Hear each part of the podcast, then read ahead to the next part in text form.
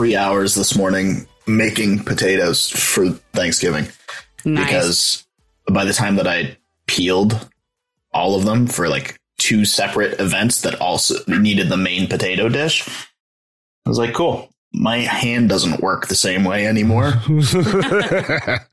oh shit. Yeah, I get that way with carrots. I like peeling carrots though because I feel like I'm efficient at it. But that also might be because when I was a little kid, my mom would just make me do it. And she's like, "Oh, that's a great job. You're doing phenomenal." And it was the fucking carrots like half missing and shit. you know, Big so- old dents in them and shit. Starts with a full size carrot, then it's a baby carrot by the time that Rick's done peeling it, but he's efficient at it. yeah, I'm really good at it now. awesome. no, but yeah, last night was fucking wild. Um, but It was I'm- fun though. yeah, it was a lot a of lot fun. of It was a lot of fun. I I like Malik. I like him a lot. Yeah, he, Yeah, I like his perspective. I like I feel like he obviously like he has his issues with certain people, aka Jordan, which I respect.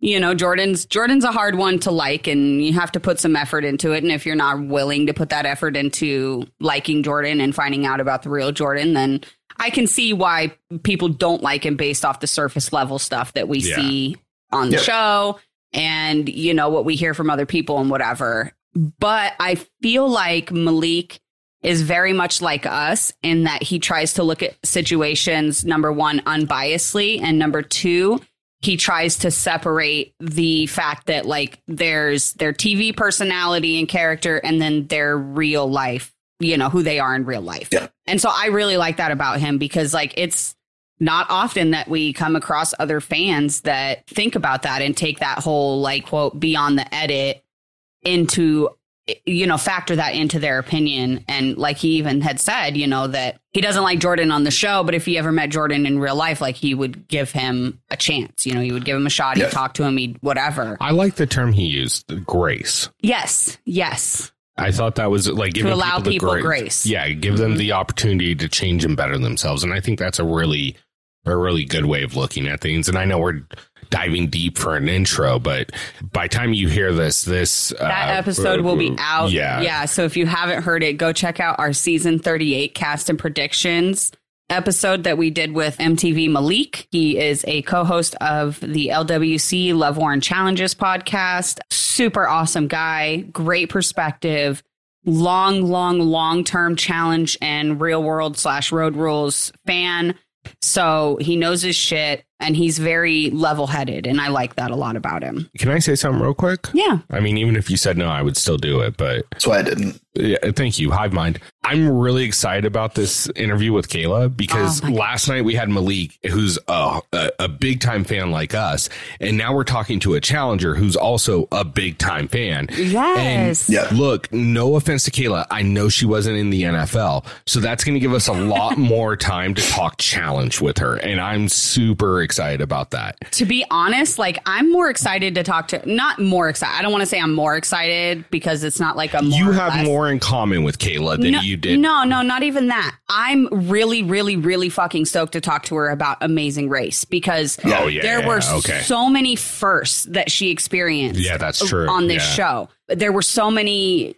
I, I don't even want to say like hills and speed bumps because these were like fucking mountains that were thrown in the middle of this show including like a 19 month hiatus because of COVID in between the first three episodes. And then they had to stop filming for like 19 months and then had to pick back up, like I said, 19 months later. And like, that's crazy to me. And there were just so many firsts and so many things that she experienced on this. Number one. Number two, this will be our first amazing racer. So this is the first time that we have gotten to talk about this show.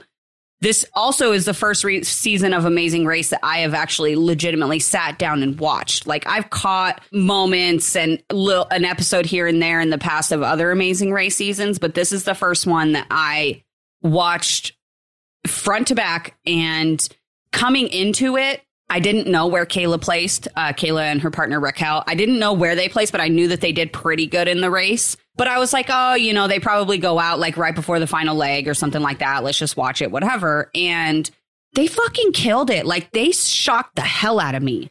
So I'm really, really excited to talk to her about Amazing Race. And then just the fact that she is such a big challenge fan And then she got to do, and well, really reality TV fan because she's just like a fan of all reality TV competition shows. But the fact she got to go on The Amazing Race after being a fan of it and then experience everything she got to do on there and then to turn around and be such a huge fan of the challenge and be able to come on the very first Yep. season of the Yep. challenge USA that CBS does like just I want to I want to talk to her about like what that feels like and those emotions that are going through your head as a fan being called on to one of your favorite shows and just like I'm stoked for this if you guys can't tell. I know I'm rambling now, but I'm fucking excited.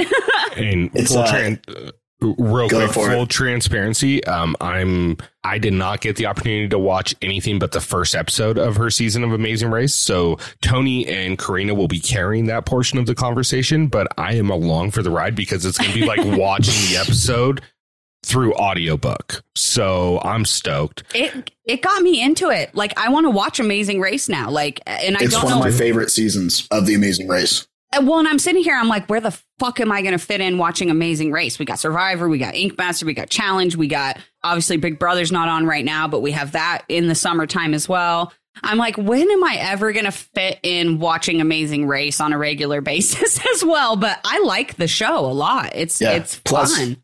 Do you know what's great? We don't have to recap it because Yes. Cayla has a recap podcast. Oh, perfect. It's called the Pit Stop Podcast on YouTube. Oh, see, I didn't even know that. That's awesome. Yeah, That's it's awesome. her. Yeah, like I've I watched. So basically, I watched all of this season um, with their recaps, like watching those after they they pop up, and then I just uh, just happened to look, and they also did recaps of their season, Nice. which I want to go back and Right. watch. Yeah. Yeah. No, I loved that. I loved that season. It was so interesting. I loved all the little places they went.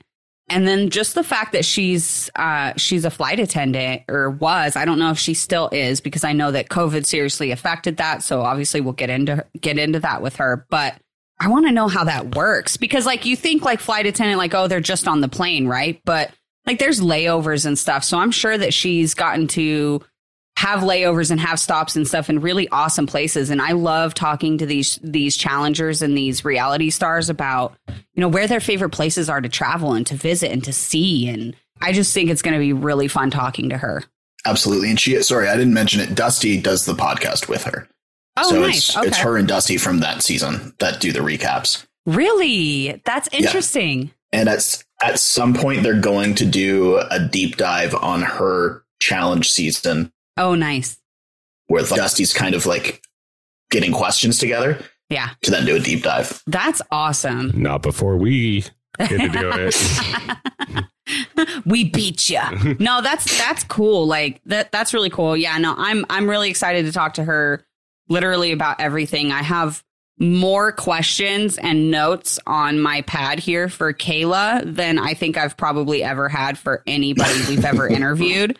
So I don't know how much time Cayla's going to have for us today, but we're going to try to get through as much of this as possible mm-hmm. and and try to do a really solid interview with her. And like I'm kind of nervous because this is Corrina's version of Marlon. Yes. Like what Marlon was for me. Right. This is Corrina's. she's just she's so fun and she's so bubbly and positive and bright and i just i i'm really fucking stoked i don't know if i Yeah. said it already but i'm really fucking stoked to talk to her I'm glad you are. And you know what? I think it's going to be a fun conversation because you know, like I like we were all said, she's really well versed. You know, in Yes. in everything we talk about on this podcast. You know what I mean? So I think it's going to be it's going to be like almost like a trash talk session with an unplug sprinkled throughout, Yeah. or maybe vice versa. She's uh she just said that her computer's updating. She's trying to join now, which would that would be her.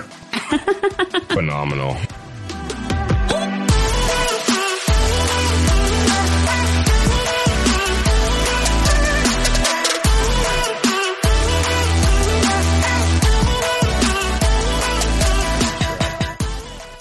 Howdy. Hi, can you hear me? hi Yeah, you're good. yes Oh, good. Sorry, I was like, I haven't used Zoom in a minute, and it was like, we have to do all these updates. I was like, oh my god, I should have got on earlier.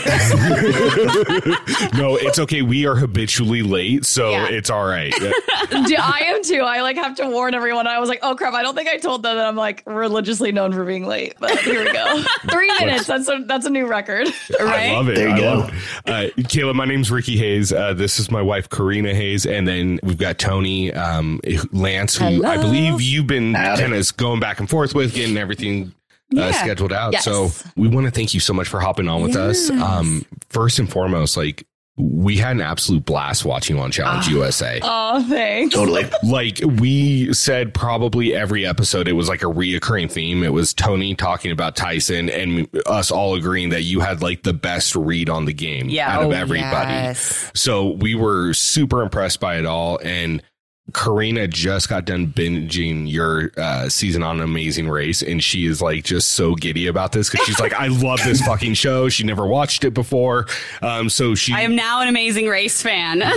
It's fun. I tell everyone, I'm like, it's a good show. Like, I get that Yeah. I watched it since like middle school, but I'm like, I don't know. I really like the new season too. So I need to get on that Yeah. one because I want to watch DX and K. It's it's almost as if like CBS doesn't know that there's like other days of the week besides Wednesday. I And know. I'm like, I can't fit all this in. We've got challenge, we got the documentary, we've got Survivor. I'm so behind on everything. oh my gosh, it's terrible.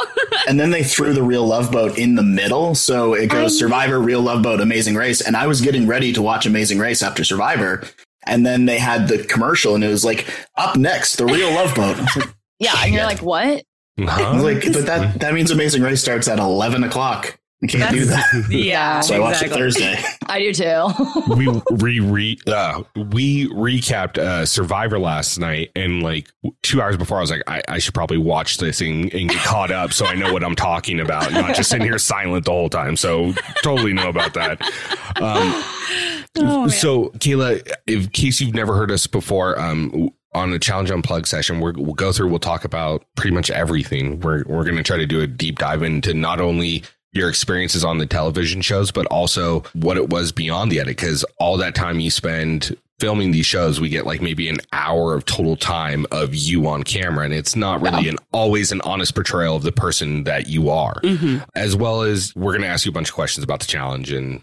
And Yeah. Amazing Race because we nerd out on this shit. um, but if you say anything you don't want out there, uh, you know, let something, something go. slips. Yeah. Just let us know. We'll edit it out. We're not trying Okay, to make good. news or I'm anything. usually pretty good. But Yeah. like, it, it happens sometimes. People will get like on a rant about something and then they're like, they say something like, oh my gosh. And I'm like, it's fine. We'll edit it. We're not here to like make news or make headlines or anything. We just, we just like trying to get your guys' side of the story out there. So I was gonna say, definitely I'm just let us know. yeah.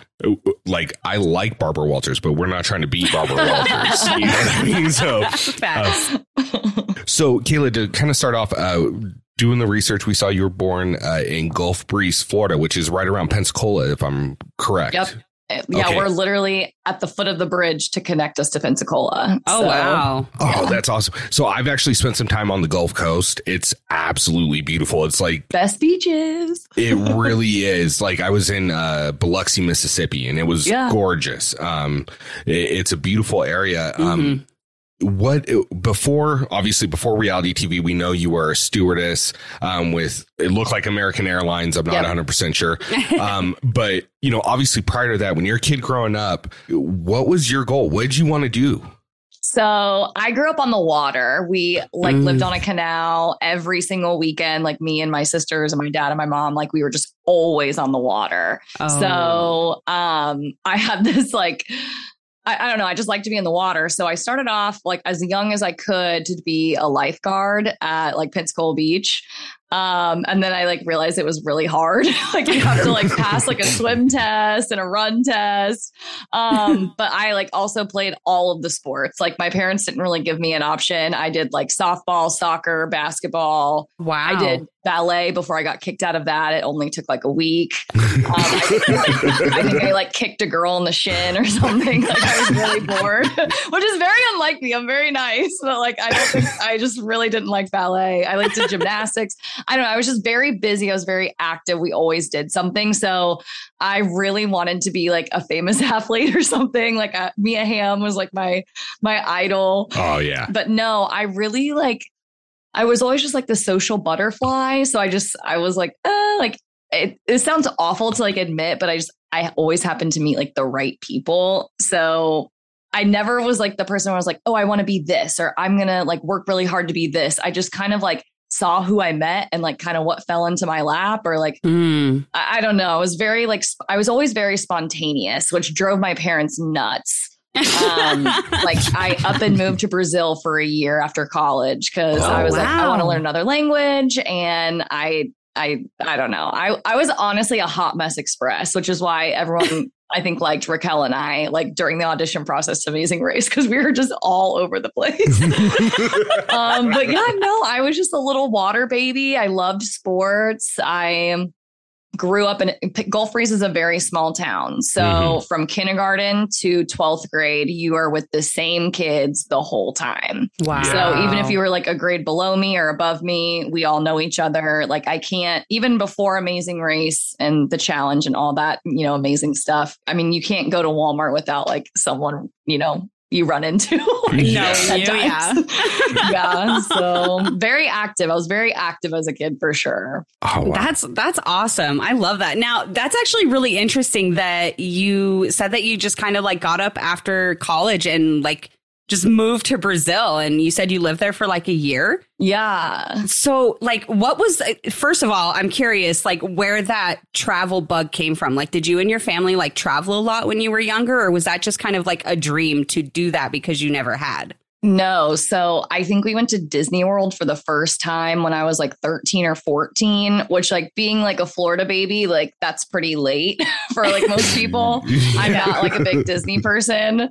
Um, but so yeah, just we we didn't really travel anywhere other than for soccer tournaments. I Yeah. like was on two different club teams. So every single weekend we were going somewhere for soccer. So like that kind of preoccupied all of our travel time, but I didn't Mhm. really like consider that traveling. So I took my first flight when I was a senior in high school to Colorado for like a snowboarding trip. And I just thought it was like the coolest experience ever because I'd only ever really seen Florida and like North Carolina. Yeah. So Yeah. I think that was like my first like itch of like, whoa, that was really cool. It was such a change of scenery, you know, seeing snow, all that kind of stuff. Ooh, um, yeah. But no, I dated a guy who was Brazilian Mm. and he would only speak Portuguese to his mom. And I had like a really good relationship with her. And I just thought it was so cool. Like, I just thought that they were so like cultured. And I don't know. I just, I was like, that ju- that's just so cool. And I mean, if I'm being perfectly honest, like Gulf Breeze, again, same kids from kindergarten to 12th grade. It wasn't, it's definitely gotten more diverse now, but it was just predominantly like just such a white community. And like, it's just the same there was just no like zhuzh in like my life. You know, it was just Mhm. it was just all the same. And so I was like, I want to go and like experience a culture shock. Um, I mean, when I went to UCF, obviously, you know, there was a lot more like diverse communities down there. And I got, you know, to kind of explore like different friend groups and stuff, but it just still wasn't like that shock of I don't know. I just I wanted a change. I was so bored, I Yeah. guess. You know, I went into college thinking I was going to do pre-med and I kind of got screwed with like academics. I like took an AP class in high school, but then when I got to college, they were like, "Oh, but you like you can't go in taking Chem 2, you still have to take Chem 1." I'm like, "That's so dumb." And like that's more money. You know, I don't know. I was just like really agitated by the whole process, you know, like the system or whatever. Yeah. So I switched to hospitality just because I love people. And I was like, oh, I'll just do like events and weddings and stuff like that. But Yeah. it worked out because that's, I got a job at a hotel in Brazil. And I really didn't, it wasn't like, oh, I want to go to Brazil. It just worked out that, you know, my ex boyfriend's, you know, sport Portuguese. And so I was like a little familiar, but I was just throwing resumes out everywhere, anywhere. And it was just like, whoever, whoever will take Cayla Platt, like I'll go wherever, you know? so uh, in Brazil, were you like in a larger city like Rio or?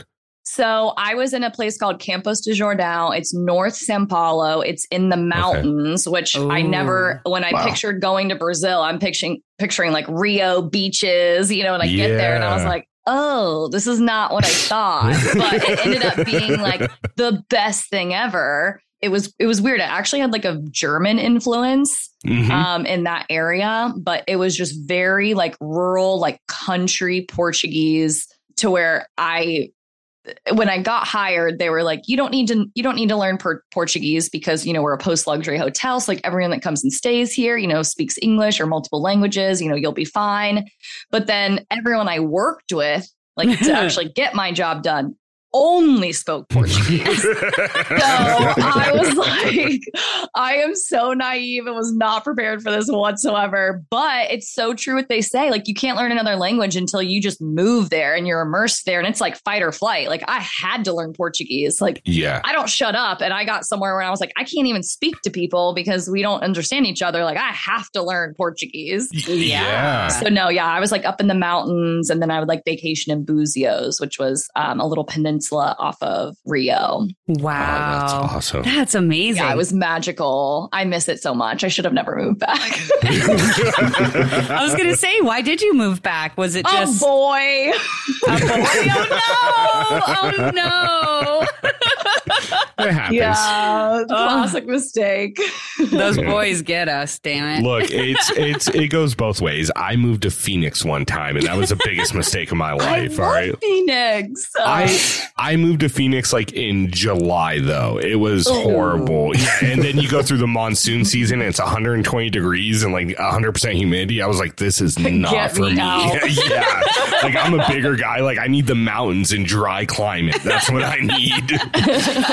but I was going to say eh, like I what you're talking about, like growing up in Gulf Breeze, I I think that really resonates with us both and Tony as well because we're all Yeah. from originally small communities. Like now Reno, uh, we're in Reno, Nevada. It's it's a little bit bigger, but when we were Mhm. growing up, it was like max a town of like eighty or ninety thousand. Yeah. But it was like a little community you lived in, and you couldn't go anywhere without running into someone you know. Yeah. and so it's like, so our theme was, and we tell challengers this is like we learned about like diversity and different lifestyles through like the real world and road rules, and that was kind of gave us the spice of life and Same. led us into the fandom. Yeah. And that's actually kind of leads me into my question with you. How did you become a fan of reality TV? You said you started watching Amazing Race in middle school. What other shows were you into? it was all because of my mom. Like we had like a very set routine and it was like we'd eat dinner and then we'd have the TV on and like we would just like wind down. So it was Survivor, uh, which I never like fully got into at the time.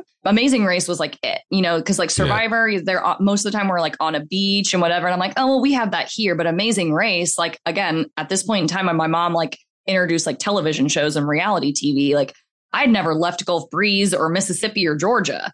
So Right. I'm like seeing all these like crazy countries and I was like, whoa, like that's so cool. Yeah. So I mean, really, it was it was honestly like all to her. Like she loved the amazing race, she loved Survivor, she loved the challenge. Like my mom is such a homebody too, which is so funny. Like she's the most least dramatic person ever. And like real world and like all that is like all drama. Yeah. And you know, she's like sipping her coffee, like all about it. And so like we just that was like our time to gossip and like kind of like escape because like we just weren't those people, you know? Like yes. uh, we exactly. loved it. I mean, we loved it. And anytime we'd like miss it, we would be like, okay, like, um, are you free on Thursday? I'm gonna come over. We're gonna watch the challenge and get caught up. Um, yeah, and it was just that was my introduction into just not Gulf Breeze, you know. Right. Yeah. Right. Yeah. That's Yeah. that's awesome. I That's love so it cool. I love when it's like, you know, like the the parent and the kid, like when it's, you know, that generational thing you guys do it together. I love that.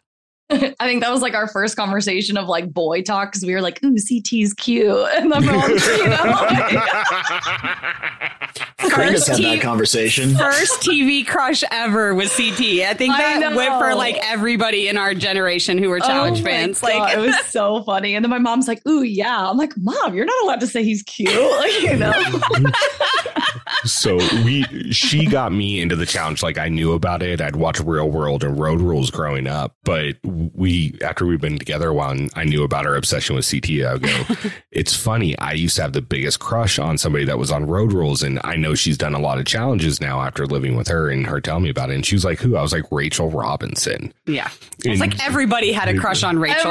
Yeah, I was like, oh, okay, never mind. I thought that was like nobody knew about her, but obviously not. Rachel Rachel, Rachel was a looker. She still is. I Oh, love yeah. Rachel.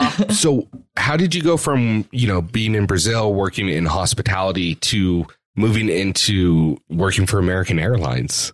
So when I got back from Brazil, it was just, it was actually really hard to find a job because I mean, just, I guess my experience in Brazil was, I don't know, like it, it just for some reason, it like looked weird. Like, oh, you just like moved to Brazil and you worked for a hotel out there. Like, cause it was just so secluded. Oh. And I moved back to Orlando, which is just saturated in like hospitality jobs. And so for me, I was like, I had like a very well rounded experience from the hotel and what I did there, and kind of like what like I was valued down there was not being reciprocated back in the US.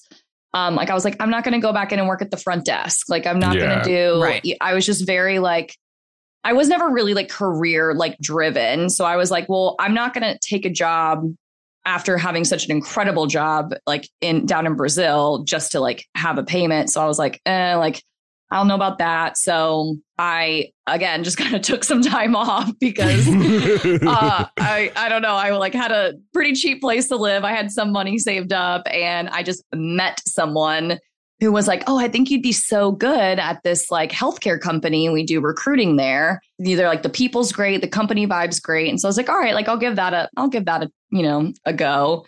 So I did like healthcare recruiting for a while. The money was great. I loved the people, but it's like one of those salesy jobs. And you know, you had to give your cell phone number out to everyone. And it was like when you left work, work went with you. And I did not Yeah. like that.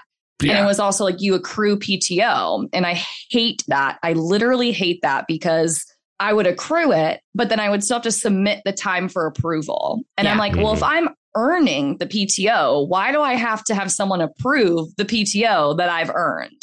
Right. You know, and and again, it was like when I would use it, I would still have to like check into emails and just kind of be dialed in a little bit. And I, I just, I don't know. I just didn't, I didn't like it. I wasn't money driven. And so I, I get, I was just miserable one day at work and I started applying to all of the airlines because I was like, I really miss traveling. Like I could totally be a flight attendant and Yeah. not thinking that I would like hear back because th- there's a saying of like, it's harder to get into like being a flight attendant than it is to get into Harvard just because there's so many applicants every year. And like, it's just such a long process of interviewing and getting selected. So I just, I definitely, it was like kind of a joke, but then I heard back from like Southwest, Delta, and American. And I was like, oh shit. Like, you know, Oh, yeah. so I really just kind of went with the first one that offered me the job, which was American, um, which is where I met like some of my very best friends, like to this day, like very like minded people, very adventurous people. Um, it's where I met Raquel. It's how this whole Yeah. journey kind of came to be.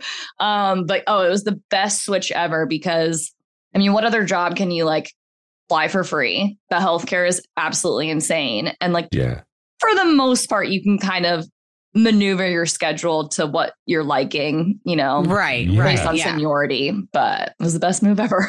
It's legit like one of the coolest jobs ever. Like we um I don't know if you know Nia Moore from the from the flagship challenge. yeah. Oh, I Um, do. but sh- but she uh she does something similar. She does more like private flight Mhm. um attending and stuff, but I'm like that is just like the coolest job ever. Like you get to fly all over the place and you know see all these different places and meet all these different people. Like that is just like the coolest It's job best. ever. Yeah. yeah, yeah. I'm very grateful. Uh, I was going to say, um, were you mostly like just flying nationally, or were you going international flights as well?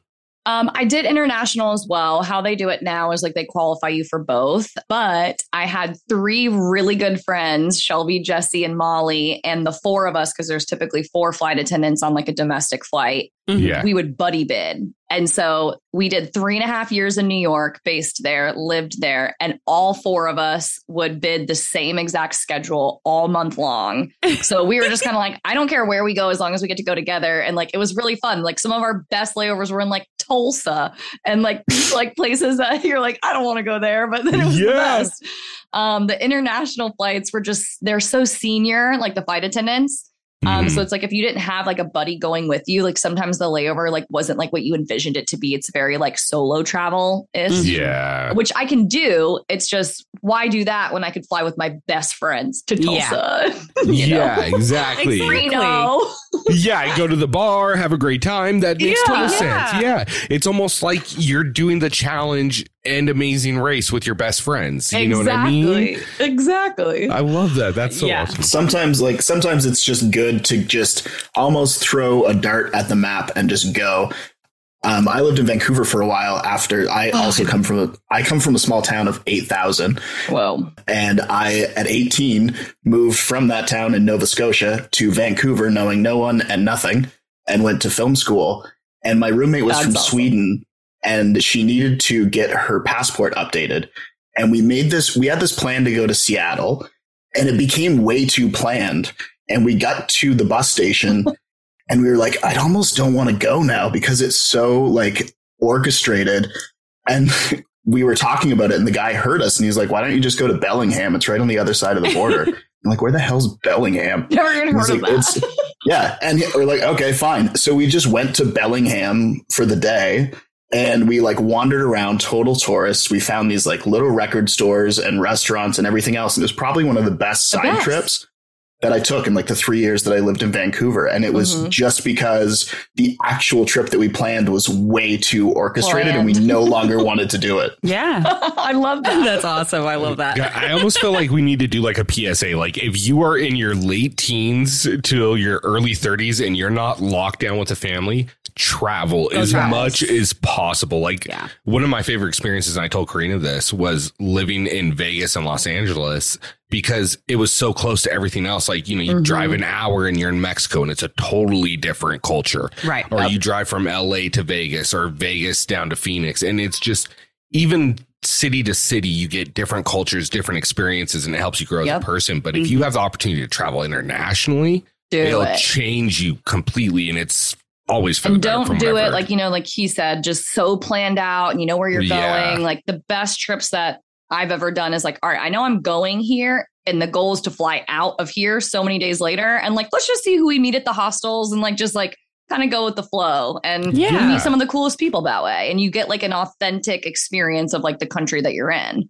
so Yep. Absolutely. And it's nice too if you pick like if you pick a location for the day and then Yeah. that's where you go. Like I Yeah. wanna I bid on a train uh, like a train trip from Halifax to Montreal mhm. and it was I think it was like two hundred dollars. Nobody bid on it. So I got it it was in a sleeper car. It was all the meals were covered. It was like Wow. two hundred bucks.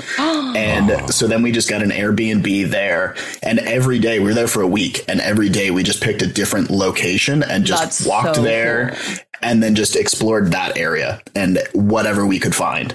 That's Wow. so cool that's Yeah. another thing that i wish the us had is like trains like yeah. Yeah. all over Europe. They're so accessible. And there's like the first I like I went on a sleeper train for the first time in Amazing Race. I was like, whoa, this is crazy, you know? Oh but God, yeah. That's right. Yeah. I, I actually just watched a YouTube video about a month ago. And so where we live in Reno, you know, Amtrak comes right through from San Mhm. Francisco and it goes straight to Chicago. And it was about that trip. And I was like, God, let the kids get a couple years older and we'll make that trip. It'll feel like we're going to Hogwarts or something. I'm Right. all about it. Yeah. yes. Oh my God. But the this yeah, like you said, the train systems in Europe are just something else. That's how it's a the, it's an experience, you know. It's just Yeah. not just getting you from A to B. Like it's, Yeah. it's I don't know, it's so cool. Oh, that's Yeah. awesome. So I'm actually curious, like, so first of all, I was going to ask you like how that works when you go on flights, if you get like layovers in other areas, and obviously, like you said, you do. So, especially with like planning these kind of like you know the trips and stuff with your friends, so that you're traveling with your friends. What's like one of your best memories? Uh work related or for fun? Let's do work related. Work related. Yeah. Um, so we had a layover in Charlotte and we we kind of got on this train living in New York. There's so many music venues. So we are like Oh, just yeah. trying to find concerts constantly just because it was like something to do. Mhm. And we kind of were like, wait, we could do that on our layovers, like opposed to just like finding a new restaurant or like finding the bar. Like, I'm like, well, why don't every time, like, once we figure out where this is another thing with flight attendants. You might be scheduled to lay over in Charlotte, but there's no guarantee that you're actually going to be in Charlotte because we made that mistake of like, oh, we have this layover in yeah, LA, like let's buy tickets. So we go to the concert on this layover. and then that's the layover that like our flight got canceled. We got stuck in Dallas or like something stupid. So it was like, Oh, you gotta shit. wait until you actually make it to your layover to make any plans. Right. But yeah, no, we we laid over in Charlotte and my friend Molly, who is from Asheville, she had like posted kind of like, oh, like laying over in my hometown or something. And one of her friends responded to like the Instagram and was like, oh, like we're here and my friend is dating the guitarist for was it Cole Swindell or it was a country concert. I can't remember exactly who it was at the time, but she was like, Hey, like if you guys want to go, we can get you guys tickets. And we're like, Yeah, sure. That sounds so fun, you know? And then we did it and we got to go backstage and meet him and take pictures. And it was just like totally spontaneous. And it was like Charlotte is a layover for American that is everywhere between Right. Dallas, Charlotte, Miami. Like it's like you're laying over there constantly. So Yeah. it wasn't, we didn't think that it was going to be like this exciting layover. And it was like to this day, our favorite spontaneous layover just because someone reached out and was like, hey, we have these tickets. And it was so much fun. And I don't, I'm not like a club like person, but like afterwards we went to, we met like these college kids that like invited us to like this club that was like underground. We were there. It's like Oh. 3 a.m. We had to, wo- we had to wake up and work at like five. like, probably shouldn't admit that. but, like, like we were just going on like two, three hours of sleep for days on end. But I mean, not, not like a crazy story, but it was just super fun. yeah. Um, my friends would probably, this isn't like a good memory, but they constantly don't let me live it down. We were in Minnesota and no, I lied. We were in Philadelphia and our lay, our layovers, they put us up in like five star hotels most of the time. Like they're really, Wow. really nice, like in the downtown area, like accessible to everything. yeah. And so, yeah, we were in Philadelphia and we're like in the elevator with our like, you know, flight attendant dresses on, have all of our luggage, and like these huge guys get in the elevator with us. They definitely had like had a few and they're like, oh, are flight attendants and, you know, whatever. and so we're like, oh, like, yeah, like, what have you guys been doing? You look like you're having a good time. And they're like, oh, yeah, like, well, we play for the Eagles. And we are like, oh, you know, and they're like, yeah, like, do you guys want to come back down? And I was just so tired. And I like spoke over all the girls. I was like, no, we're going to bed. We have it. We wake up in the morning. And the girls are like, Cayla, like, what the hell? You know, and like to this day, they're like, yeah, well, you know, we could have met all the Eagles players, but Cayla was like, we have to go to bed.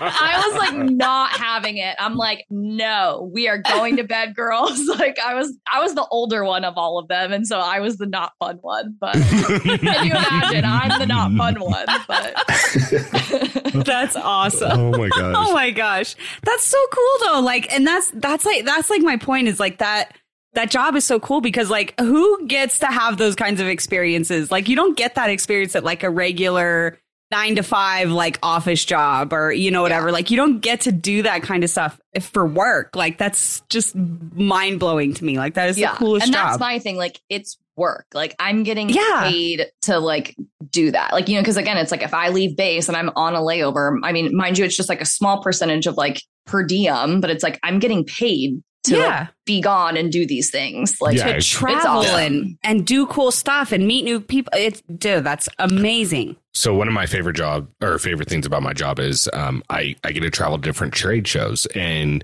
most of them are here on the West Coast. I have gone to like Cincinnati and stuff like that, which Cincinnati is crazy fun. I never would have thought it, but and same with Columbus. Um, had a great time at both, but it was like I went down to San Diego for a show, and we had like half the day where nothing was going on, and I went toward like the U.S. Midway, and I was like, this was so fucking so awesome. cool. Yeah, I felt like Tom Cruise the whole time. I was like, "Oh shit, where's Goose?" But like that's that's the greatest part about traveling is just going and checking out something random that you never would have thought you were going to do. So, I mean, the the opportunity to do that in mass, Oh yeah. just sounds like an absolute blast. Yeah. Yeah. Yeah. Absolutely. For sure. So, I I am curious on this, and I'm gonna lead. I'm gonna lead into this. I'm gonna leave it to Corrina and Tony because I haven't gotten the chance to binge the episode yet or the season. But what made you guys decide to try out for Amazing Race? So uh, this is also like probably not super known, but we didn't even really try out. We went through the application process, but it was because someone reached out and was like, I think you guys should try out. Like, were looking for like an all female team. So Raquel was working in like a news station in Chicago before she was a flight attendant, like right out of college. Mm. So this guy, she might correct me if I'm wrong, but how I remember it was this guy that worked at the news station with her left to go to LA to work in like reality television and casting Oh, okay. and reached out to her and was kind of like, Hey, like, have you ever heard of this show, Amazing Race? Like, you know, I think like you should audition. Like, do you have a partner in mind? But this is the crazy part was maybe two weeks before she got that message, we had had a bunch of girls over at our apartment in New York and we were watching The Bachelor. And we were just like, oh, like, you know, who would who would go on the Bachelor or Bachelorette? You know, and Raquel was like, Mhm. oh, I would for sure go on there. And you know, we were just like going around and be like, okay, well, if you said no, because I was like, I don't know that I would, like, you know, because I feel like I would be like plucked out of like, I'm definitely there for the wrong reasons. like, I'm there for the experience. I'm not there for love. Like, Yeah. this is also when I was single. But so, yeah, I was just like, you know, we were like, okay, if you said no, like, what TV show would you want to be on? And so everyone like went around. And when it got to me, I was like, yeah, I wouldn't do it. I go, but I- would die to be on the amazing race. Like, I, that would be a dream. Like, that's, that's my number one answer. I want to be on amazing race. And then literally two weeks later, she's gone on a trip and she calls me and she's like, hey, like, wasn't it you that said you'd want to be on the amazing race? And I was like, yeah. And she's like, well, do you want to like, do you want to go like be on it with me? And I'm like, okay, Raquel, we can't just like go be on Amazing Race. You know, like, we got to make a video. We got to send it in. Like, it's to be this whole thing. I'm like, but sure. Yeah. I've had like, I had these like video audition ideas that I wanted to do with like an ex-boyfriend at the time that I thought would be like Mm. hysterical. And so I was like, okay, we could just use that. And she's like, no, no, no, no, no. Like, hold on. Like someone messaged me and was like, hey, like, you know, if you have a partner in mind, like I'll like, I'll interview you guys. So I was in Virginia at the time on a layover and I literally just like did like a little Skype thing on my phone. Like they linked her in and he like he was like you guys are hysterical. Like I love you guys. Like I'm going to see if I can fly you guys out to LA. And then sure enough like a week later it was like get off work, you're going to LA and then we were in LA for like days at a time interviewed with like all the CBS like big wigs like it was the most intense thing ever and Oh, I remember shit. seeing like Lulu Wow. and Lala there. There was another little like twin girls there. And you could just definitely tell like they were looking for like the female female Right. like Mhm. duos. And so, sh- I mean, me and Raquel were like, no way we get it over like these, like these girls that are like over here. Cause they're like in like matching outfits, Yeah. like to the T. And uh, we're just like, no way we get picked. So I think we were just trying to have fun with it. And then it ended up just like working out in our favor. Like we Oh, were just wow. so over the top. Like, just because I mean, like we're Raquel and I just get along so well. And like it was it was an opportunity that we felt like we just like honestly shouldn't have, have even gotten. So like it wasn't like, oh my God, we've worked so hard to get here. And you know, so we weren't like nervous and yeah. you know, like putting too much pressure on ourselves. We're like, well, like this is super cool. Like, let's just be ourselves, see what happens. And then like they were like, yeah, you guys are pretty awesome. They're like, but you guys are like a lot.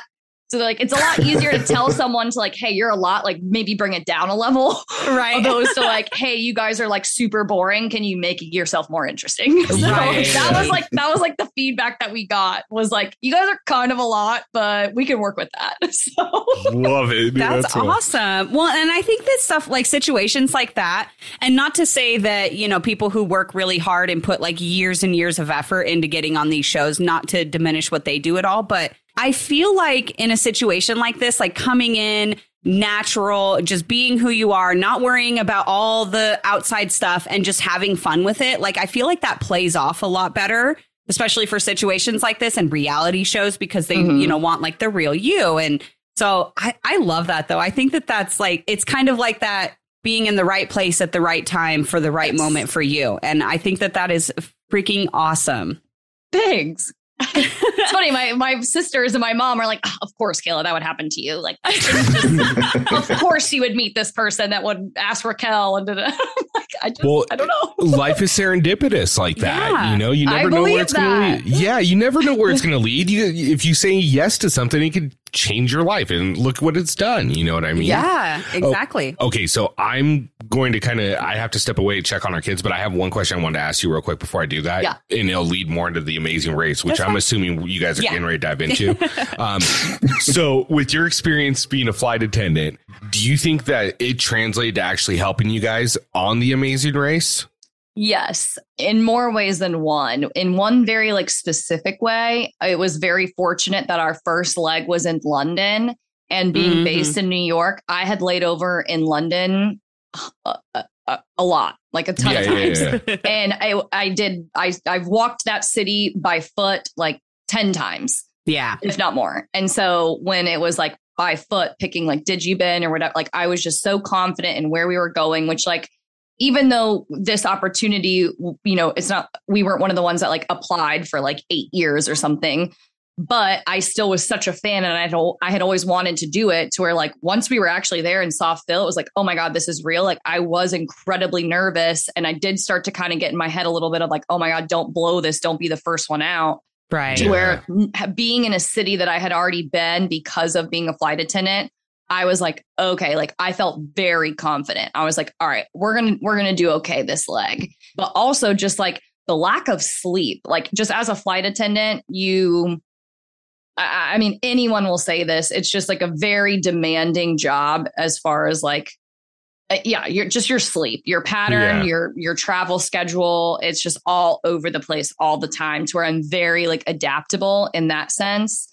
To where even when we went back post COVID and we had like a day in between legs because we had to get COVID tested, Mhm. you're still like you're still exhausted and you're in like these European beds that aren't comfortable and you're so mentally depleted from, you know, running the leg and then doing the post interviews and like all that kind of stuff to where like, even that day off isn't enough to where the next morning you're up and going. I don't know. So it was just her and I were very adaptable in being exhausted and still like performing at our best just because like our job kind of requires that of us anyways. Right. But I will Yeah. say, I think we would have benefited even more if it was a regular season, Yeah. not having those days off, because I think we would have had a huge leap on people in that sense of like, we could have gotten up and run the next leg the next day and been just fine. Whereas some of the other teams, I do think had a little bit more time to rest Right. Yeah. you know, going back that second time.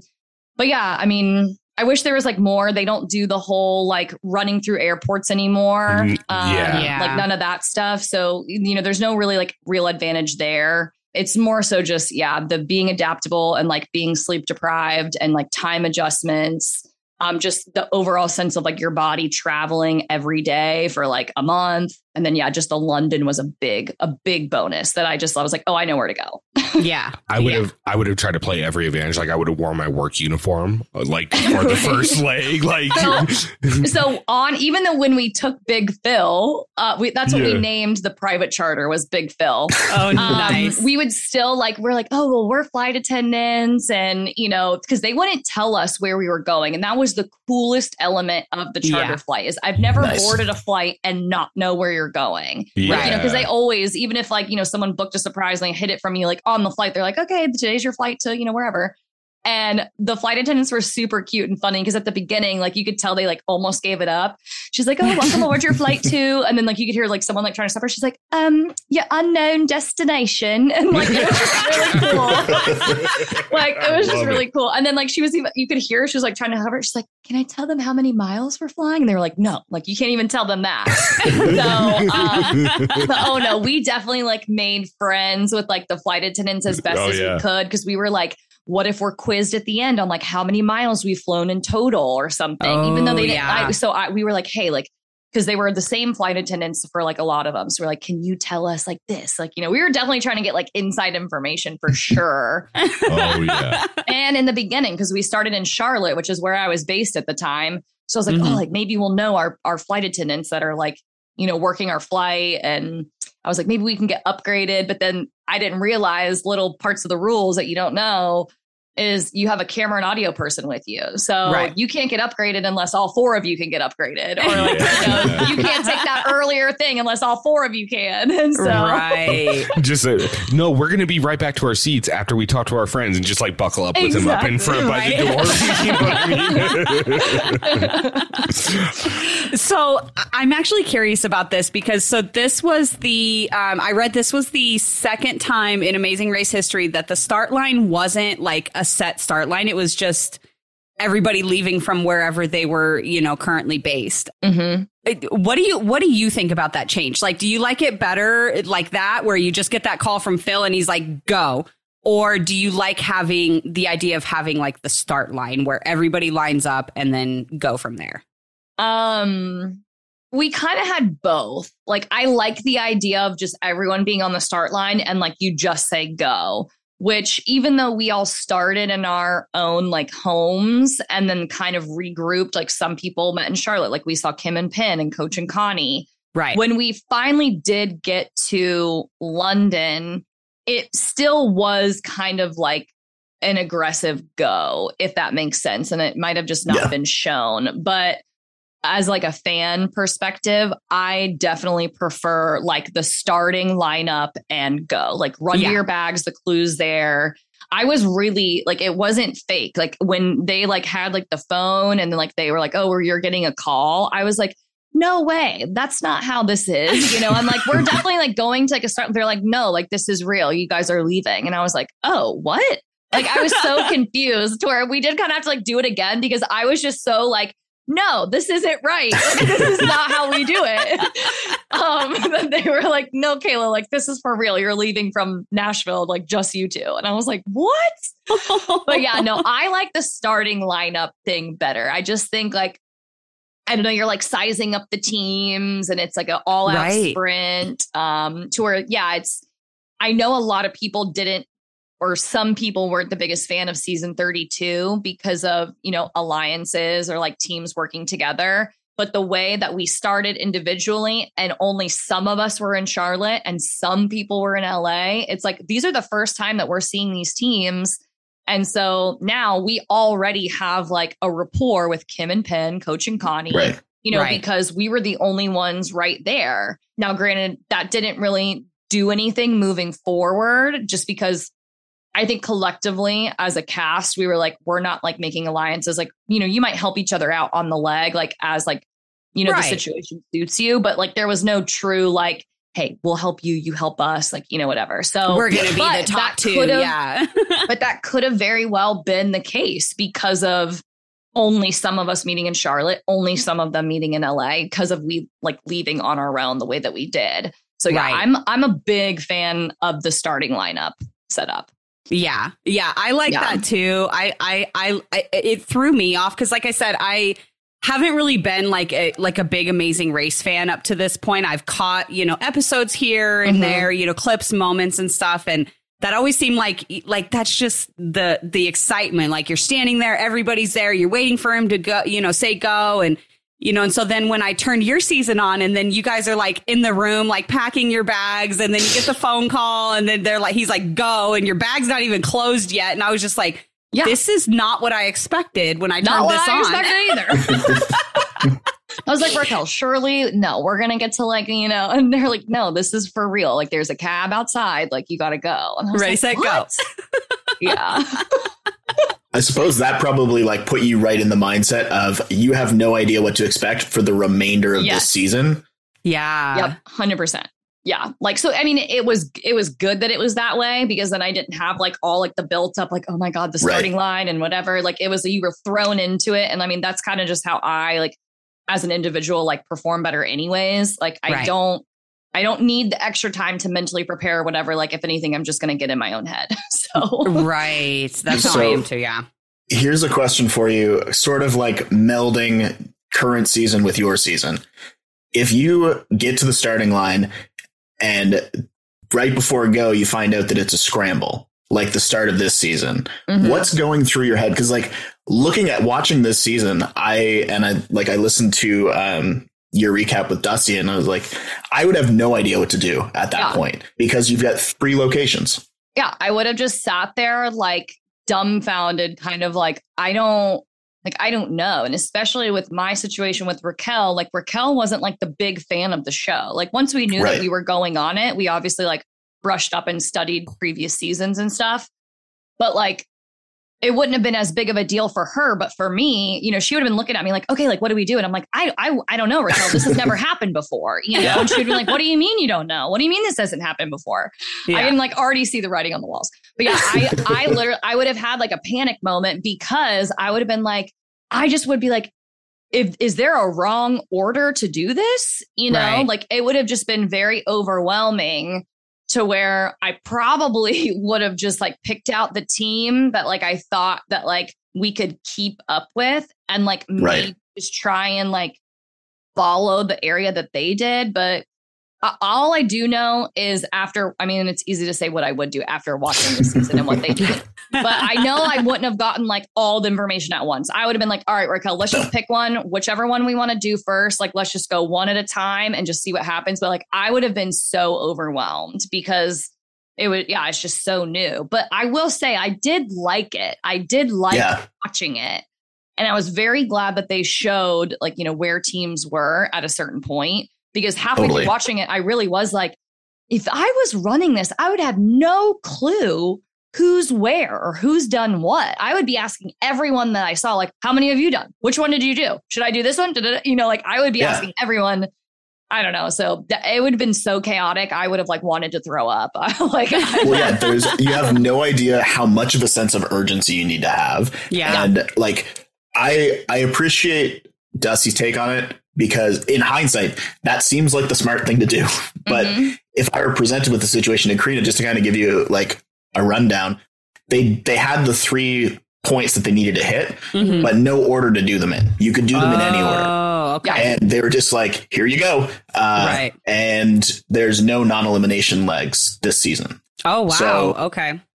So Dusty had said that he would go, if memory serves, the furthest out Yeah. Mhm. and then work his way back in because probably your final stop is going to be like a centralized location. Right. But I would. I would not know what to do.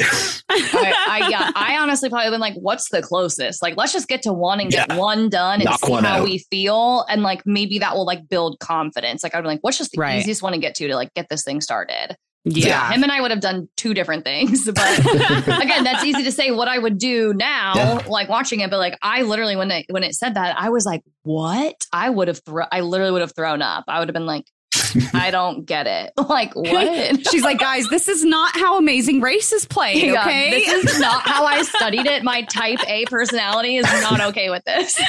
Especially if they start with the go from your house. right. Yeah. I'm like, okay, enough, Phil, enough.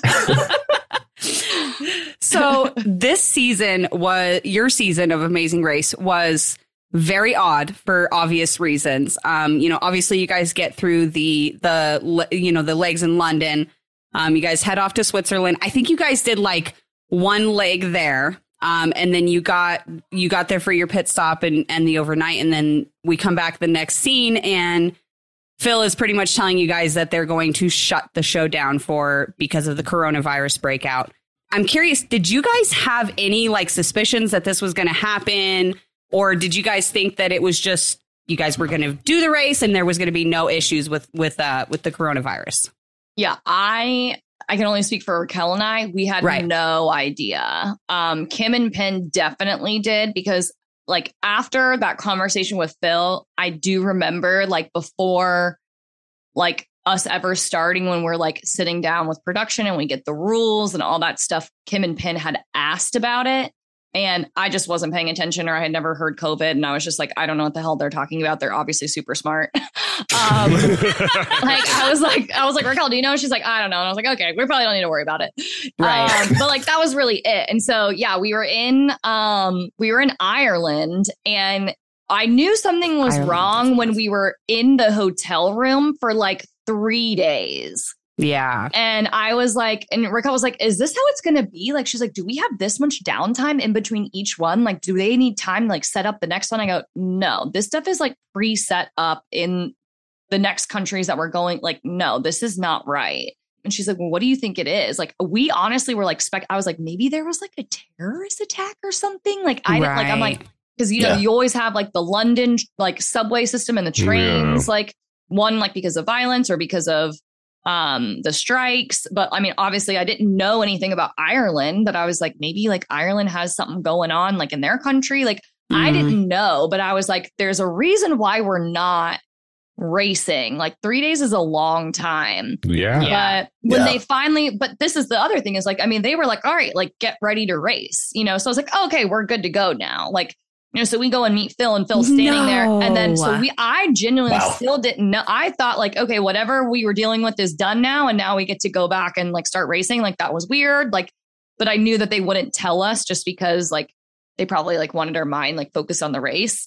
Right. So I was like, okay, like it's CBS. Like obviously we're fine if they're going to let us go out there and race again. But when we walked up to Phil, I could just tell by his demeanor like something was wrong. Yeah. Um, but I still never, I didn't know at the time like anything about like the pandemic or whatever. So like I kind of knew once I saw his demeanor before he even said anything, like something's probably like this Something's is wrong. probably done. Yeah. Yeah. oh my gosh. Yeah, I was Wow. so upset because I thought for sure I'm like, we're not going back. Like, there's no way they can restart this. Like, you know, I was like, well, that was a good try to be on the amazing race. You know, I Oh. just, it was really bizarre. Like, it was like a really bizarre experience. And then it was like the concern of like, can they even get us out of Ireland at this point? Right. Yeah. Right. And then yeah. Raquel and I were like, uh, they're shutting down travel. And we're like, that's our job, you know? Yeah. So it was more of like, it was more of like, well, crap, what are we coming home to? Like, do I even have a job kind of thing? Like, it went from being like this awesome experience to like, what the heck is happening? Right. Right. The world's falling apart. Yeah. Oh Yeah. my gosh. I couldn't imagine. I can't that's that like I see why they did that, but that's still like that's so sucky that they were like, "All right, get ready to race." And like got you guys all hyped up and then like but they knew what was going on. They could have just been like, "Hey, we got to bring you guys down for a meeting with Phil," you know, but they got you guys hyped and pumped to go. They're like, yeah, oh, we're, that's so we're miking you. Like, you know, Oh, we're no. like, okay. Like, Oh, wow. Oh my gosh. yeah. oh, how heartbreaking. Oh my gosh, that's terrible. And then I mean, you guys were you guys were gone for er, the race was off for for 19 months for the pandemic. Once you guys returned, you and Raquel had talked about how, you know, when you guys got home, you you ended up losing your your your jobs um because of of the pandemic. So I'm curious like how did you make it through the quarantine and the pandemic without, you know, your career? it like it was re- it was a really hard transition at first um because well one i was like well i'm not going to stay in new york for this pandemic like i'm going to go back home to florida which we all know the reputation of florida during the pandemic like everything was open yeah. uh so i was like well i guess i'm going to go down there you know because I don't do well sitting in a room. Like we had like a three bedroom apartment with five girls in it, and I was Oh, like, wow. I can't. Yeah. So I got, I went back home. I moved back in with my parents or my mom. So initially, just because like I could just go to the beach, um, which is like you know I, I wasn't like around anyone. I was, I just felt like at least like I can be outside and enjoy the beach and like come home and have like my mom's food and you know I have a car here in Florida. So that made the transition a little bit easier. But then I started being like, Uh, kind of like doing research of like, how long is this thing going to last? Because at first I was like, okay, like we'll probably be, you know, out of work for like a couple months. Yeah. It Because at 90 first it was, Yeah. yeah. at first it was, you know, take leaves where you can. And it, we didn't immediately get furloughed. So it was like, I was like, okay, well, I'll be one of the people that takes the leave because I'm in New York and it's not safe to be here. I don't want to be here. I definitely don't want to be flying and exposing myself and other people and whatever. So it was like, Right. I think it's best. Like New York was one of the first groups of flight attendants that could like leave work. So I was like, I'll do that to like buy time. And they the company was like encouraging people to take leaves because it's like if you're taking a voluntary leave unpaid, then it's like hopefully saving money to where we don't have to furlough people. Mm. And then we got Right. furloughed anyway. So in my mind, I'm like, I'm doing something good for the company. And like I'll I'll volunteer, I'll go live at my mom's, not have like expenses.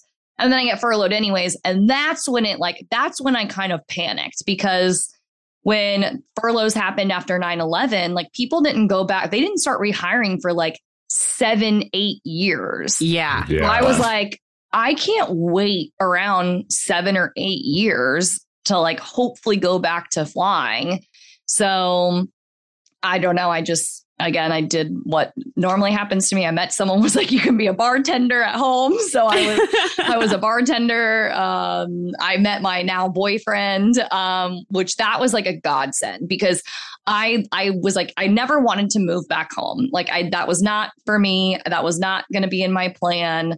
I just thought like, I was taking a massive step backwards. So I like really struggled. Like it was, I'm not flying. I'm not in New York anymore. I'm back at home. Like I'm just a bartender. Like, and mm-hmm. no, no offense. Like being a bartender is great. You make the best money ever. No, oh yeah, nothing wrong with that. It's just not what I had envisioned for my life at that time, turning 30 years old. Yeah. Once almost was on the amazing race. Like it was just like, I don't know. That sounds very like wah, poor is me, but like I really was just kind of like, what am I doing? And then right. I mean, as lame as this also sounds, like yeah, I like I met Colton, and he has like a he had a seven year old daughter at the time, and it was just so fun. Like I didn't have a huge family, and he has a massive family. He's mm. one of mm. five, and so it was just we always we just we did stuff as a family constantly. Like we got back into sports for the kids which like brought me back to like my childhood. And it was just yeah. i i found like a new sense of love for a routine which like was never a thing that i liked. Um so it kind of like i don't know it like settled down and i was like okay like i have like made a life here that i i do enjoy um, and then things started opening back up. And then they asked me to make the race. And I was like, thank God I can go and get some like chaos again. But, yeah. And I mean, and that was, that was actually going to be my next question is, you know, nine, 19 months pass. Yeah. And then you finally get the call and they're like, hey, we're ready to go. We're bringing you back on the race. Meet us back in, you know, Ireland or whatever. And then so when you guys get there, obviously not everybody who had previously qualified for the for the legs moving forward were able to come back after that long you know period of time. And so what they ended up doing was bringing back a couple of teams who had been previously um, eliminated in you know in earlier legs of the race. I'm curious like how did you guys feel about that? Like were you guys okay or was it like just um like just happy that these teams were able to come back so you guys could complete the race? Or was it like eh, that's a little bit unfair. like these people were already eliminated. Like, you know.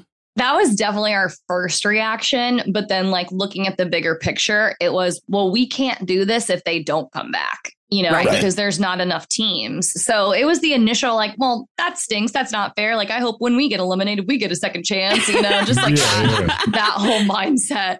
Yeah. But no, we like very quickly, that was like not the, you know, we were like, super grateful that they found a way just for us to race and do it again. Right. And like, yeah. you know, we also got a chance because of like, you know, the private charter. Like we got to know Mike and Mo and Natalia and Arun, which like we wouldn't have had the opportunity to do had they not come back. So it all ended up working out, you know, for the best. But yeah, we definitely were like, well, that's that's not fair. But then it was very like, well, this is the only way you're going to get to race. So like, thank you guys for coming back. Like, right. This is great.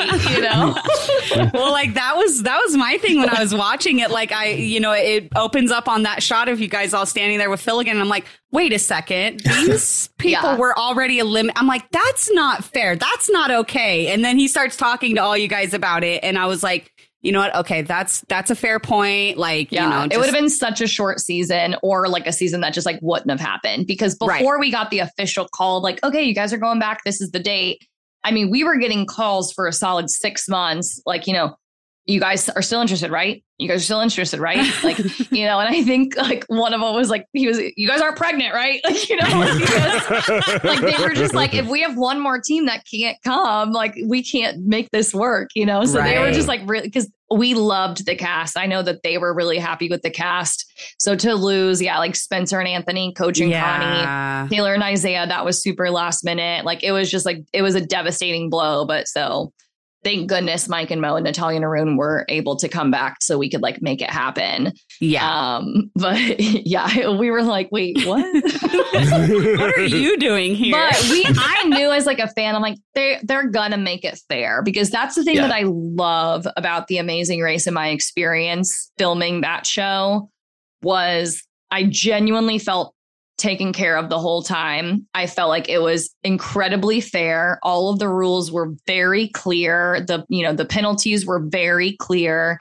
Um, so it was like, you know, it wasn't shown, but they had a speed bump that they had to do. So they had an additional task outside of the rest of uh, the teams that hadn't been eliminated. So like it all in the end Oh. was fair. Okay. Yeah, they didn't show like that. that. They had to be in these these like massive cabbage balls and like run through a maze or something. I don't know. I wasn't there, so I only got to see like pictures and like hear about it. But Oh apparently, it was incredibly difficult. So Oh yeah, my they had to do like an gosh. Well, extra that's- task. That's cool. That actually makes me feel a little bit better about it because I was like, well, that Yeah. really sucks. Like, Yeah, that's cool though that they made them do. So- I wish they would have shown that though. I wish so too because I think it would have been hysterical. Because I could be wrong, but I'm pretty sure it was Mike. Like, and Mike is like the huge one. Yeah. was in that ball and Mo is like direct. I'm like, that would have been hysterical. Like, why wasn't that shown? That's great. Oh my god. Uh, ugh. I did bring wine to this.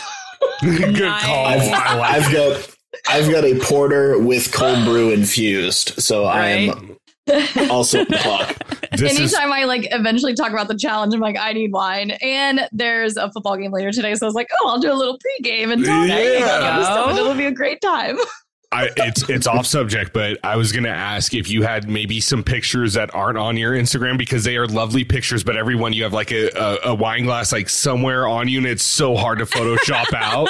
And I was like, she's got some great photos, like the one of you sitting. I think you're wearing like a gold shirt on like a leather couch. I was like, this is a phenomenal photo. I'm like, I can't get the transparency in the glass. It's not gonna work.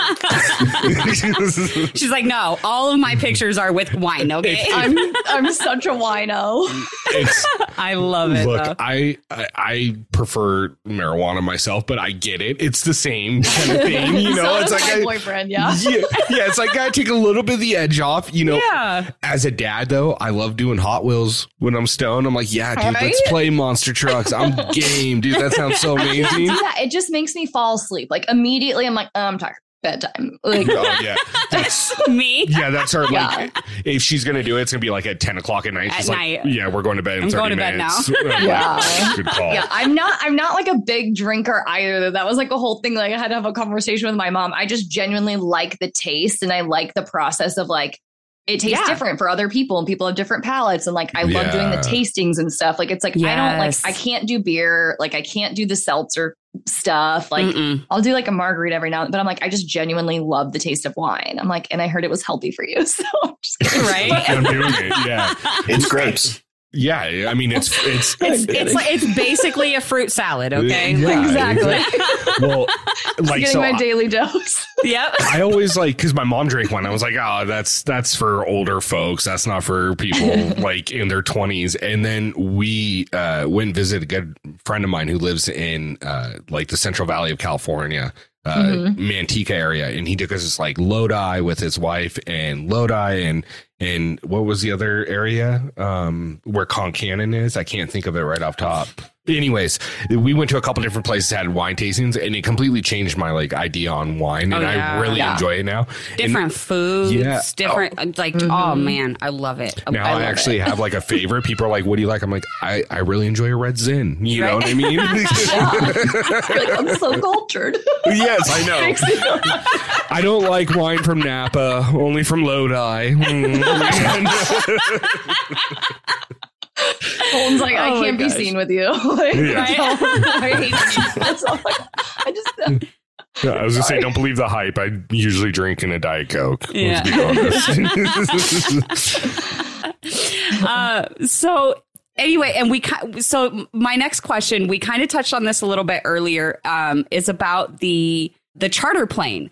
So Mhm. obviously this was completely new for Amazing Race as well, and it kind of removed the aspect of you know, like you said earlier, like racing through the airport and trying to find your you know where your flight is and make the flight and all of that. Um, but it also seems like you know what you were telling us that there were other like aspects of doing the charter plane that made the flight a little bit more exciting so mm-hmm. i'm just kind of curious like which one did you like prefer would you rather have like that race through the airport or did you like having the charter plane for for the cast so having experienced it, I loved having the charter fight flight just Yeah. because I we got to know each other, which Yeah. I don't think we would have been able to do in like the same capacity had we not had the charter flight because we Right. yeah it's like you obviously can't film on there and we all just got to hang out. It was it they used it for like sports teams i think. So it, like Oh, all the chairs were like huge and you could recline back. Like it Oh, was yeah. so comfortable. It was a really cool experience. But that being said i still like if i were ever to like get the opportunity to do it again I would want like what in my mind is like the authentic, like amazing race experience. Like I don't, I wouldn't want the charter flight. I'd want to have to do the whole taxi thing or yeah, like, you know, getting to the airport on my own. Um, just like little elements like that. Like I would still like to have that experience just to test like how well Raquel and I would have done and if that is an added benefit. Right, um, right. Stuff like that. Yeah. Cause, cause that's what I was thinking too. Like when I saw that, you know, you guys were flight attendants and stuff, I'm like, oh, they're going to kill the airport stops. Like they're, Mhm. cause you know, that's another piece of like experience that can be applied to, to that situation where, you know, most people might not know how to read an airport and to navigate through it. And, you know, and so, but then when that was Especially in changed, I was another like, oh. country, it's it's Yeah. very different. Yeah. Yeah, exactly. But that's awesome. I liked the charter plane thing. I thought that was really cool. And, you know, like you said, it gave you guys like an opportunity to get to know each other and, and, um, yeah. you know, kind of become closer Eh, because I've always wondered, you know, obviously like, you know, on the challenge, everybody lives in a big house together. On Big Brother, everybody lives in a big house together. On Survivor, everybody lives on a beach together. But Amazing Race is the only one where you're not consistently like with the other competitors. Yep. And so I've always wondered how those relationships and those friendships form because you don't have that time to sit and get to know these people that you're competing against. But, you know, the the plane sounds like it came in handy for that. yeah, the plane helped tremendously. And then I can't, I, don't know my Amazing Race trivia this well, but it's like I know on ours we had the camping leg, but again, only so many teams made it to that point. And I remember one season they were like in a caves. Like sometimes they do have that one leg where you all have to sleep together in like a contained area, but it's like that's really for the most part it. And then it's like I guess the bonds are formed like if you're like sitting out on a roadblock with like the other person like consistently Yeah. or yeah. it's just it's a lot harder to make those bonds than it is like in the challenge in big brother. It's definitely like a totally different thing which is yeah like coming into the challenge i'm like i don't have social gaming experience other than what i've watched you know? So- watching like watching the challenge with all of the rocks and the four Oh. like the four coins i feel that if nothing else is going to bond teams it's going to It's be that. surviving that together yeah because Yeah. that looked like one of the most brutal things that i have seen it was either like the challenge Mhm. survivor whatever that looked terrible It was awful. And like, thank God Raquel did that one because she, her mental fortitude is like way better. It's funny because like I, I am like a very positive, like uplifting person, but I also am like, I'm way quicker than her to get frustrated. right. And so Yeah. her whole like Zen, like whole mindset, I'm like up there, like on the bleachers, like, okay, maybe let's put the Zen down and flip some more rocks over, you know? but I mean, that's just, I literally was looking at her. I'm like, she's, if anyone's going to find it, it's going to be her because this is just, it's just so Raquel. But yeah, like us four that weren't doing it, sitting up there, like watching them. I mean, this took hours. Yeah. Yeah. And it's like, I mean, we saw Kim cry at one point, and that was just like, you know, mom doesn't cry. Like, we were like, oh my, Yeah. like, I just felt so bad. And Penn was like, I, like, I would do anything to trade places with her right now. And it was just like really sweet to see that. And, you know, Ryan is just this amazing human for Yeah. like everything that he's been through and like the calmness that he has in him and like you know his him bringing dusty down and like it's just yeah yeah it was that was like the most bonding like experience outside of like you know the fun stuff of being on big phil and whatever but yeah that i'm so glad you brought that up because that was it was just hard to watch like you know your partner like your person like struggle doing that because it's just so mindless you know what i Right. mean like Yeah. there's nothing that you can do better there's nothing that you can correct um and then we just have to sit there and watch it you know like it was brutal it was so Yeah. brutal Well, and there's no skill set to it. Like no skill set. skill set is flipping over a rock Yeah. and trying not to flip over one you just flipped over. Yeah. Yeah. But other than that, like it's finding li- like almost a needle in a haystack. Right. And I remember like I remember watching it and for my wife and I basically from the very beginning, our three like our top three teams were you guys, uh, Kim and Penn and Dusty and Ryan. So Mhm. to see all of you guys in Yeah. that and just like struggling and we like talking back and forth on the couch we're just like i don't even know like what i would do in that situation i don't know how that situation gets resolved because the only way to get through it is to like flip one over Yeah. and I, I feel like we talk on the podcast a lot about things that go beyond the show.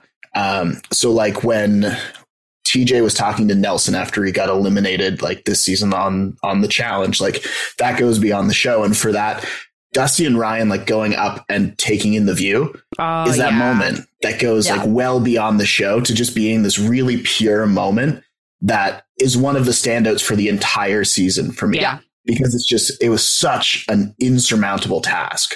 Yeah. Yeah.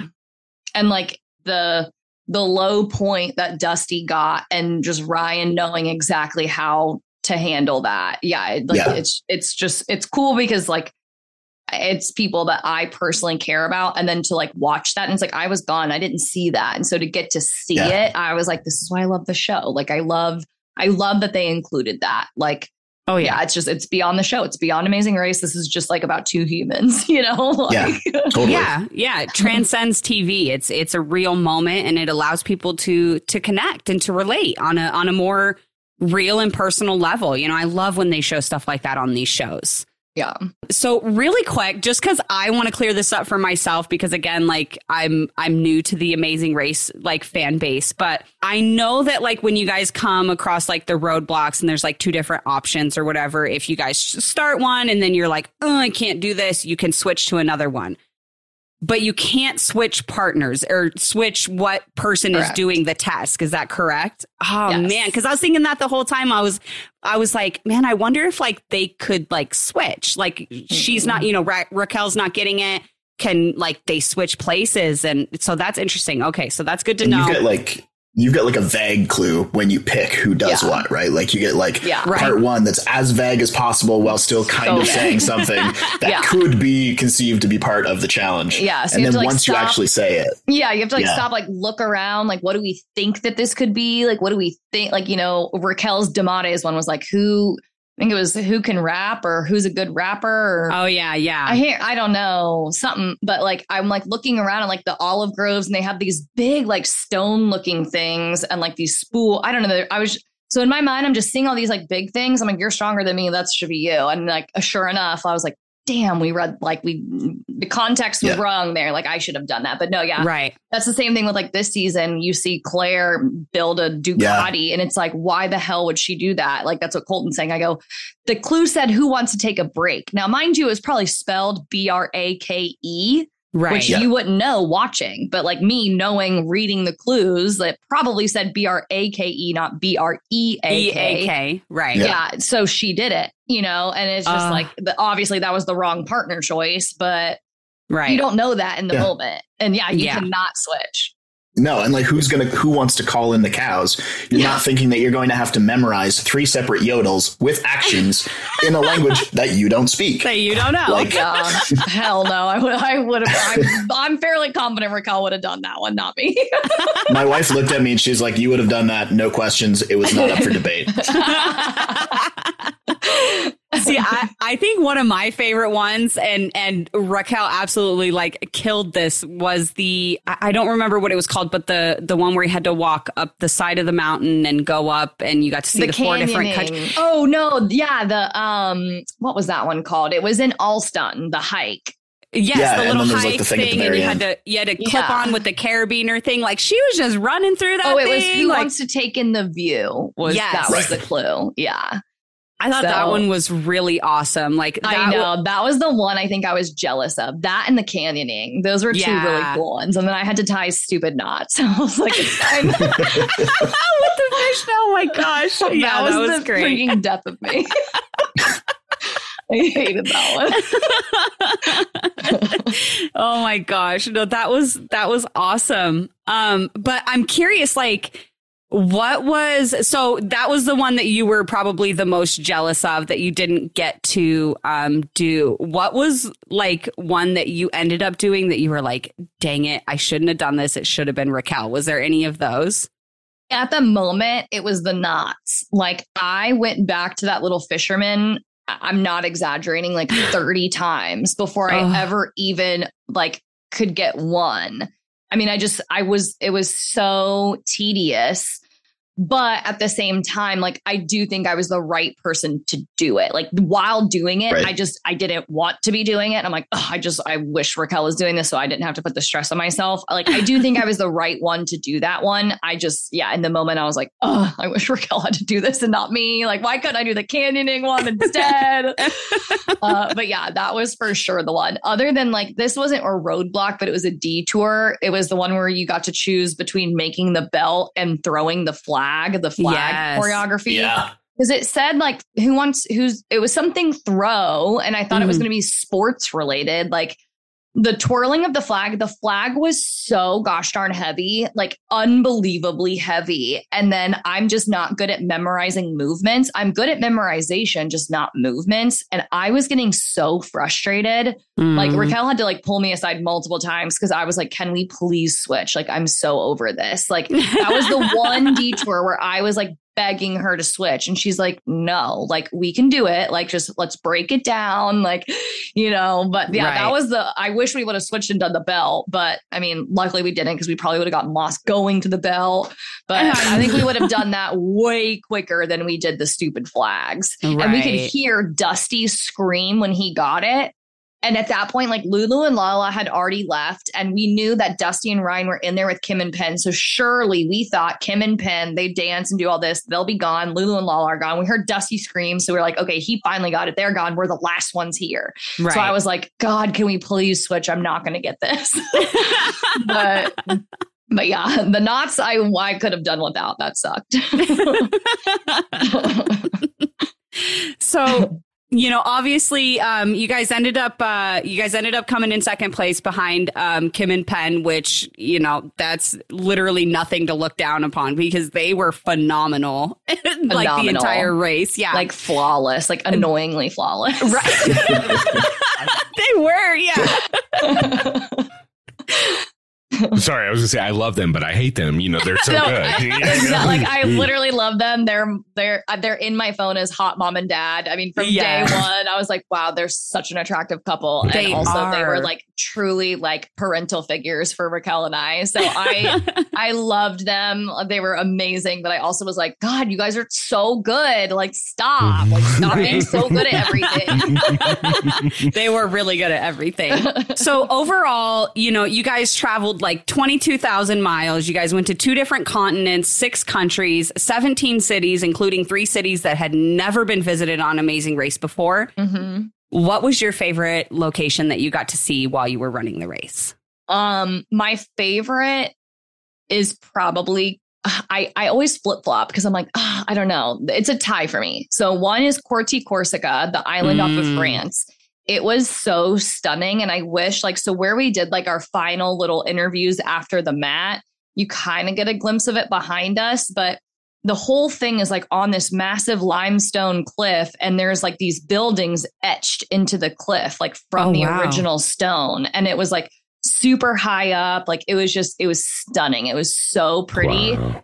And like, wow. it, it just everything was water. It was like coastline, water, like cliffs and then you go a little bit inland. It's like this marina, beachy area. And then further inland was like where, you know, the canyoning and all that stuff was and where we hiked. Like it was just such a cool island. And I didn't even know France like owned islands. Like it was just for me, I, that's what I loved about the race was I went places that I never even knew existed. And I'm like, I will vacation there. And then the second one is Lugano, Switzerland. Oh, um, yeah. Same kind of thing. Like that lake that we were at at the mat it looked like you were in hawaii or something like it was so tropical but then the whole city has such an italian influence and i love italy like i like food and wine like all that stuff i'm obsessed with and then again like to get there like 10 minutes outside the city are these insane like swiss mountains.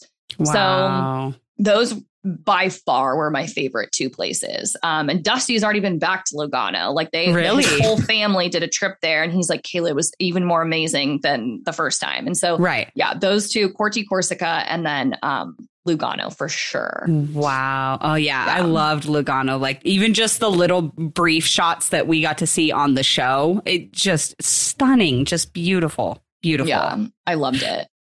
Anyway, so I, I was actually going to jump into uh, Challenge USA, Tony. I didn't know if you had any other amazing race questions um, f- that you wanted to talk to Cayla about.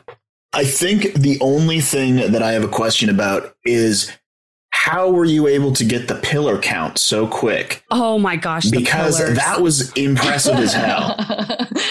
uh, yeah, I honestly, I just, I don't, I, to me, I it was so easy. Like I just walked up there and I was like, I tried to count and I noticed that like they were getting so close together, like the further away they got. Right. And so I've just always had really bad vision. And so anytime like I can't, I also have astigmatism. So like I know my good eye and my not good eye. so like I just like covered one eye and then I, I was like, I counted. But also if you looked above the pillars, so like there was the pillar and like the arch, Yeah. every like I want to say it was pretty consistent up until the last set. Like it was like every 15 pillars, there was like a little square like etching that almost kind of looked like a window, but wasn't. Mhm. It wasn't hollow. Right. But then there was like a little hook that either held maybe a plant or a light. And then I noticed, I'm like, okay, that's been like every 15. So when I switched sides to like not forget my first one, I was like, okay, at this, that little hanging piece and that little square, that was 15. So when I wanted to double check myself, I'm like, okay, 15, 15, 15, 15, you know, like that's Yeah. you know, Yeah. 60 That's or smart. whatever. So that's Right. 16, 61, you know. So I just I I like divided it up into sections and then I like double checked my sections. I'm like, no, it's 106. Cause like I got it and I was so confident, but I'm like, why Penn's gone back and forth like four times? Like, am I missing something? Like, is it not as easy as I thought? But no, Right. that's honestly all I did. I like covered my eye and then I like was easily able to count the sections. Right. And then I just counted the sections and I'm like, it's 106. what is wrong with you guys? like even when the guy was like, "Yeah, it's right," like because I even was like 106, like I wasn't confident because I was Right. just so confused why Penn was going back and forth, and then he was like, "Yeah," and I was like, "Oh," I'm like, "That was so easy," you know, Cakewalk. cakewalk. Well, that's like Right. Penn. Penn also complicated, not like not in this case, but like he complicated for itself. Like when you had to go to the mail room, like really early on, yeah, because he was like, "There's no way that it's this It's easy," and they're like easy. analyzing stamps and like addresses. oh my God. Yeah. My favorite was like I saw Penn like lying down, like, doing Yes. something, and so I'm like, "What is he doing?" Like, I don't know. oh man, that was. I was just, I was laughing through that whole thing. I was like, oh my God, this is so bad. I was like, this I was is like, so there's bad. no way that it's this easy. So I for sure thought that I was wrong, but I'm like, Right. dude, it's 106, Penn. like, not that hard. I'm just kidding. But Pretty yeah, I mean, easy. it did get so close together that like if yeah, it was so easy to lose like what you counted when you switch over to the other one. But Right, yeah. right. that's how I did that. I love it. So, from Amazing Race, now I'm curious, how much time was in between before you got the call for Challenge USA? From when you left Amazing Race to when you got the call for, you know, to go on Challenge USA? Was it a year? Was it like six months? No, it was closer to six months. So amazing race.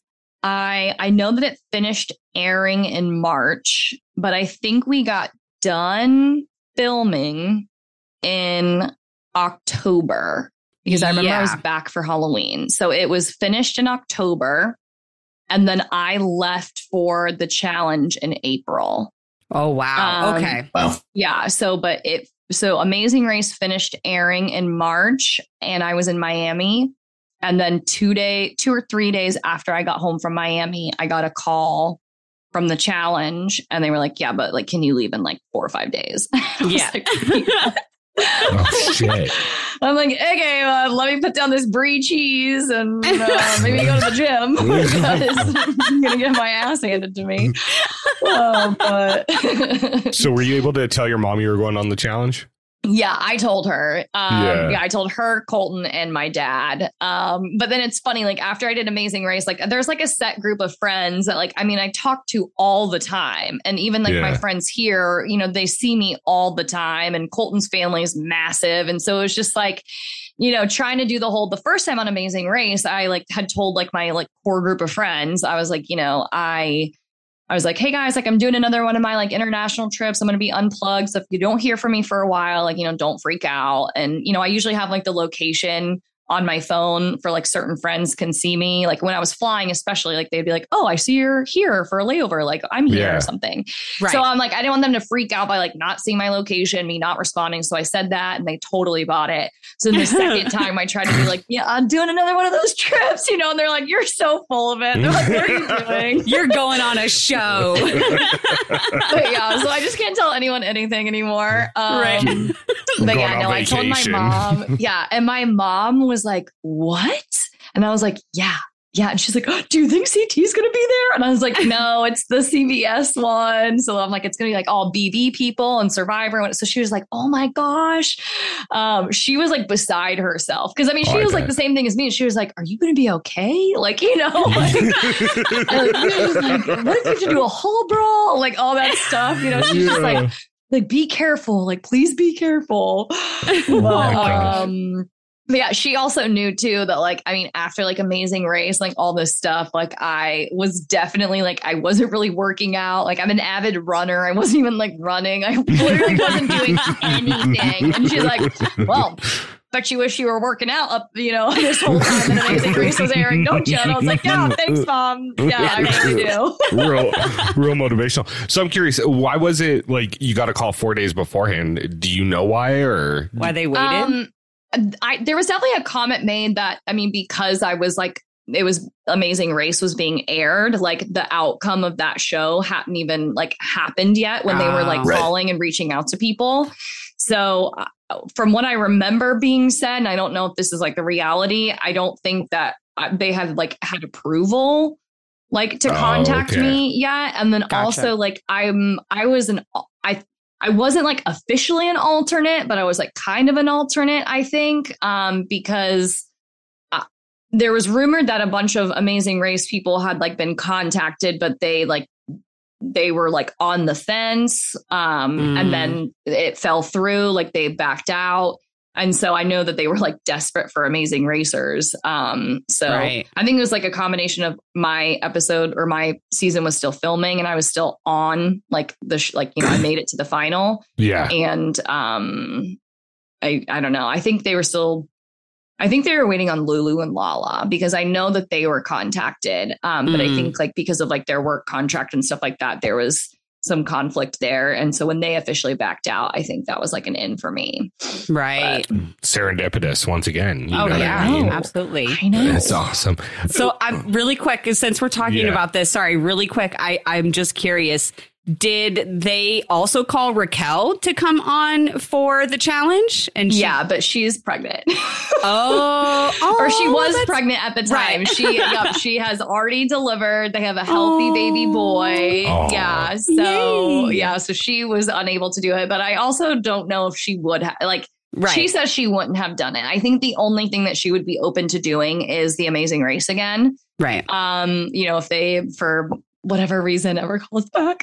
Um but yeah, I don't I don't know if she would do another one or not based on like our conversations, but I don't know. She Right. can maybe be convinced. Right. Yeah. You never know. Right.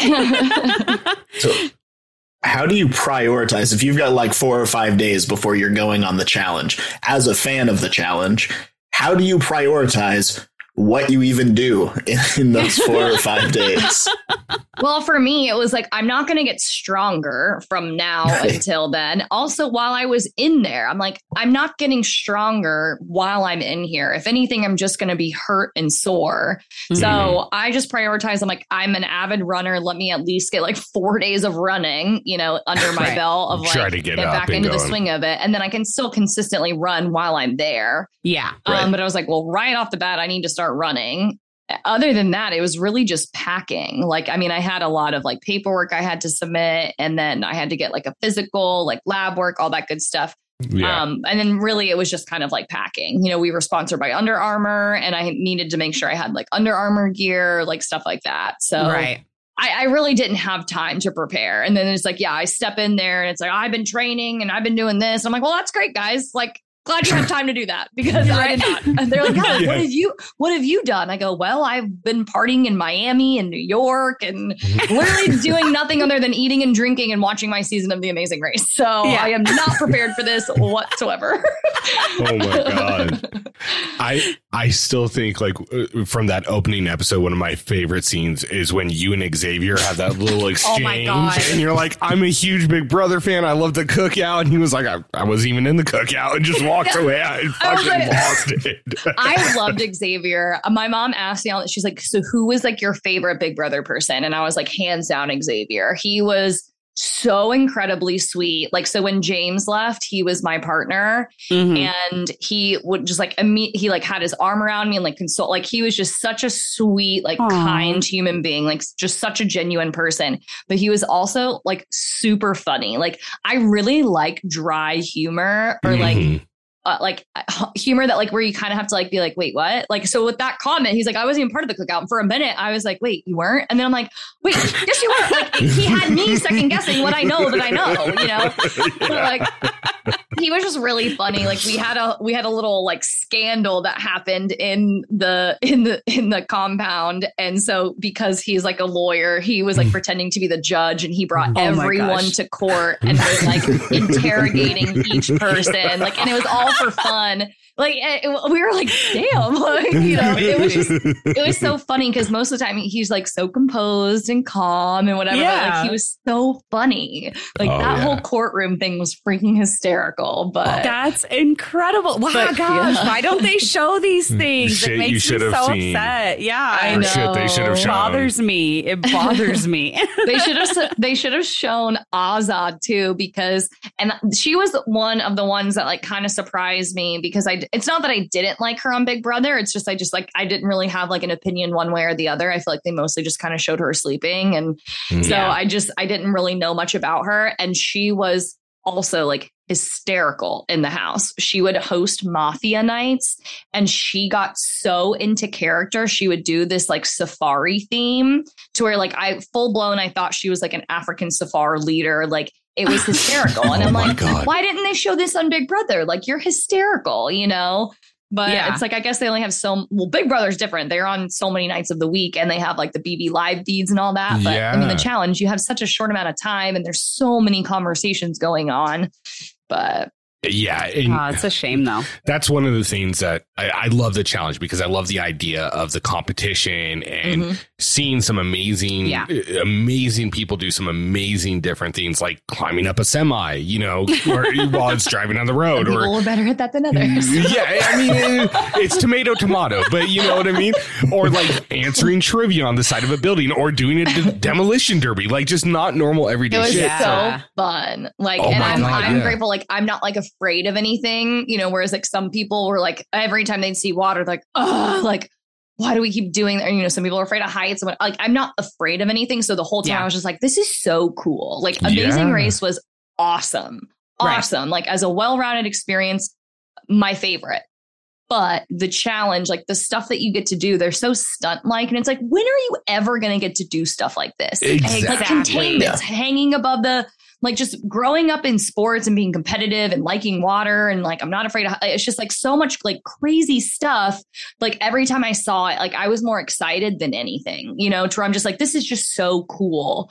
To where like, yeah, I need to be more on the mindset of like, I need to like really perform here. But I was just like, this is so cool the whole time. That would be me. Just like, oh my God, I get to rappel down a glass building. Like, this is Yeah. the most badass thing ever. Like, Like, so cool. I just like a ugh. secret agent. I was nerding out the whole time. Like I'm just Oh like, God, God. this is so cool. I love it. I'm gonna love it. I'm gonna speak to '90s kids, but really it's just like the adult version of that show Guts on Nickelodeon, where Yeah. they had to climb the rock and everything. It's it's just that I would be like that kid. I'd be like, yes, I'll do all of this right Right. now. All of those things. I volunteer as tribute. yeah, exactly. Yeah, Like 100%. yeah. Um, so uh, when you when you walked into the house, did you have an idea like it, it was going to be show divided? Like there was going to be some amazing race folks, there was going to be some Big Brother Survivor Love Island. And with that being said, did you expect it to go show lines so quick, or was that just something we saw on TV and that wasn't something that was really happening in the compound? No, that was definitely happening. Um, and I expected it to happen um, Hmm. just because when you're dealing with that many people who have previous experience on like a, a reality television show, three of which involve relationships, Mm-hmm. it was just very early on like everyone had this like unspoken like understanding of like who's going to be the first sh- first person to take a shot at their own. Like it's like you don't want to do that. You want to maintain your numbers as long as possible because if you have the numbers backing you then especially with this random algorithm if you're partnered with someone on you know it's like you have a you had a bigger bandwidth of of security um, so yeah, it was definitely immediately it was going to be shows have their own shows back. And I'm looking around at like Leo and James, and I'm like, oh fuck! like, sorry. I literally No, was no, like, no, what the hell, you know? Um, so yeah, it was like it was uh, our whole thing was we immediately had a bond. We immediately knew we would have each other's backs no matter what, but we didn't want anyone to know that initially. We were like, let's try and spread out and each of us infiltrate like a a show essentially. Right. Yeah. You know, Right. if we if we can do that. Like if we can be absolved by another show, I mean, because we can't do anything with just three amazing racers. I mean, we Yeah. were just very realistic. Like there's nothing we can do. Um, if everyone's sticking with their own show, which was definitely the vibe. Well, that was a conversation we had on the first recap Uh-huh. was like they screwed you guys. They They they, gave everybody Yeah. else anywhere between 6 to 8 people from the same show and there was three amazing race folks and it's Yeah. like no, that's not that's completely wrong. What I think really helped is the fact that they casted so many people from Big Brother 23 and there was those residual feelings Oh, from yeah. what happened that previous season that it didn't take long for someone to say, you know, I'm going to go after someone from my show. You Right. Right. Mean? Which Yeah. I mean, as a fan of all this stuff, I was like, heck yeah, this is awesome. But like in there, I was kind of like, you know, uh, I don't think it was a, the smart move timing wise because then you notice they started going after that. Yeah. Yeah. Um, but yeah, it was, I was definitely like, ups, not upset. It's like, you know, I just was like, well, this is definitely a disadvantage. But then I realized like, I'm pretty good at building relationships. And so I think I can have enough strong relationships to where people will, for, will forget like my, sh- like what show I'm coming from. And I can Right. just be absorbed for, for Cayla you Yeah. know Yeah. and because there's only three amazing racers it's not like well we can't really work with Cayla because she's got all these other people she needs to protect it was kind of like no dude i'm a free agent and like, there was definitely comments i think tyson's like Cayla's out here for herself i'm like well yeah you would be too if you only had two other people from your show like yeah. i don't really have a whole lot of options Like, Yeah. of course i'm out here for myself Well, I never got Um, that statement. Like, of course I'm here to win a million dollars for me. I'm not here to win money Yeah. for you. Like, So are the what? Other 27 people on this show. yeah i'm out here to protect the people that uh, blatantly seem to want to work with me you know Yeah. it's just Yeah. you probably are getting that that vibe because we don't have that rapport so Exactly. It- it's the same of like the people like on Big Brother and Survivor and Challenge. They're like, well, you lied to me. It's a game built on lies. Yeah. This is what this is all about. You can't be mad about that. yeah, exactly. You know? Oh, I love it. So, um, I I wanted to ask you this. You know, you get into a house with so many different personalities, so many different people. I mean, obviously, we've seen from watching the show, there's a lot of big egos in the show too. What? Um, yeah, I No. never would have guessed it. Yeah, I mean, literally Shocked. the first episode out, people were like, "That's Wes reborn," you know, right, Right. on top. you know what I mean? But um, going into this, is there someone that you thought like, like first impression, you're like, I'm not going to be able to get along with this person, and then as the show progressed, because you obviously made the whole season, you actually were able to make a connection and friends with them.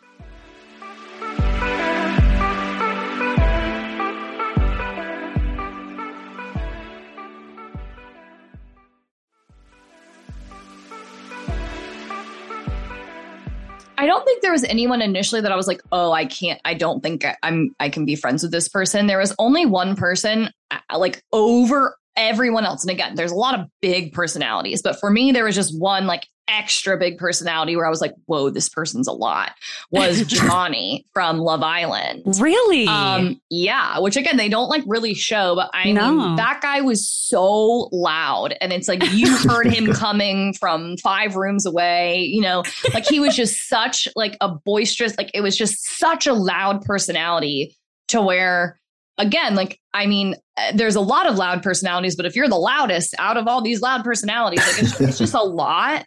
Yeah. Um, but then I will say we had a we had like a conversation on like the little day beds outside where he was telling me about like all the businesses that he has and he's into like real estate and we just had a very real just like human life like no reality television like this is just like this is what I'm passionate about like I'm really building this like back at home and this is like my focus when I get out of this and, da, da, da. and it was just like he was just such a real authentic person to where like literally he gets up from that and he's just like ah like you know like going out into like the, the kitchen again and it's like he just turns it on you know Right. it's just Yeah. like it was like almost like a split personality like he's this Mm. calm like driven like businessman but then it was like I mean, he turns it on and he was hysterical.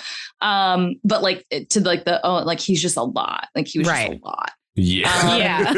that's that's really like the main person that like stood Yeah. out to me. But it also was like I didn't watch Love Island, so Mm. they also were were a group of people that I just didn't know anything about. So I could only go off of first impressions. And so like his first impression was like the loudest. It was like, Right. whoa, the guy is like a lot. Uh, did you know everybody else like from watching their seasons or just like a, a fair majority of them? I knew everyone on Big Brother. Um, outside of Amazing Race, Big Brother is what I had watched the most. Um, Yeah. and then Survivor, I I'm now like an avid like I've crushed like 20 something seasons of Survivor now that I've played with all of them. Like I'm obsessed with it. And again, my Yeah. mom would definitely have it on and I'm very familiar with the show and I know how the show works. I just didn't pay attention to like the characters, not characters, the the people, the cast. Yeah. Like I didn't Yeah. Yeah. I didn't know anything about them. The only person that I recognized was Tyson. Mhm. Um, I, I, but I didn't know him. Like it was just one of those things. I'm like, I've definitely seen him before. Like I didn't know his name or like anything, but I'm like, I definitely know that that guy's from Survivor. right. Um, everyone else from Survivor, I didn't, I didn't know, which was uh, my biggest regret is like not like knowing people and like what happened on their season. Like, you know, so with the cookout, it's like I knew what happened. I knew Mhm. about Right. Derek and Alyssa getting, you know, the short end of the stick on their season. And I knew the dynamics of all of them. And I've seen through social media that all of them are friends and all of them hang out. And, you know, Xbot, you know, all the cookout watches. And it's just like I knew everything about BB, which was very beneficial going into navigating conversations and navigating relationships with like certain people Right. and with big with survivor i i didn't know anything like now i've watched winners at war and i know what happened between Yeah. like sarah ben tyson you know mm, and right. so it's just like yeah i knew i knew big brother i did not know survivor i did not know love island and i obviously knew my amazing racers so it Right. was just like i was kind of at like a 50-50 like i knew half i didn't know the other half I I think like the the biggest part from this though is that even though you may not have known like the survivors and the Love Islanders, you knew the challenge. yes And that showed through. I, I I know we touched on this a little episode. bit. Yeah, I know we touched on this a little bit earlier in the in the interview, but like it was something that consistently impressed us the entire season. Where like Cayla has such a great read and a great gas grasp on not just how the challenge is played and you know all of the politics and the things that go along with it, but you were grasping this challenge because the way that Challenge USA was played was a little bit different than how Yeah. like the flagship challenges was cha- was played. But you were able to take hold of that and really use it to your benefit to the point where you know you're one of one of three amazing racers to be the first amazing racers to ever play the challenge game. And then you were the only one to make it through the entire season and run TJ's final. And I think that is like incredible to be able to do that, especially saying you know, that you weren't familiar with all of the other people that were on the cast. Yeah. Thanks. I mean, yeah, No. like I am like I I am like I studied the challenge. You know, like I I took the whole social thing very seriously. I took like everything that I did, like I like had a purpose, you Yeah. know, but I also it was very important to me that like everything I did and the things that I did with purpose, I wasn't being anyone like other than myself. Yeah. Um but I mean, also like these shows kind of like shaped who I am, kind of thing, you know, just because I was like such a fan and like, you know, I like idolized, you know, the CTs and, you know, all that stuff. So, yeah, I mean, it was really cool being like such a fan of like the challenge and Big Brother too, eh, because I'm a fan of like the socializing part and like the Right. gaming and making alliances. And I'm, and again, Amazing Race, you don't do that. So I was very like, I was excited to see like how well I could like maybe execute like those aspects of what the challenge is. And so like I feel like I did pretty well. I mean, it came down to relationships for me getting into the final with Yeah. Sarah and Dom. So Exactly. Well, and even then along the way, I mean, you you literally like I said, you you ticked all the boxes. You had the social play, you won an elimination, you won a daily challenge, you qualified for TJ's final, you ran TJ's final, you were the only amazing racer to do so. Like you just you ticked all the boxes all season and it was incredibly impressive. And I just I really want to commend you for that because Thank not a, not a lot of people could come in uh, being at the disadvantage that you were in coming in and it kind of being a show alliance setup at first and you only having two other people to work with right out the gate and then to turn that into the situation that you did to be able to make it to the final and run the final i i just i think that that is impeccable thanks. I tried. I like gave it my all. you Well, did a to- great job to add on to that, uh, sorry, uh, to add on to that, there's a reason that when we did our finale recap, every single person on the podcast listed you as one of the people we wanted back. Yeah yeah absolutely, absolutely. Well, yeah um, it- so we did a recap like towards the end of the season. I think it was. I think it was right around like when Sarah was trying to go into the hall brawl against Enzo. It was like right around that episode. um, and the only reason I remember that is because we had um, Alex Brazard from The Circle on, and Yeah. he's a huge challenge fan. He loves Survivor, loves all these reality shows too. Mhm. And him and Tony were having a conversation about how this season of the challenge was special because it was the first time we got all rookies and they played the challenge the way they thought the challenge should be played. And there Right. were no veteran influence on, no, these are the people you go after first. Um, but and so that's where I think it's so commendable is because you know the challenge on the flagship MTV challenge like we do, and there's certain guidelines that happen. You know, rookies go first and all these other things right but the rule book was thrown to the wind and you still were able to navigate it. And yes I mean, honestly, it seemed like you, Tyson, and maybe Danny really had the clearest Mhm. read on the game and how it was being played. james did too while James he was did- while he there. was I there. definitely Yeah. did. Yeah. I was very I would- sad to see him go so soon. Oh, I was devastated to see him go so soon. Yeah. Um, because I mean, he gave that his all. I mean, Yeah. like he was so strategic, had very like driven conversations. Um, and I'm glad that you included Danny in that because me and I, t- I talked to like a lot of people about like my experience with the challenge, and everyone always asks like, "Oh, how was how was Tyson or how how is Sarah? How is you know this person?" And, and everyone's just like, I don't know. Like for me, Danny like kind of got the Kiki edit, you know, to where it's like Yeah. most of uh, most of his stuff, which I mean, I think is hilarious, and I think it's like It, it I was mean, the greatest and we, we all inside heard joke. we all heard that much about Kiki actually in in there, you know. Yeah. Like, so it's, I mean, but at the same time, like Danny was like the perfect, perfect challenger that like kind of kept his head down, Yeah. Yeah. but also made sure to speak up when he needed to, and. You know, because eh, otherwise, like I'm looking at Danny as like a big threat Yeah. you know it's like i mean and he was he was able to kind of like quiet that and then just be in the right conversations at the right time kind of kept his mouth shut. He was a wealth of knowledge but just kept that tight lipped because Yes. he just everyone got along with him you know? And so yeah danny like i really really really enjoyed danny. Well, So- it, obviously, the experience you have compared to what we see is is different as the viewers. Mhm. But as the viewers, he got very much the CT gameplay Right. Which Yeah. is he no attention Lay was low. Mm-hmm. brought to him. He won a Mhm. daily when he needed to, avoided elimination, and when it came down to it, he was able to do the the final. Right. Crushed and, it. and Yeah. crushed it. Yeah, like there was there was really no part that he struggled at, except for maybe the very first part on the second day in the morning where he was Right. getting to that first puzzle. Yeah. Yeah. But I mean, it was it was a phenomenal game. But I think the fact that what you did with the lack of alliance in Mhm. your original show, getting really no fucking no heads up on your going on, just like, hey, do you got your passport? Fill out these papers. Let's go. Hopefully, you've got like a fucking vaccine shot. You know what I mean? And Like I was so out of shape. like it was bad. I was like, oh my god. but that's why I think it's so impressive, though, is that you were able to navigate it and you Yeah. were able to go into it like six months off of your previous show and come in with a clear enough head to navigate a whole new social structure Yeah. in game show or, you know, however you want to categorize it, the fifth sport, whatever.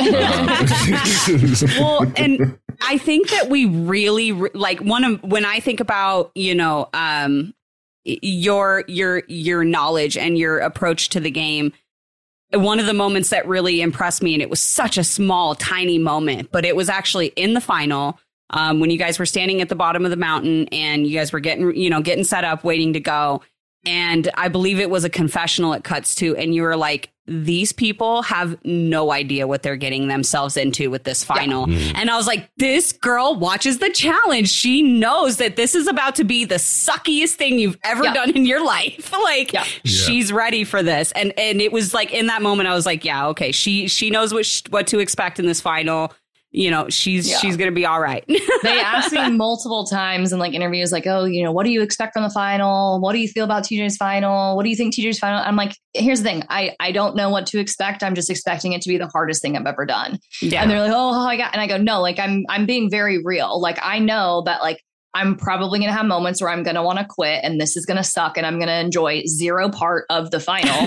but I'm going to, I can say I ran TJ's final, you know, Yeah. like, I Yeah. mean, exactly they just, they can only include so much and how grueling that it was. And I know that our cast got such heat for like, oh, so many people quit, you know, but I have my own feelings about stuff like that. But, you know, it's just, I mean, it the the shoveling the dirt thing. I think that was like the biggest one where I don't think they showed the gravity of how grueling the conditions were. Yeah. You know we didn't have all weather stuff. Like all everything we're wearing is soaking wet and that's what we're wearing for the rest of the time. And shoveling dirt is just mindless barbaric movements but it's like for some people you know i know people felt certain ways of like they were just upset about it. And in my mind i'm thinking there's always an overnight it's always this mindless like the it, the point is for you to get no sleep for you to be miserable for you to be physically Mhm. exhausted for you to be physically uncomfortable. So it's just like i was like well there's worse things that we c- you know it's just like well whatever. Like i don't Right. know.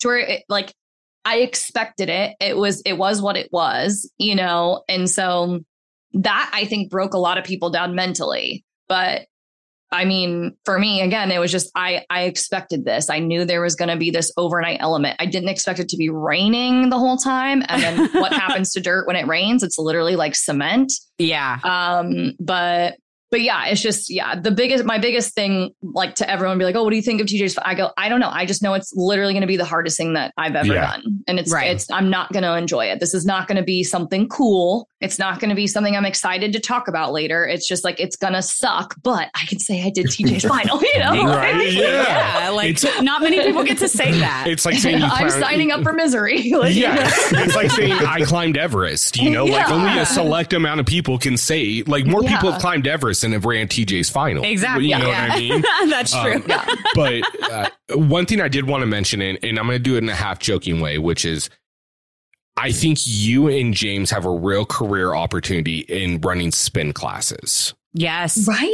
Yeah, that was like one of the most like i was the- ready to the- get on a bike oh, I Well, was I'm going to be honest. It was one of the lamer eliminations as a 100%. viewer to watch, but Yeah. you guys made it fucking awesome. Like it was super entertaining because you guys were actually having fun doing it. yeah Yeah, and everyone's And- like, "Oh, Yeah. was that you guys showboating?" I go, "No, I, I genuinely, genuinely, we were at a moment of if we go out, we go out. Like, you know, Mhm. it, it is what it is. It sucks to be going down into an elimination, especially so early. So it was like, I genuinely loved James as a person. Like, I loved that I got the opportunity to like m- make him one of my best friends, like through this experience together.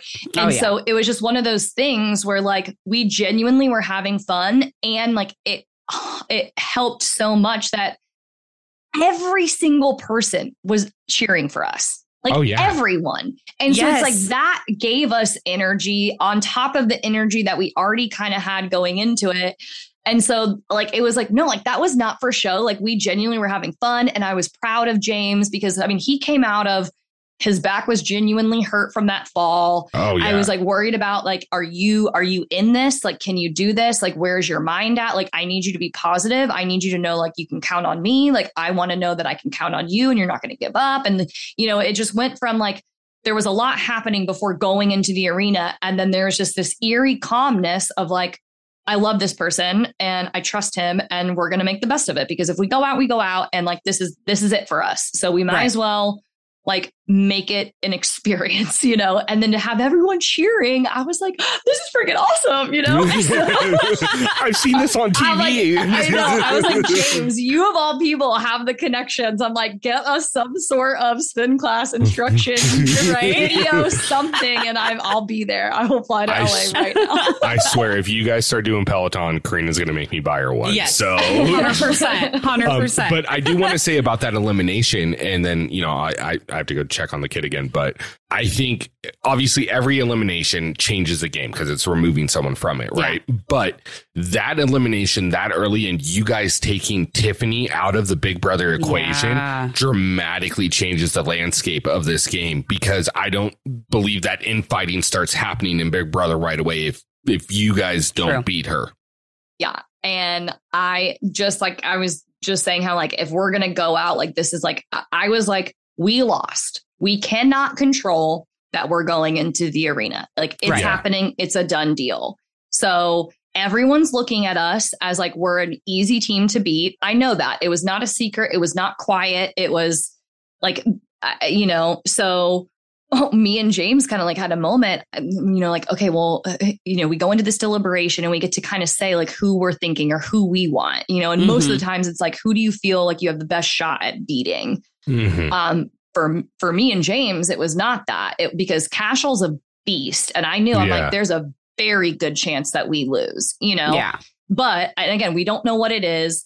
And so I like literally, me and James were thankfully on the same page. I'm like, dude, if we're going to go out, I want to go out swinging. Like, I want to make this sucky situation of going into an elimination, I want to make it progressive. Like, I want to, Yeah. I want to make like moves. Like, you know, I don't want to just survive because, like, at that point, what? Then we're going to deal with it again week after week after week. Hmm. yep. Yeah. So I was like, dude, like, let's go after Tiffany. And I say that, and I went into this being Tiffany's biggest fan. Like, I, I was like, this woman's brilliant. Like, you know, I wanted to work with her. But again, you have to kind of take off like your hat of, oh, I'm this person's fan and I love this person. I was, I literally voted for her for America's favorite, you know, but it's like in this game, I can't look at her as like, oh my God, she's a fan. And I want to keep her around. It was, she's brilliant. She's very manipulative. She's very good at orchestrating relationships and moves being made. Yep. And she was creating this barrier of all the men protecting her. And it's like, if she's not working with me at this point, I can't I can't keep her around or want to keep her around thinking, oh, maybe she'll want to work with me. No, in Right. the beginning, it's it's very quick the people that are open to working with each other and the people that Yeah. aren't. And I just take that for what it was. And it was like, we're not having game talks with her. I'm like, are you talking with her game? And he's like, no. And I'm like, well, then there's probably game being talked about us. So I'm ready to snip it. If we're, if it's not going to help us, if we're not being included, then let's remove it. And it would make a lot of other people happy too Yeah. Yeah. because exactly. you know just the overall feeling of the house like you know kind of revolved around tiffany moving in circles and just it was constant gaming like we had the joke of like bb's doing too much like this isn't big brother like there was just too much happening yeah. so i was like this is a win-win we go in we could take out a huge social player We would make Mhm. a lot of the house happy just socially, just removing this like aura of like there's just so much game surrounding her that like maybe let's just remove it. and then Cashel's super strong. So I'm like, James, on your side, like that's a huge like threat that you could you could remove.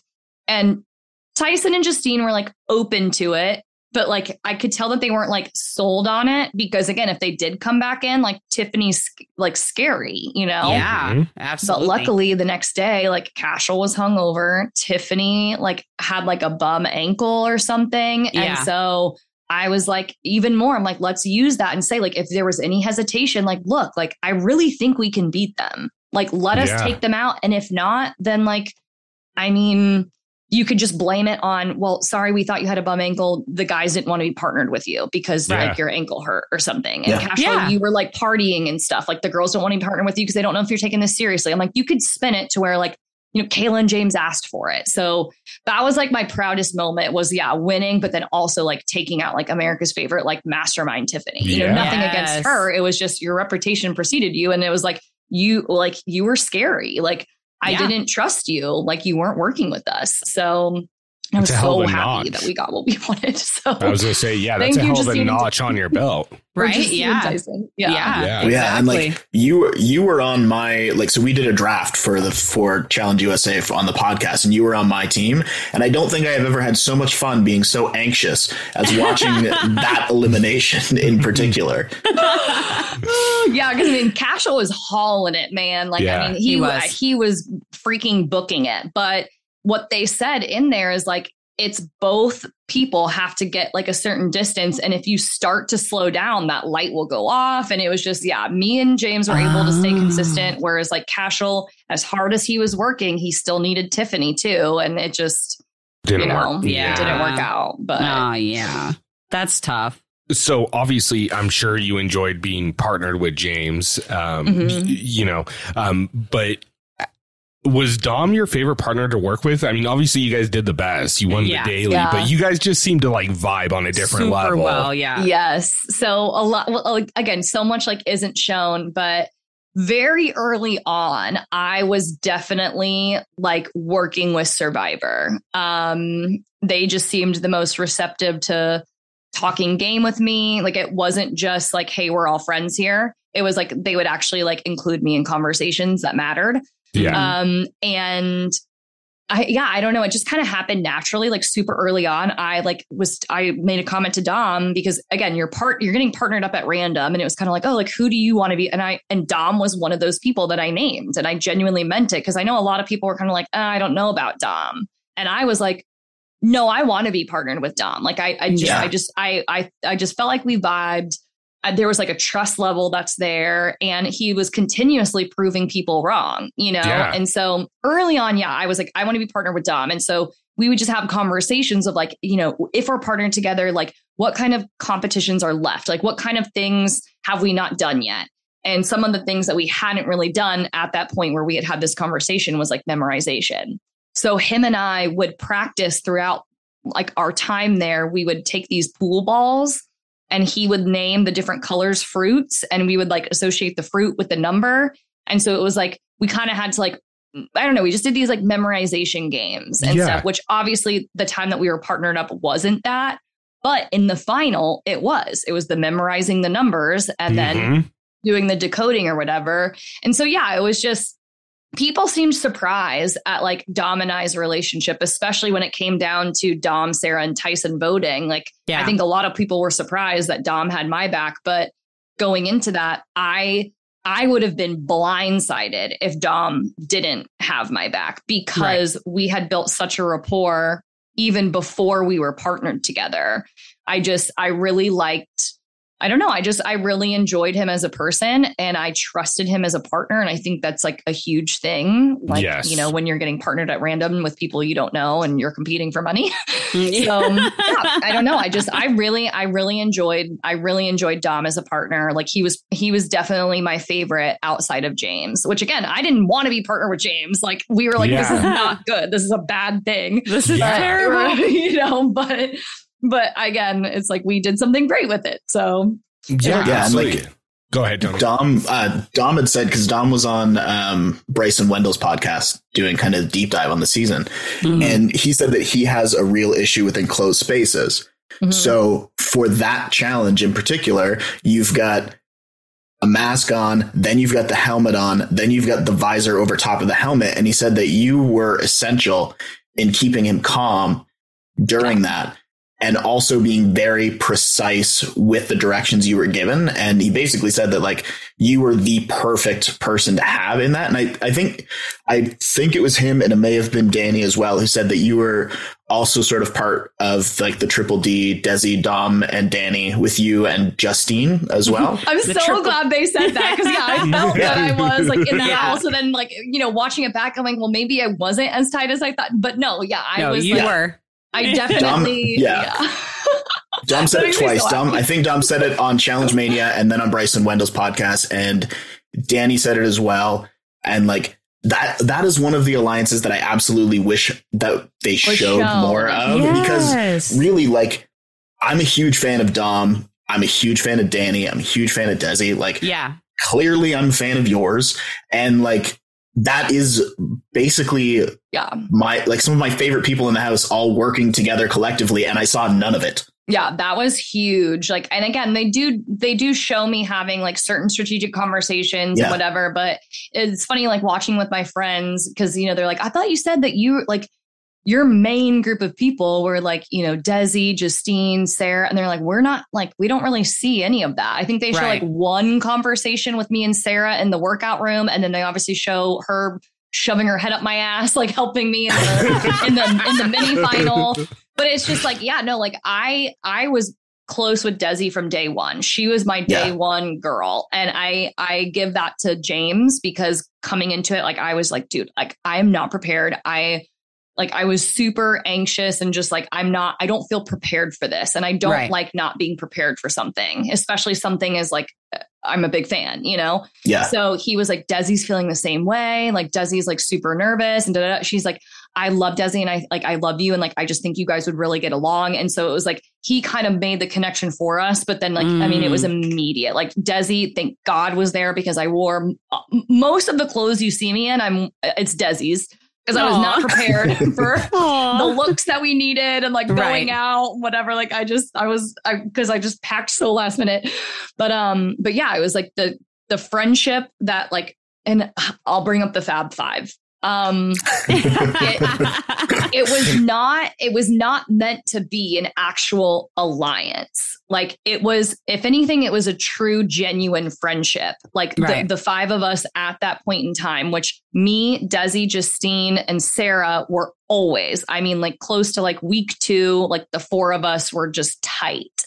And then cash like I grew to have a very good friendship with Cash the longer we were in there, which I I initially didn't. Um, but so it just got to the point where that was a genuine friendship, and then, but again, you you're not seeing any of the backstory from that to where it did look very mean girlish, and you know I I feel bad about that, but like. One, that was an off day when that comment was made, the Fab Five thing. And two, it was more so like a play or like a stab at like Big Brother as a whole because Big Brother, all they do, like they have names for everything the oh, cookout, yeah. the leftovers, you know, yeah. and it's two BB girls that are only working with the guys, want nothing to do with us. And so it was like, oh, well, I guess the Fab Five need to work together or something. And it like became like a joke.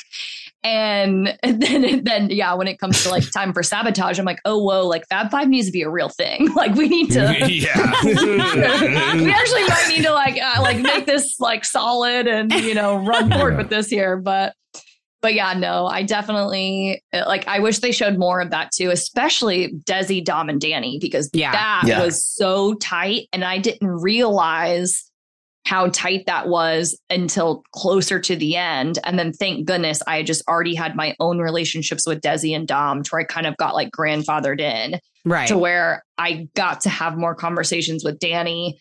And then I just saw the way that we viewed things were just very similar. yeah. Um, Yeah. So yeah.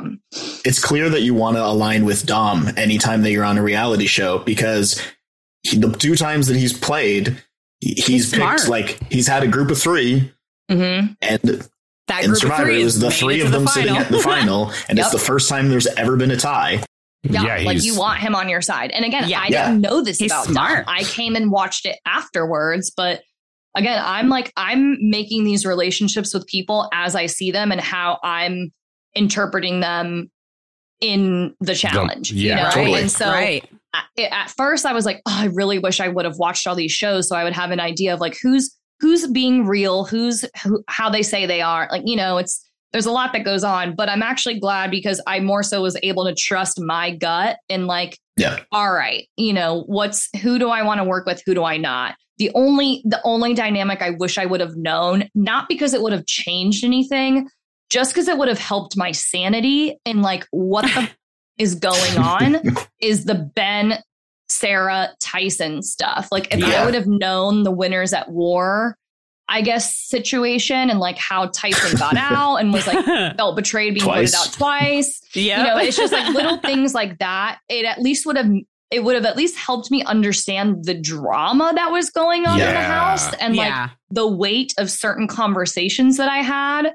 Because, like, I, you know, it, everyone would like to say, you know, the past stuff is in the past. We're coming in and starting all fresh. Well, at certain points, when you're in a pressure cooker with all these people, like the past is going to come up and it's going to affect, you know, things to where, again, it wouldn't have changed anything for me. I just would have, it would have helped make sense of things. Like, Right. I, Yeah. like, of just like, why do these people have like a feud? And like, why is going after Sarah going after Ben? I was like, what? right. like I just didn't understand. And so Yeah. yeah.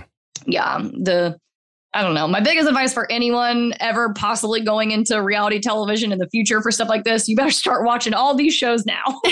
You Now, in, in your everything. defense, in your defense, it's very hard to watch like 12 seasons of Survivor in like four days. And that's just Survivor. Like Yeah. that's not the Love Island. That's not the other. Yeah, no, that's So- that's So I've been crushing through them now, though. Right? like, I'm, I'm ready. She's ready for season can two. call me anytime. I'm good. Yeah, no. Um, so one thing I wanted to kind of jump back to is during the the earlier part of the season. Um, well, actually, before I get into that, first of all, did Leo mention his cats as much as he as much as it was shown in the edit? Was that like a real thing during the show, or was that just some that they pulled to make it look more so? I definitely think they pulled a lot of it, but like also like in the beginning when it's kind of prompted or pulled, like he definitely ran with it the rest of the time. Like he oh, definitely Okay. didn't mention his cats as much as Danny mentioned Kiki. Mm-hmm.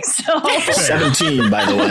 There's, we had a Kiki counter going on all season, and final Yeah. was 17. Yeah. But he, but Leo genuinely really does love his cats. Like he's Oh, obsessed yeah. with his cats, and so uh, yeah, it was definitely kind of I think like prompted a little bit, and then he ran with it on his own from that point.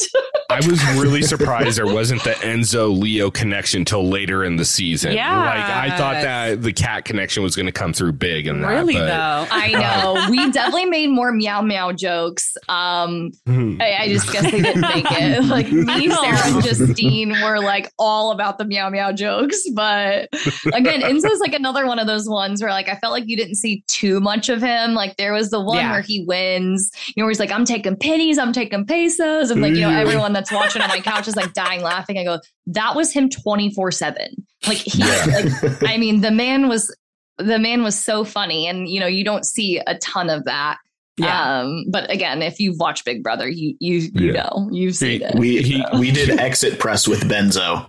They With were Ben both in the Zoom call together. Yeah. really Yeah. Yeah. i want to go back and watch that and see how it that was went because wild. i I was so pissed off at Ben when that whole thing happened. Like the whole Benzo, whatever. And then I was just like, you don't do that to Benzo. Like I felt personally betrayed on behalf of Enzo. Like Right. I I was not, that was one for me that I just couldn't let go. I was like, Mm-mm, I don't respect the move. I think you should have like stood your ground. I was not, not, saved your not, friend. not happy Yeah. with that.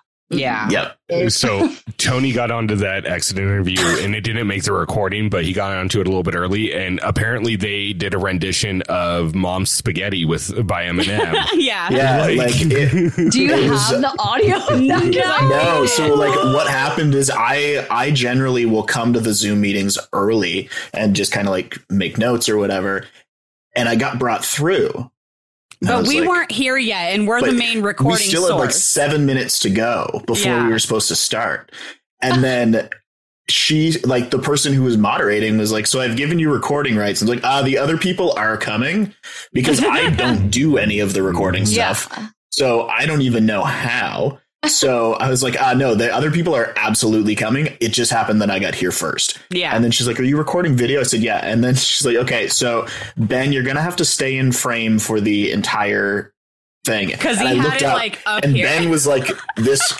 this much in frame, and then he just like slowly comes into frame, and I was like, "Cool, so this is what it's gonna be." And then Enzo got the same talk, so I can only assume what happened in the previous exit interviews. and Dude, then they're a riot. They were a riot. If they would have made one more freaking fire at that compound, I was like, God. oh my well, like God. I said, it's, I said it's like it's a good thing that I shaved for this because we're on video. And Ben goes, "Me too," which obviously he didn't. And, and then Enzo's like, "Yeah, I even put cologne on for this." And then it just like went from there, and it was absolute anarchy with the two of I'm them. so and then these jealous. these two came in, and it like it calmed down a little bit.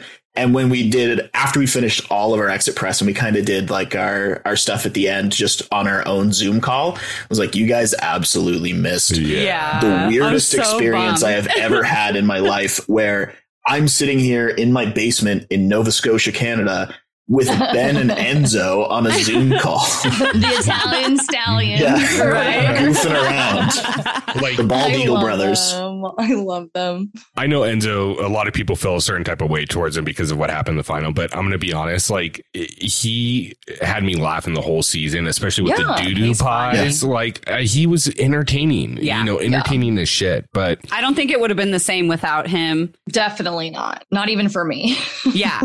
I'm actually glad that you brought that up though, Rick, because I actually did kind of want to jump back to your relationship with Desi and then what ended up happening, you know, in that final. And I know that, you know, especially hearing that you two were so close on this season of Challenge USA, like that had to have been tough to watch, you know, Desi Yeah. have to go through that moment. And so I just kind of wanted to get your thoughts on, I know you had also said that you had your own personal feelings about people who quit in the final.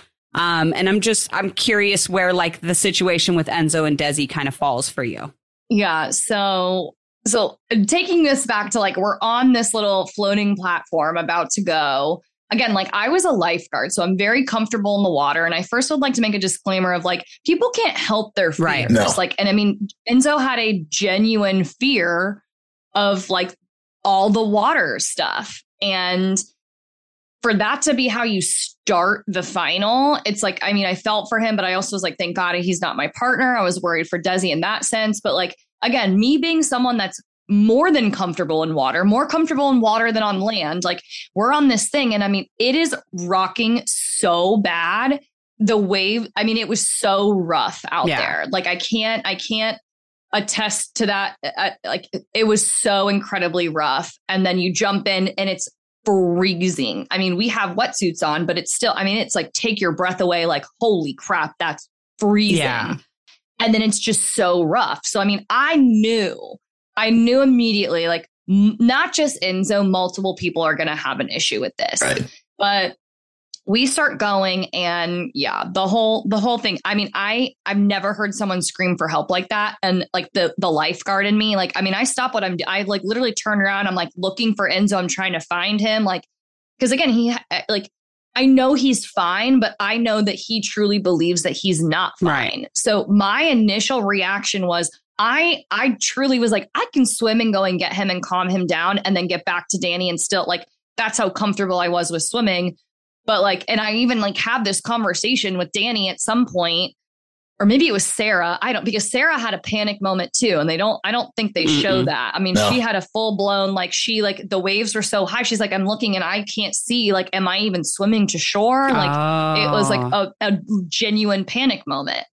And so I'm hearing Enzo like scream bloody murder for help. But more importantly, I'm hearing Desi, which like I mean is my like day one best friend. Yeah. And she's like, Enzo, please, please, like just hearing the pleading in her voice. I've never heard anything like it. And so I wanted to go swim back and try and help and just be like, but I knew there was no calming him down. But still, I just like, I don't know. I just I wanted to see if I could help the situation in some way. Like that was my first gut reaction. Like I completely forget that like I'm swimming for a million or five hundred thousand dollars, Right. you know. But like and or Danny was like, what happens if he does this on another one and you're his partner? Yeah. Right. Is someone gonna come back and help you? You know? And so there was a moment where I wanted to help Enzo. I wanted to help Enzo for Desi. Like, you know, it's just like I wanted to help the situation. I just like I wasn't shocked that it was that it I was not shocked at all because it was genuinely on Enzo's behalf, like incredibly rough Right. conditions. And I mean, even like the boat that came and got him, I think like hit his head at one point. Ugh. like, yeah, because like they couldn't control the boat. Like it was that rough, like because the storm was coming in and all kinds of stuff. So it was just, it was devastating because you don't want that to happen to anyone. It's like that thing of like, you'd think I'd be like, oh, cool, two less people that I have to beat. And Desi would have been a competitor, Wow, you know? yeah. But Yeah. it's just like, you don't want to see anyone miss out on the opportunity in that way. But I don't want to put that all on Enzo either, because if it would have been a calm lake day, he would have hated it, but he would have gotten it done, I think. Right. But it was so rough, guys. Like, though it was on that platform. I mean, like it, it was it was insane. I literally was like, we're swimming in this. Like again, I, I know I'm gonna be fine, but I mean, I was worried about Danny. Like Danny wasn't the strongest swimmer at the time, or at least he was like, I'm a little like he, you know, he made the comment of like, well, thank goodness I'm with the the best swimmer, you know. so it's just like, I mean, I just I felt for both of them because I, I before we ever even jumped in, I I like I almost just knew it was gonna happen. I just hearing Desi like scream and like beg him, like, Mm. please, like, please, can you just calm down? Like, please, you're okay. But it's like when you go into that panic mode and it's like a genuine, like, you can't Yeah. help it. I mean, it just like completely takes over. And like, he literally was like, I'm going to die. yeah. Yeah. Like, I truly believe like he like felt that way.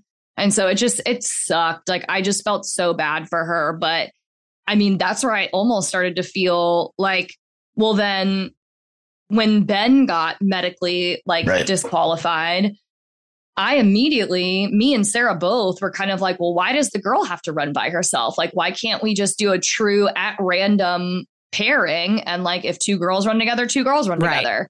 I get it would maybe be looked at as unfair if two guys got to run together. Um, so I mean, it was just like a shitty situation, you know, but it was kind of like, well, can Desi run with Sarah now? Right. You know, Yeah. like can Desi swim a Sarah now? Like, I mean, just like all these things are happening so fast. And like, because I care about these people, like I wanted Desi to have her shot. And I just thought it was super unfair Yeah. of the whole like female doing a leg on their on their own. And, you know, it was just it just sucked, you know, but it is what it is. Yeah, I think I think that was a a huge oversight in uh, you know, on productions and not being prepared to medically DQ Ben. You know, and we've talked about different scenarios that they could have done. You know, obviously we we're not we don't know how much time passed between when Ben got injured on that mini final and then when they actually DQ'd him once you guys got to Patagonia. You know, but I I presume it was a few days in between those two events at least.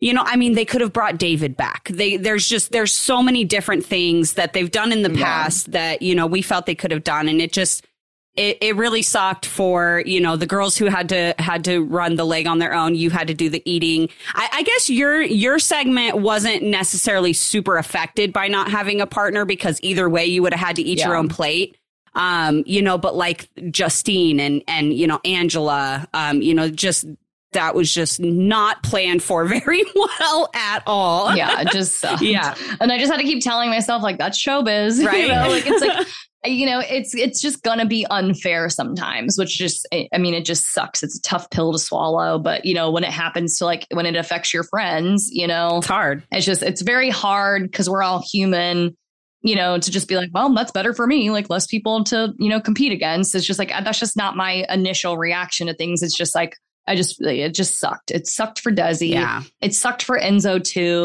Like again like it, that lake is probably mostly flat Right. like it was rough like so rough out yeah there it looked But- rough on tv so well, i there can't were imagine white caps. Yeah, so, I can't know, imagine it how was- bad it was. Yeah, I mean, look, I, I know I'm probably jumping ahead from where you guys are. I No, feel you're like good. I feel like the Ben situation, moving to the Enzo situation, then what happened with Denzi, uh, Desi.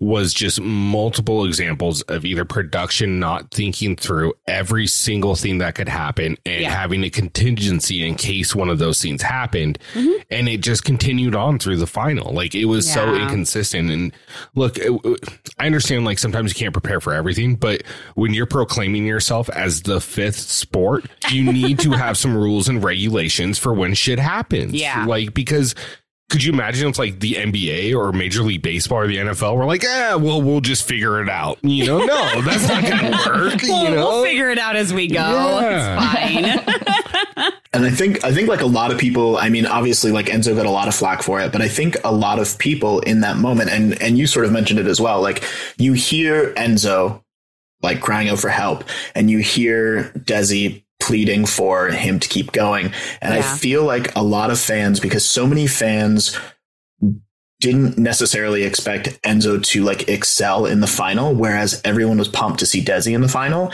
Yeah. that they all latched on to what was happening to Desi and didn't really factor in what was happening to Enzo, whether you felt that it was um, legitimate or not. Like for him, it was, but Yeah. everybody seemed to really latch on to the fact that like this was taking Desi out of the final. Right. Um, Mhm. And I mean, obviously, everyone's going to feel a certain sort of way about that.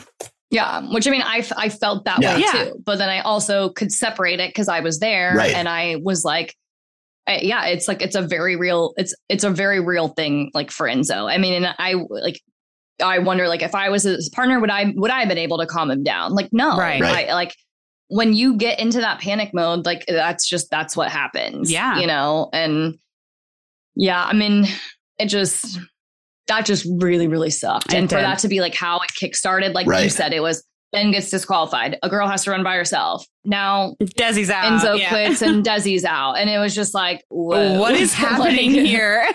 Whoa. and and I think if and maybe I'm getting ahead of myself, but I feel like if they would have known what was going to happen throughout the final with you know, and at the overnight losing Angela because she decided to not participate, which I get. Like I'm I actually think production did the I right see. thing. I see both sides But- of it. To be honest, yeah. I definitely think production did the Yeah. right Yeah. thing. I mean, and I say this like I I consider Angela a friend, and I know she probably doesn't like when I like speak on it, but I'm a fan of the Yeah. challenge, Yeah. Mhm. and you don't get to just opt out Right. to rest on this one and take last. Right. Like I would have opted out on eating the onion altogether, and I've been like, yeah, I'll just take last, so I don't have to have heartburn and fucked up taste buds, and my mouth's not all screwed up for the rest of two weeks Right. Yeah. Exactly. you know it's like i knew that that is essentially quitting you don't get to just take last Right. but more so and i know there's been a lot of talk on it about how they didn't show it but you know the sign where you had to remove the dirt over to the side which when you removed the dirt it showed a code on a panel on the pole i Mhm. mean Yeah. so then you ha- now you have the code that unlocks the top that's holding puzzle pieces. And the only way to get the puzzle pieces and to get it unlocked is if you then restack the Right. dirt Mhm. so you can step and undo it. And it said like because you, you will carry these puzzle pieces to finish TJ's Right. final. Yeah. So it's like if you're not if you don't do it, how are you going to get the pieces to complete TJ's final? Right. So it's kind of like, I don't know. I, I'm all about like I get the strategy of working smarter, not Totally. harder. But it's like when when production comes to you and is like, so what are you doing? Like you'd think that you'd second guess like, oh, maybe this isn't okay. Like maybe I can't just opt out. I and I don't I don't know if I yeah, I just I don't know. Like it's like and when all of us are shoveling dirt, kind of like, well, that doesn't make like I don't get how you can just be like, well, I'm just gonna be well rested so all of us, I mean, you're looking at it, you saw us on the lineup, we look like absolute hell. I'm clearly not well rested. So I definitely know you're going to run the rest of this better. It's like we could have all collectively. So then it's like, I think, well, what if we all collectively were like, we're just all not going to Yeah. do it? You can all give us last place points, but it's like, I I knew that wasn't an option because it's TJ's final. Like we're we're running a, a final and we're also on a TV Yeah. show. Like Yeah. it does it just doesn't it doesn't work that way. Right. Like so and again I'm I'm not trying to like hurt anyone's feelings or like you know like bash No, Angela totally. because I think she's the most impressive female on the entire season. I genuinely believe that. But I but that's why I was also so frustrated because in my mind I'm like you were probably everyone's pick to win Yep. This. like as a viewer, like you've crushed everything. You were the only one to do that. So I just can't accept as a fan of the show, as a contestant in this final, you choosing to just, well, I'm going to save my energy. I'll just take last and I'm just going to get a good night's sleep while we're out there in the pouring rain, moving cement when the sign said you have to get the puzzle pieces to run the rest of Yeah, the Right, final. And- right. So it's like, I just, I, I don't know. I feel bad because I have such strong opinions on it, but that's only because like I'm just such a fan. Yeah. And I knew what to expect of TJ's final. And I expected it to one be hard. And also as all these things are happening where as a as a viewer, you're probably like, that's unfair. Well, if you think that that's unfair as a viewer, imagine how we all Right. Yeah. know. It's it's unfair, Right. you know, but that The shows challenge, you the know, like, challenge is that's what yeah. it is. That's what makes good TV, you know. Well, The challenge has never been made to be fair. It's No. it's never been, Yeah. you know, like Survivor, you know, like we talked about this when we were talking about Amazing Race where it's, you know, uh, these these legs or these challenges or whatever are set to be equal and fair among all the contestants whereas the challenge has never been that. It's you get what you No. draw and if you draw a shitty hand, it sucks to be you, try again next season, you know. You could Well, go in in a hall brawl I would- against against Like, Enzo, who's yeah. massive, and you're small. You know, it's like it sucks. Yeah. That's not fair. like you know, Yeah. but I was gonna say, I think if Angela would have made a different decision and stuck it out, and maybe not even worked as hard as she could, but just literally did one shovel of dirt I'm into like the wheelbarrow, one grain just- of sand. and just Move one grain of sand. I don't Production, like I, I assume production would have timed her out once the team ahead of her finished. They would have said, "All right, you're you've got last place." I a hundred percent believe Yeah. that. Yeah, Yeah. it's like because she still could have like, and it, there was this whole thing. Well, what was she supposed to just like not sleep the whole Right. night? No, it's how about every time the girl switches out with the guys. Like she does the Yeah. same. Right. So Yeah. when me, Sarah, and J- Justine are out there shoveling, she's also shoveling. And when we go into rest, she'll go into rest as well. The the the the disadvantage is that you're not having a male partner to shovel while you Right. rest Right. you know like it definitely like it was like a daunting task for her to have that one alone and yes she got to do one level lower but still it was still a lot but i think if she would have just shoveled while we shoveled and rested while the guys Yeah. did even though she didn't have a i i, I 100% believe in my heart that like they would have been like yeah okay you get last Right. yeah, you Well, timed out. Here's your pieces. Get ready for Yeah. the next run. And yeah, and one of the things that I saw a lot in the fan base, like you said, was that question of, you know, oh well, how was she supposed to do the, you know, the taking a break to go sleep or whatever because she didn't have a partner to switch off with, and you know, and then they were like, well, she didn't have a partner to wake her up, and it's like, I mean, you can't tell me that like she couldn't have asked Cayla or somebody to be like, hey, can you wake me up when so you come small. to lay down? Can you wake me up? Like I'm sure Yeah. somebody there would have been willing to. I do don't that. even think there was a need to wake up. Like we, she was sleeping right at the entrance of the Oh, tent. okay. So she was up Like, every time everybody came in and out anyway. I mean, if she was, if she was out cold sleeping, like that's awesome for her. But like, I eventually just stopped going in there because I couldn't, I couldn't sleep Yeah. anyways. Like Right. it was all of our clothes were so wet that I was so cold and it wasn't warm in Right. there. And then it was like, do I take them? I at first we were like taking our clothes off and then putting them back on to go back out Ugh. there. But then that was like it was too much change in body temperature and it was so hard to keep putting on the wet Yeah. stuff. And then my heartburn, like from the onion, was just so bad to where it was like I- I've never had heartburn or like acid reflux and stuff. So I was also like, what is this feeling? Yeah. You know? And then I see Sarah and Dom, they would just they were only just staying out by the fire. And I was like, that's definitely the better option. So I would just stay out there. But yeah, it's just kind of like I don't even think she would have needed someone to wake her up because she was literally right at the entrance of of the Yeah. tent to where I, I don't I mean maybe she was just passed out like asleep and didn't wake up each time, but I'm not that hard of a sleeper. Right. Like that I would have definitely woken up each time there were people interchanging coming in and out because it wasn't just people coming in and out. We would have to turn the lights on, get dressed and undressed Right. um yeah, Yeah. to where i mean yeah it just became a thing of like there was a moment where i was shoveling and dom and sarah both were kind of like are you gonna wake tyson up like you've been out here for a while like they had like interchange and i like kept going at one point where it was definitely a long stint of me doing stuff but it was almost like I'd rather just be mindlessly doing this because at this point I'm at least warm and me doing something like I wasn't feeling the heartburn. And so it was just kind of like, I mean, at this point, I'm just a robot. So, you know, I didn't go and get him. But also, I'd be lying if like part of me was like, because there was like a comment initially before wanting to be in the final where I was hearing that like maybe my name was going to be said by Tyson because I was weaker or I was weak. Mhm.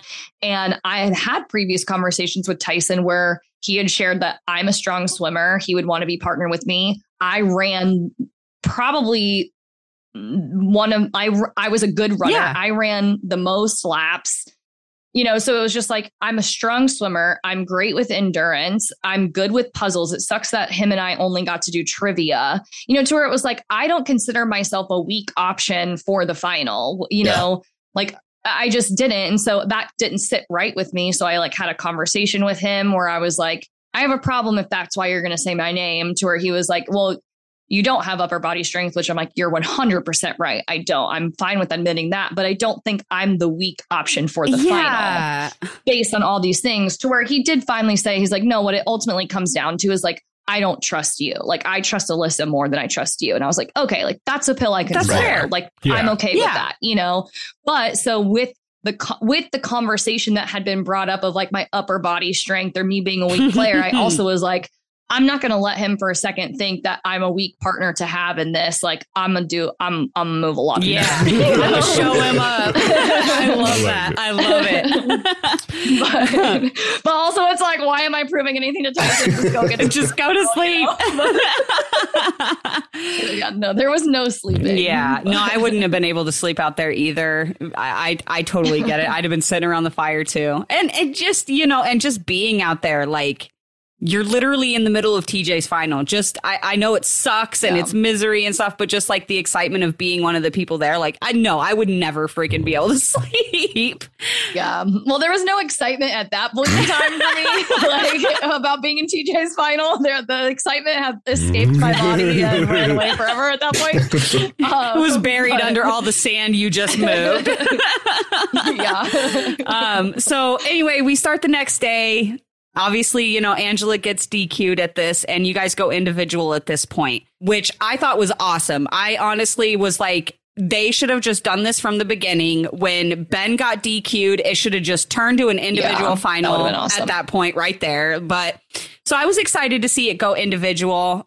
You know, but obviously this is the leg where, you know, we lost a lot of competitors to this this damn Sudoku puzzle. And I'm I've gone back and forth on, you know, first of all, I could never in my life. I don't I don't do numbers, I don't do math, I don't math.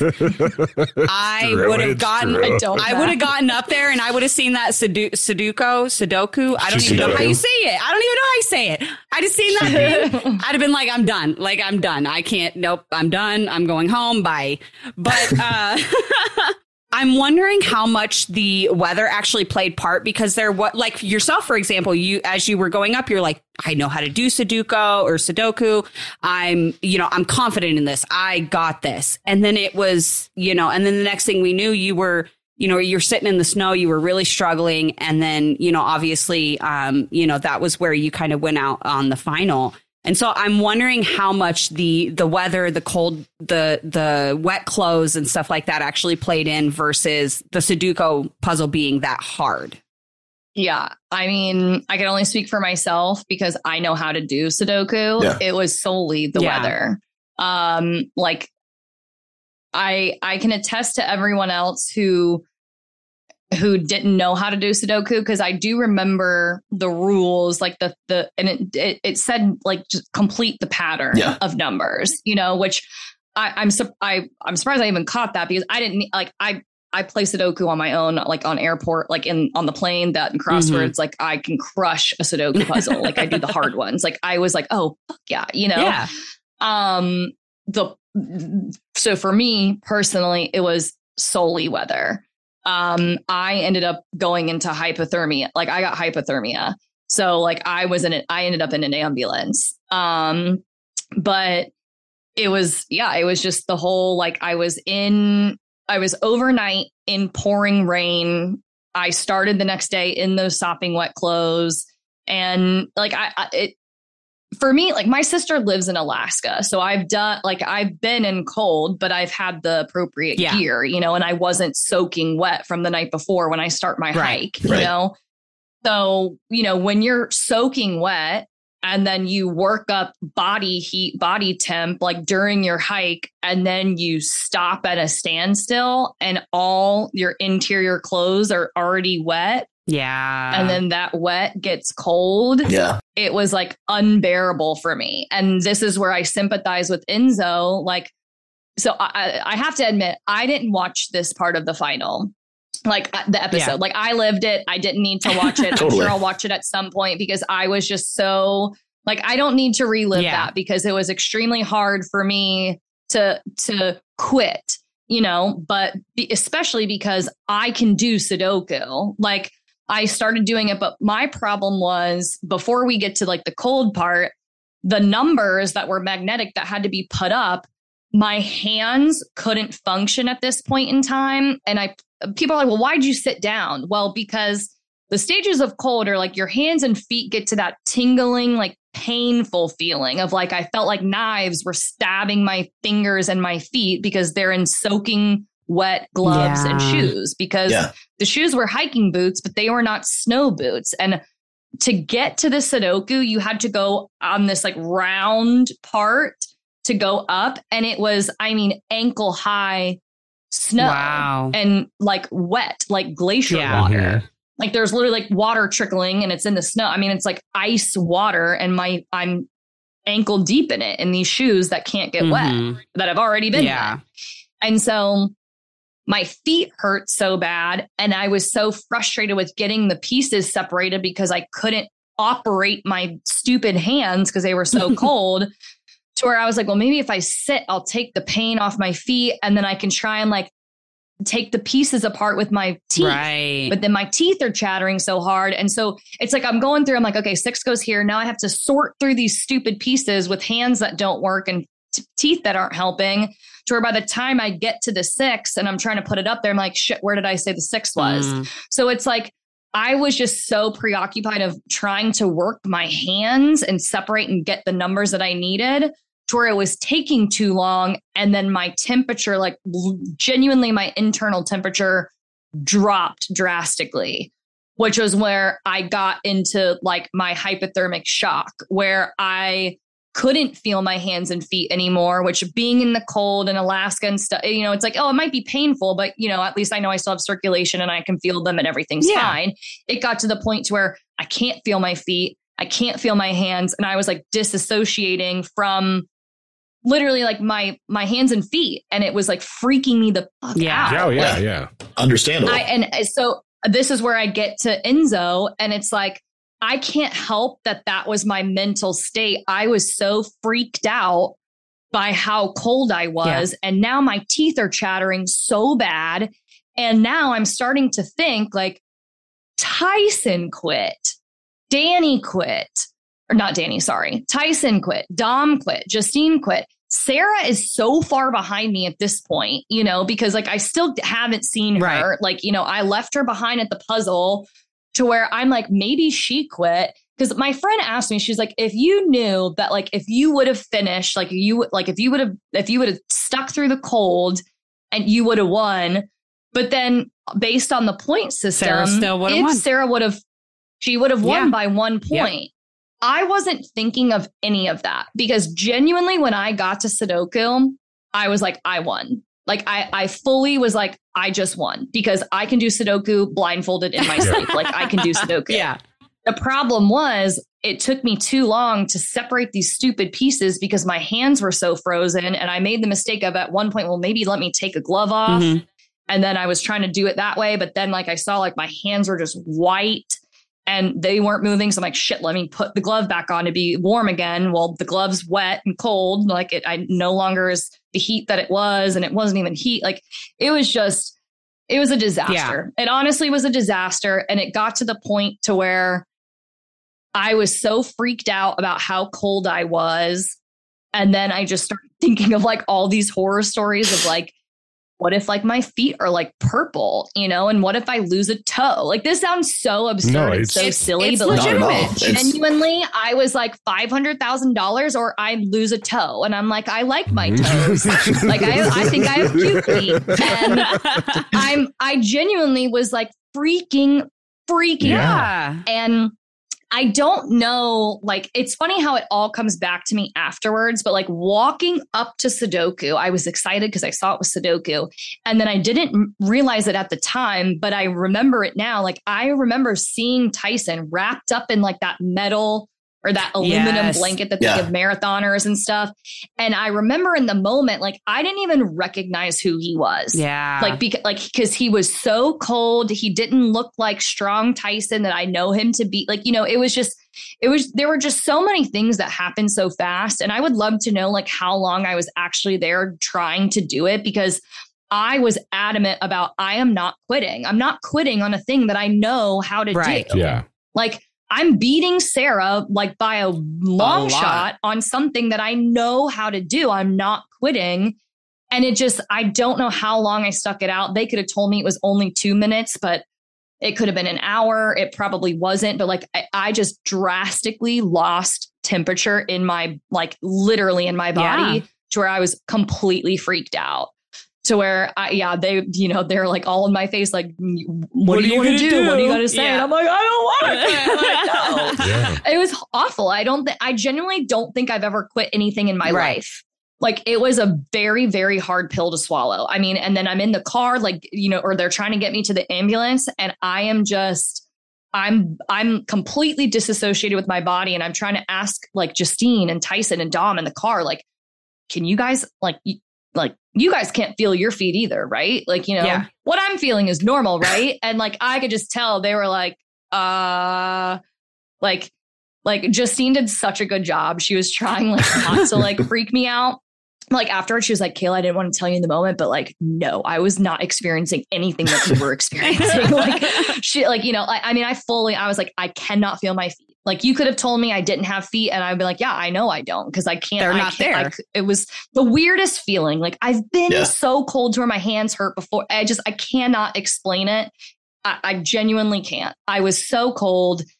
I was so, I mean, I don't know. Like, I didn't even care about the challenge at Yeah. that point. I forgot that I was on the challenge, like, you know, until like two days later. And I was like, hey, like me and Justine were laughing. We're like, hey, remember that time we quit TJ's final? Like, times. Good for us. So I know Tony can attest to this living in a cold climate. Like eh, there's one thing about being cold, you know, and there's another thing about being cold and wet. Yeah. And that is Yeah. a real quick 100%. recipe to Well- getting hypothermia. And that's where I think production really dropped the ball is the fact that they didn't give you fresh clothes to change I into. I don't get it. I don't get it because they they do this on on previous final seasons or uh, previous final seasons, previous challenge seasons in the final. you see like uh, like the first thing that that comes to my mind is like, you know, obviously older seasons and stuff, but um they have like different outfits for different legs of the final. And it blew my mind to hear that they did not have like appropriate clothing for snow for you guys, especially after being out in the rain all night. Like that literally blew my mind. And it changed my entire perspective on everybody quitting because I'll be 100% honest. Like when it was happening and I was watching it, I was like, are you effing kidding me right now? Like, these people knew what to expect. They knew what they were signing up for. What are we doing? And then you start hearing all the behind the scenes stuff and you start hearing about the lack of clothing and the lack of, you know, even explanation for how to do Sudoku for people who didn't know how to play the game and, you know, all this stuff. And it's like, wait a minute. Wait a minute here. Like there's way more to the story than what they're trying to show us. They're trying to show us that TJ's final was just too much for these CBS players and they quit. And it's like, that's not what it is at all, is it? You guys messed up. You guys didn't provide. Yeah. Yeah. Yeah. And I can sit here and be like, "It- is what it is. It sucks. Like, we couldn't handle it, whatever. But like, I just don't for a second think, like, looking at the group that made the final, like, it's no, No. it's not. It's not that it was too No. hard for us. It's just, yeah, with the elements. And again, like, production probably didn't know that it was going to storm and Right. No.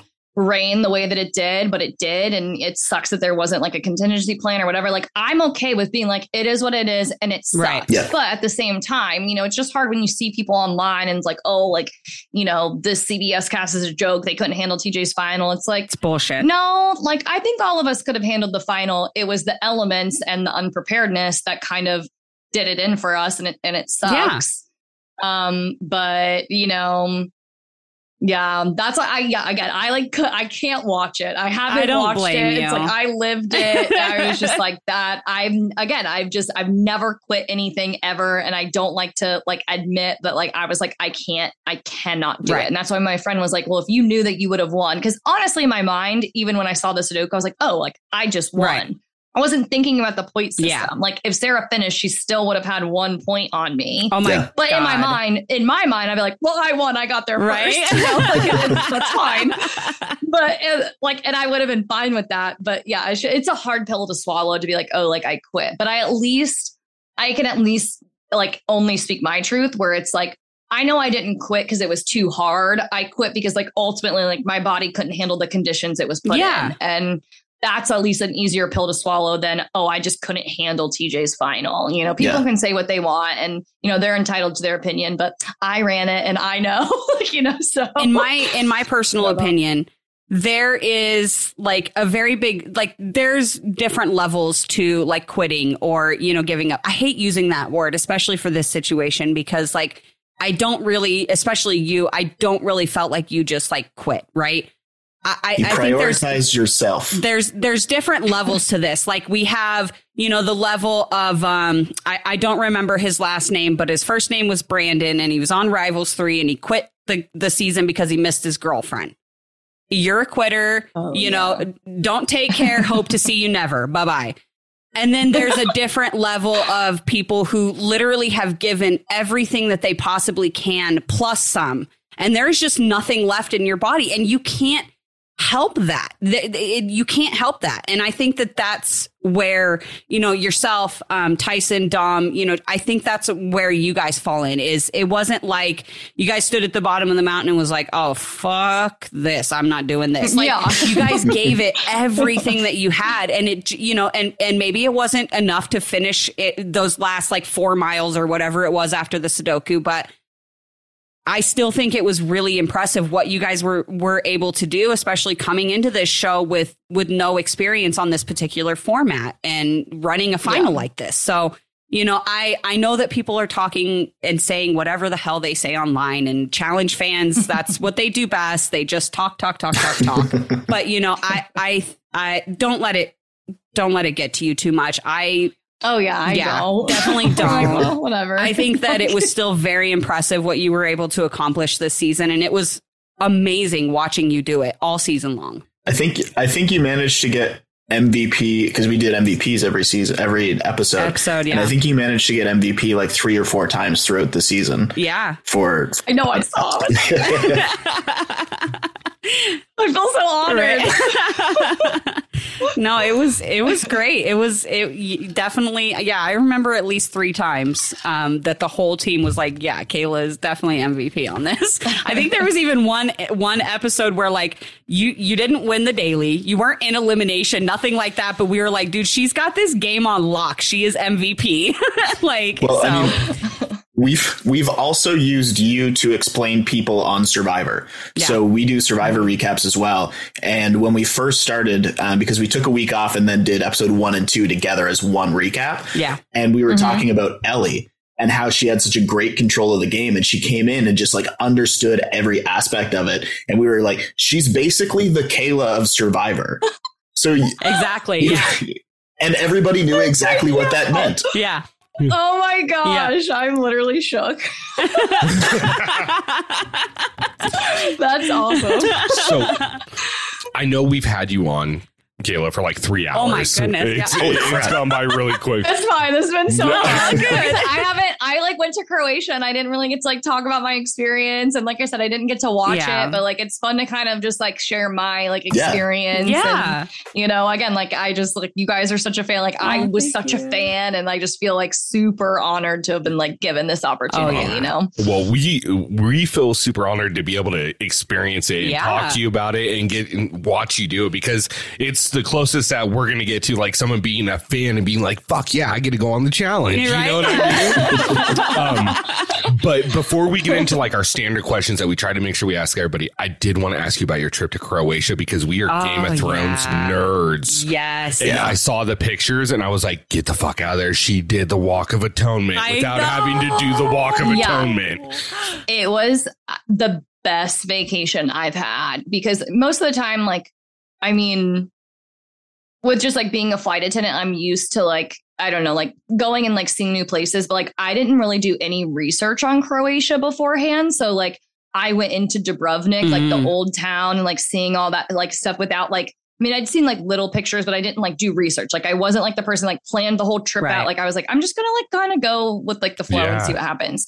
And then we like stumbled onto the steps. And then like I obviously knew that they were You're like, there, but I hmm. didn't know where. I didn't look it up yet. It was like first night, and we like literally go to eat dinner, literally to the bottom of the steps on the left. And I get to it, and I was like, "Holy shit, that's the shame steps!" And I was like, oh, "We just stumbled on the shame Right. steps!" Like I was like beside myself. Yeah. Um, and I really wanted to do like the actual Game of Thrones tour, but everyone that I was with didn't watch Game of Thrones. Ah. So I wasn't gonna like I didn't want to do it by myself because we were only in there for like such a short amount of time. And then I then I did kind of look it up. There were a couple places you could just go and see on your Right. Oh, own. yeah, yeah. So yeah, I got to see like the little river area where um, Sansa and Littlefinger have the conversation where he's like, "You got to With get out of King's boats. Landing," which I thought was super cool. Yeah, where um, Cersei's daughter Yep. leaves from the boat, um, like Blackwater Bay. I don't know. I just oh my gosh. I, I loved it, and what I didn't expect was how cheap it was over there. really? Oh, It was wow. cheaper to get beer and wine than it was to get water. What? Wow. Yes, like it is cheaper to get a glass of uh, no, actually, one place it was cheaper to get a liter of wine than it was to get a big carafe of water. Wow. Like I, I, Wow. I was beside myself. I'm like, I've died and gone right. saying, those are my people. That's yeah. a perfect place. So place. like we we ate so much. The food was incredible. Everyone's super hospitable over there, which is super nice because like sometimes in Europe like it's a little dicey with like service and like Americans Yeah. like some of you know, but like no, everyone was like so nice. And I've just never it like Dubrovnik was just so untouched, which was really cool to see. Like for it being like obviously like pretty touristy because like so many people come and see it, but it was just so well preserved. Um, I loved Croatia. Ugh. like I loved it so much. I will go back. And I'm usually not a big like go back person. I kind of want to go see somewhere new. I would go back. Like that's how much I I hear it. that. I, I was it was awesome. I hear that So- all the Yeah, time it was from like beautiful. everybody that I know who's ever like gone to Croatia. They're like, it's literally, it's usually The the, best. best. reviews I hear is from like Croatia. And then, um, oh God, what's that place that TJ goes to all the time that he loves? Um, Starbucks. Trinidad, uh, Tobago and Trinidad, Starbucks. It's true. I've heard Trinidad and Tobago is beautiful Yeah. too, like the beaches and Yeah. stuff there. Yeah, Starbucks with this. oh my God. It is the best I still thing can't ever. get. Anytime anybody says TJ and I think about him in Vegas, it's him like running five miles in flip flops. It's like, what are you Flip-flops. doing, Yeah, TJ? flip-flops and yeah, like- what are you doing, know. bro? I Oh know. my Only God. TJ. he showed up to set like that one time. His shirt was like sweaty and he had jeans. And we're like, TJ, what were you doing? He's like, oh, I just went on a run. And we're like, in that, in that. He goes, yeah, I just, whenever I feel like running, I just run in whatever I'm wearing. wild. And I'm like, that is so weird. oh my TJ's god! TJ's an enigma. He really is. is. he really Yeah. is. He really is. He's such an interesting human. I'm so glad I got to meet him. Yeah, he's awesome. Speaking of TJ, we got that awkward voiceover through the whole season about the cha- Oh the my challenge God. global championship, and you guys always smiling about it. Um, and when- I know that wasn't yeah, but we know that Danny and Sarah are doing it um, because obviously they're the winners. If given the opportunity, would you compete on Challenge USA again?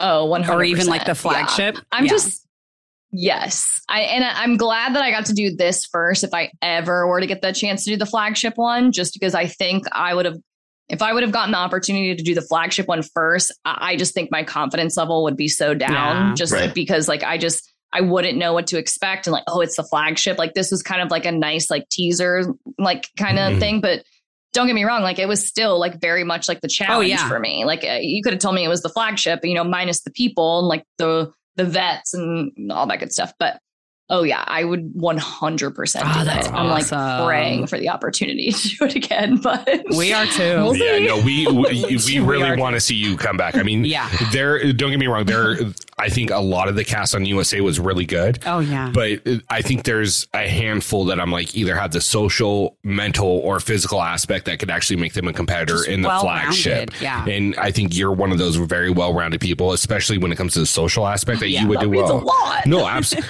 I mean, look, you you impress us every week, and Yeah. I'm going to be completely honest. Like, I looked at the Amazing Racers, I'm like, they're done. They're out first. Yeah, they're done. like Yeah. that was our Yeah. first. I thought so Yeah. too. And I was like, hold on, no, we ain't. yeah, like honestly, between you and Justine, you guys were the ones that I was Shocked. so impressed by because I, you know, you as a fan, you look at people and you're like, yeah, they're not going to do it. And then, you know, and that's the feeling I got from Justine. And then once I heard you start talking about your fandom, I was like, okay, so she's got the mental aspect. And then we started seeing everything else. And same with Justine. I was like, we really misjudged these. She was Girls super right impressive too. Wow. Yeah, Justine was another one that the first conversation we had, I remember telling James and Sarah, I was like, you know who's going to blow people away is Justine. Mhm. Cuz like her and I, you know, we both played soccer, like um she was such a fan of Survivor. Like I remember she was starstruck to see Sarah Lacina Yeah. and you know, so it's just like so she knows these people, she knows the challenge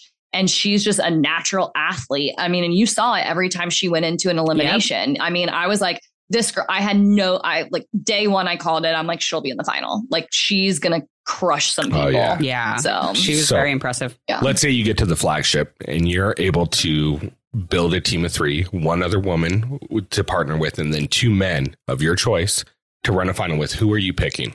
Uh, the two men would probably be CT, obviously.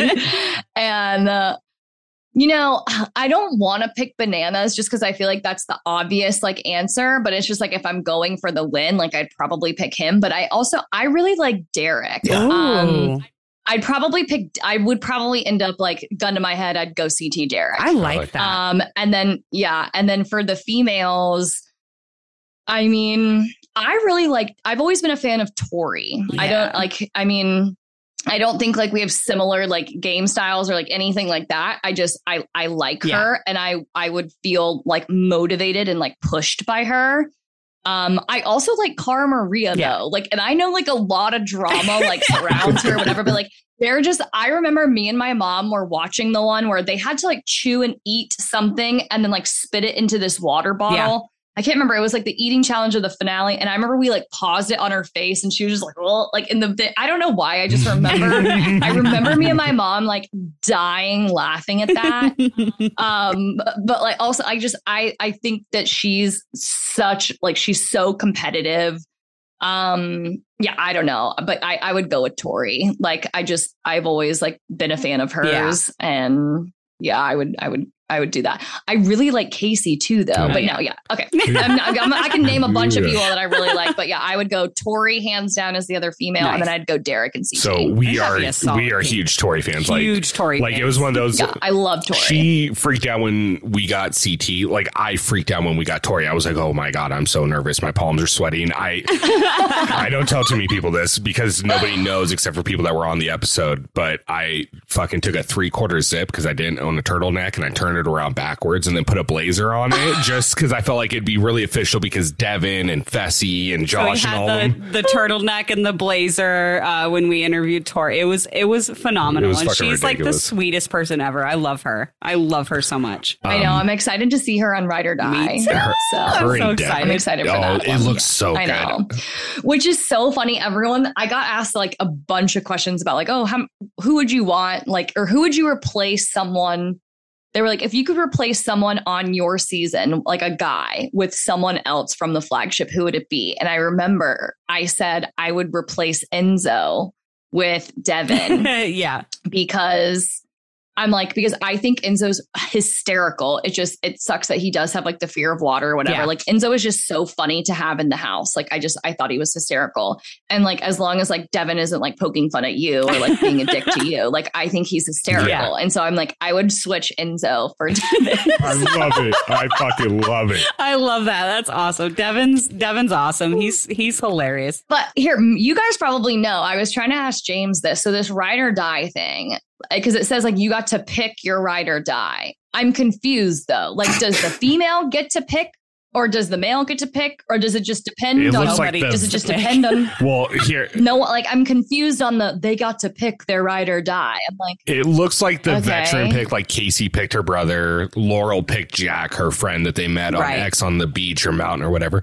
But then there's people that uh-huh. aren't ride or dies. Like Anissa and Jordan have never really been friends ever. I I know. I saw so I, in my mind I'm like, so did Anissa pick Jordan? No. Because I know Jordan probably didn't pick Anissa. You know, I'm just kind of like I feel like if it's two peop two fan or two challenge people, I feel like you'd have to pick each other to Mhm. be ride or dies. Or I don't know. I don't I don't understand it. I mean, I'm I'm intrigued, but That that team was that team was a disaster. So the original setup is it was that um and so Anissa actually initially comes on to the season with um one of her really good friends. I cannot remember his name. Um, but they end up having to break for a second quarantine, and her friend is unable to return from that second quarantine. Jordan was supposed to come in as like a heavy hitter mercenary with Nia as his partner. Unfortunately, Nia had that really bad health scare um, where, and the doctor pretty much told her an hour before she was about to board her flight to go film the show. Her doctor let her know, like, you cannot fly. And if you fly, you are literally risking your life. You could die. oh geez. And so the original setup was supposed Okay. to be Anissa with one of her best friends and Jordan with Nia. But since Anissa's friend couldn't return from quarantine and Nia couldn't come on, they just put them together. producers just put them together. Um, so it's it's odd. It's some of the pairings are a little bit odd, but it Huh. it's pretty typical for you know for challenge. Like you know you get like the the exes season where it's like you're an ex because you kissed one time, or you know Frank and a Bananas rival- as yeah. rivals because they were had a beef on Twitter. a Twitter beef makes you Yeah. rival, you know. So it, there, it's kind of that thing. Um, the thing that threw me off the most was they were like, for the first time in challenge history, they get to choose their own partners, and I'm like, but. But didn't we do that on Bloodlines? Are we just Yeah. going to pretend that didn't happen? Because this Yeah, is pretty much the same thing. Yeah, I was like, Yeah. this is Bloodlines, but with friends instead of family. Like, I don't know, but okay, Yeah. I'll go along with it. Mm. I'm like, let, pick me for a ride or die, and I'll choose Dusty. like, Who- me I was going to say, who, who would would your that. ride or die be? Would it be Dusty if you? Oh, it would be Dusty Yeah. for sure. Just because I at least know how to contain him now. like, I'd be like I'm the female version of Ryan, or I would have to be. right? Uh, but like no, like I mean, du- like Dusty would just like I mean, I I would I would worry about like him like rubbing people the wrong way in the house. Yeah. But again, that would be great TV. right. Um, but like I would just trust him with my life, like as a partner. Like he would be so competitive. Like yeah, yeah. I just I think like he would for sure be like my ride or die, one hundred percent. But When I That's when I saw that there were only three amazing race race people, I was actually surprised that like Dusty and Ryan weren't in the mix. Yeah. I was too, and I didn't realize. I didn't know that Raquel had got the call until after I got back. Like everything was like so quick. Whatever. She's Right. like, "Oh yeah, like I got the call," but like she's like, "Obviously, I'm pregnant," you know. Right.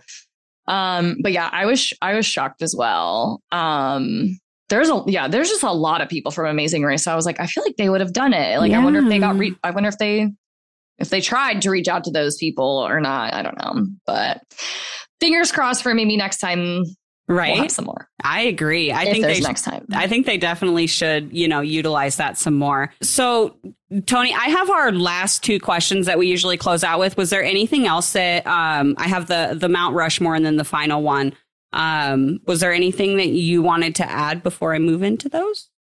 I missed one question when I ran away, so I don't know what that was. but presuming that it was not, if you could take anyone from like the reality shows that you watch, if you could cast any of them on a season of Challenge USA, either one to watch or one to participate in, who would it be? You can have one a couple. person. You can have a couple. All the reality TV shows that I watch. Okay, I the Love Is Blind, um, Cam and oh god, what's her husband's name again? I can't remember his name either. Right you know now. what I'm talking about, right? I do. I, I know who you're talking about. I, Rick and I watched Sorry, that I'm like show. on the spot. I forgot. No, I- you're okay, good. that both of them, like as a couple, I just uh, he's like he's very physically fit. Like he, like I would love to see the two of them on the challenge. yeah. Um, I mean, again, this is like a repetitive, but like I just I would I would love to see Dusty on the Yeah. challenge. Oh, like I just like I mean, even if it was I couldn't be on it, like I would love to see him on there. Let me think. What else what else do I watch? Lauren. Lauren. Yeah, Yeah, that's Cam her and name. I was Lauren, like, I had to look it up, and my Wi-Fi was taking forever to load. But yeah, Cam Yeah. and Lauren. Okay. I would want Cam and Lauren. Um, Dusty, that one's obvious and Yeah. repetitive, but um, oh my god, why can't I think right now? I'm like kind of drawing a blank. right. I'm giving very lame answers. Damn. Even if It there's happens. anyone from like the Survivor seasons that you binge through that might stand out. I know that like we've been talking about this season that um we could see Ryan coming on, Ryan but also we could see Cody coming on, but we don't actually know how Cody would do. Just that he is a very chaotic energy that would be interesting to see in a challenge setting. yeah. Um, I would also say um um he does the podcasts from Survivor. Wend- Wendell. Rob. Wendell. yeah. Wendell. Wendell. Yeah. Wendell. He would be I would Yeah. like to see I would like to see Wendell on there. I would like to see Bryce on there too. I would Yeah, love to see. actually. See, I would have loved to have seen them as a ride or Yeah. die rookie team Yes. come in. Yeah. Sorry, my brain's like expiring now. We're back. We're back on. We're, we're, we're back at it. Right. Um. Oh yeah, Wendell and Bryce for sure. Those would probably be my like not like for sure. Yeah. Yeah. those two. Um. I'm. I feel like there's like a BB girl. I'm like n- I'm not thinking of right now. Oh well. Not that I would, I, I don't want, I wouldn't want to play with her, but who I think would do really well and would be scary and would be good TV would be Christmas Yes. from Big Brother. Um, so yes. she was supposed to be on. yeah. I heard was she dropped. That's on, what I heard rumored. Yeah. But I mean, I I don't know. I I, I just she just is scary. She's scary. Um, but Yeah. I feel like I feel like I would I I would be like, okay, I'm interested to see how she would do. Mhm. Um, yeah, I don't know. I'm really bad with like names of people. Have you seen Survivor 42 yet? Not yet. Mm-mm. Oh. I usually like yeah. I'm I literally started from beginning of Mm. season one. And going I'm like- forward. working my way.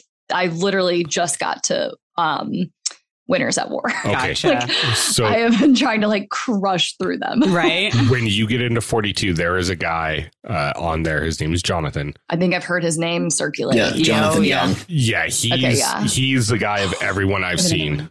Hmm. Go ahead, yeah. Oh, oh, that's that's who I'm thinking of. Okay, so he's from um Gulf Shores. Orange Beach. Yes. Yeah. Yeah. So Yeah. my dad, he he does these running groups. Like we all go on Wednesdays, and there's very few females that go, but one of them, her name is MJ. She has like nine kids, and her oldest son is best friends with Jonathan. Oh, and they used funny. to all go spearfishing together. So like my dad has gone spearfishing with him, and like I've definitely seen pictures of him, and I knew him. And then I was I remember seeing like the cast and whatever. And I'm like, like I know that guy. Like I think I know him, you know. And then I was already friends with him on Instagram because of that, and I was like. Holy shit, that's that's MJ's Jonathan. Like I was like, oh my God, I know who that is. That's yeah, so I haven't watched that one. And because I remember me and my dad said that we were gonna watch it together once I got Yeah. to that point. Yeah. But yeah, I don't even have to watch it to know like he would be he would dominate. Phenomenal. Oh, yeah. he's He would insane. kill. Yeah. Yeah. Yeah. Absolutely. I'm sorry, did I miss the no, Mount you did Rushmore? not miss your round, No, your you Mount did. Rushmore. Sorry, uh, our four year old is uh, he's having a tough day, so he's getting mad at his tablet about every thing. forty minutes. I'm like, oh my god, what's going on? And he's like, lay down in bed with dad. I'm like, for like ten minutes, give me, you know. you are so fine. Um, so uh, one question we ask because I feel like the goat question gets really redundant, and a lot Yeah. of people have the Mhm. same answer on this, or of a variation of one of two people typically. Mhm. Um, so I think a better question is is like who's your Mount Rushmore for male and women? It doesn't have to necessarily be the people that won the most, but who mean the most to Who you are on just- the yeah. yeah. Yeah. Um, so for me, for the females, um, Demi is definitely like I just I I just remember her vividly. Like I remember watching her, like I associate her with her and CT. So that's one male, that's one female. Like I just I they are the challenge to me. I completely Yeah. associate them with the challenge. Um, the other person would be Cam. Um, the, like she just had a baby. Mhm. Yeah. I, like I would, ju- I just, I, I obviously have a lot of fans, and you know, but I just, I, I think the challenge too when I when I see Cam, and I know she hasn't been on it like as much as you know Anissa Yeah. or you know Nany or any of those. Nany would be a close second, just because I also feel like I relate to Nany, to where I'm like, is this my possible future? Like I'm going to be on multiple reality television shows and I never win. oh shit. Um, so like i mean i maybe you know what i'll change my answer i'm gonna go nany i'm gonna go De- yeah demi and nany um for the guy ct obviously Mhm. and then the other one would be and i'm i'm kind of torn because i actually like don't think i would get along with this person whatsoever um but it, it like when once i read mount rushmore wes Oh Yeah. yeah. Yeah, it's hard to say I no to just that. How do you the argue same that? thing like that like that is the challenge to Yeah. me. yeah. Um but yeah, that those would be my four. I love it because I think the Mount Rushmore gives you a much more insightful view of the person as a fan. Because Yeah. like we Yeah. asked Wes, in fact, and his answer was like first one out of his mouth was like Coral, and Coral is just like that OG challenger. I was like, Yeah. how do you argue that? That's a solid pick because without That's her, a the solid pick. yeah, without Yeah. her, the challenge isn't what it is now. Exactly. So Yeah. Exactly. I think that's We're still waiting on CTs. CT, Yeah. yeah. CC, yeah, CT's like a pin in it. He's like, I'll Yeah. come back. Yeah. I think he was just too scared to say anybody's name because he didn't want anybody like getting upset that he didn't say Exactly. their It'll be like it'll affect his future like seasons or whatever. He was super That's funny. yeah. That's what tells me he plans on coming back because he's like, well, you know, I don't know, maybe I'm not, but I don't want to never say never. But I'm not going to say anybody's name. I'm like, you plan on coming back because you don't want to screw up your Yeah. game.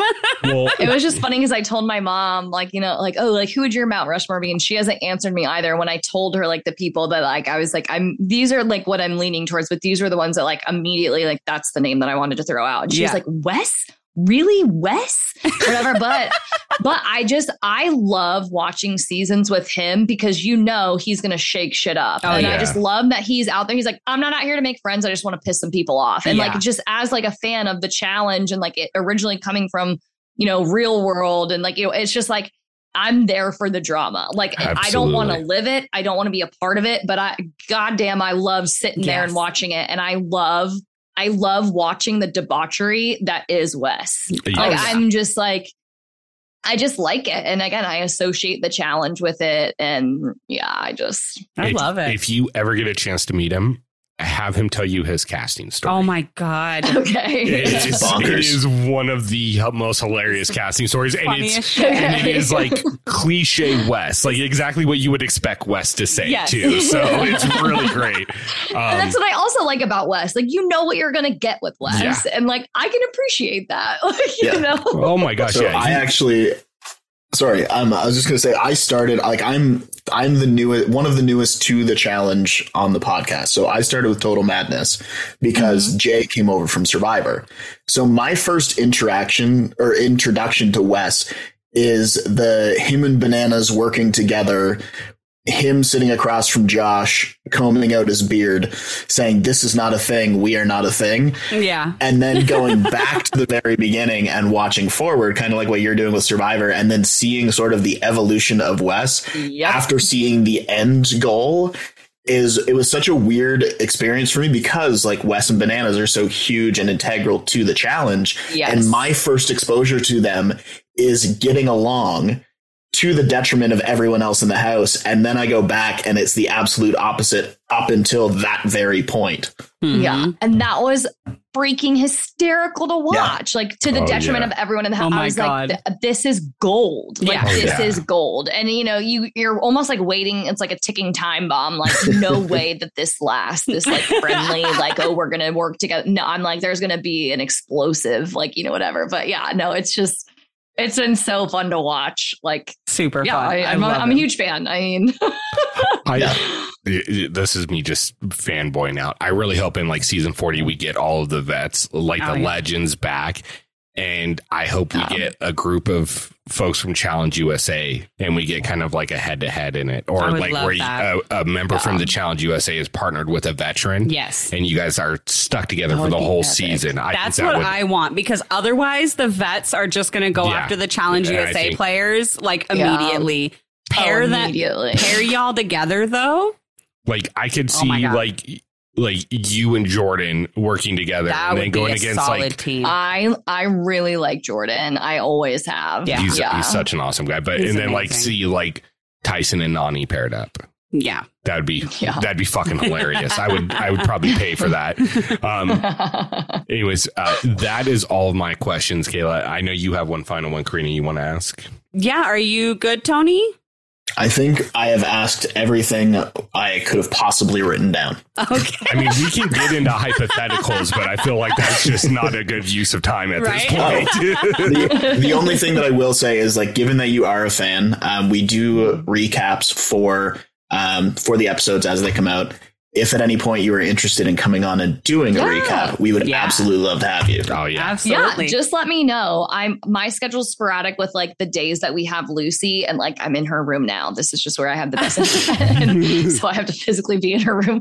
But no, I'm 100 percent interested. So just like let me know, and then if you guys are just okay with like working with like my schedule, just Yeah. Oh yeah. as long Cool. as Yeah. we don't have her and whatnot. But that would be so fun. Yeah, yeah, absolutely. I think it'd be make a, it work. I think it'd be a blast. Oh my Yeah. god.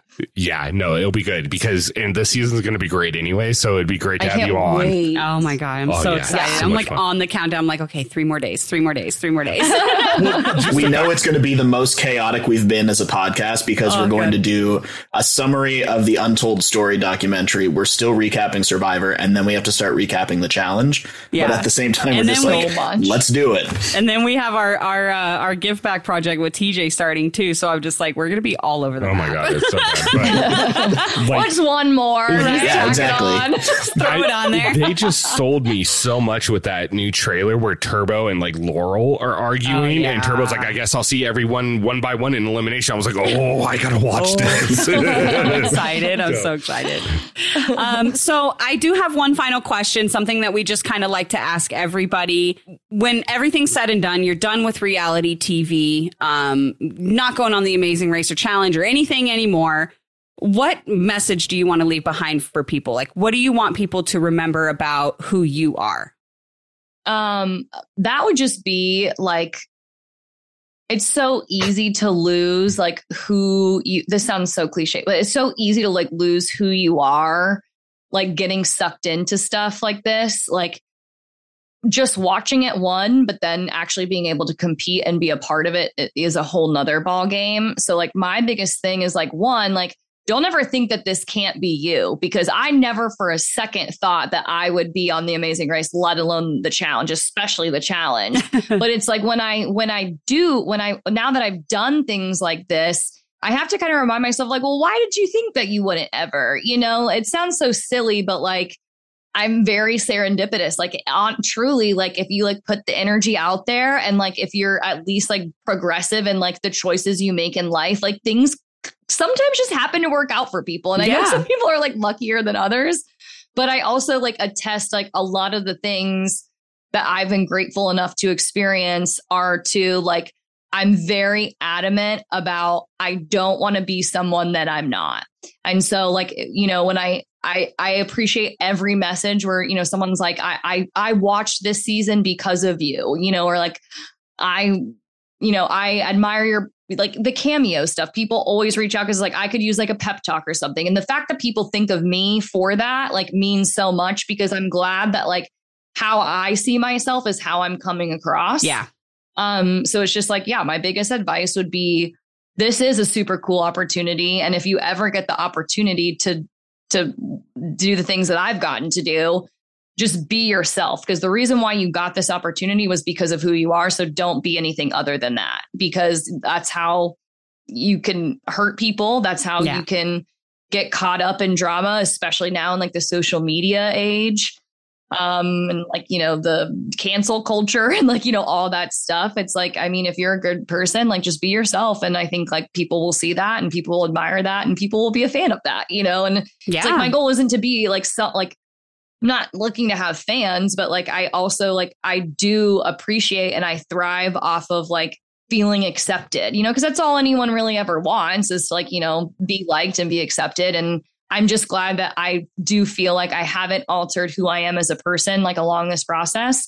So yeah, it's just because it's very easy to get caught up in, you know, online wars and you know well that's not how that happened or you know Mhm. you know or production made it look this like no it's just it's very hard to ignore the noise but it's not hard to just be yourself Right. so I love it. I love that. And, you know, and just to kind of like attest to that as somebody who, you know, eh, watched you on Amazing Race, watched you on Challenge USA, follows you on, you know, Instagram and all the social medias, and then has sat here for the last like three and a half hours talking to you. Like, who you are in all of these settings is literally seamless. Like, I've never noticed or felt like, you were being insincere or that you were being disingenuous or anything like that. And I think that that's a reason why you have resonated with, especially with challenge fans so much is because you're very relatable. You're very down to earth. I mean, I put up that that question box on Instagram where I was like, uh, you know, at, let us know what questions you want for Cayla.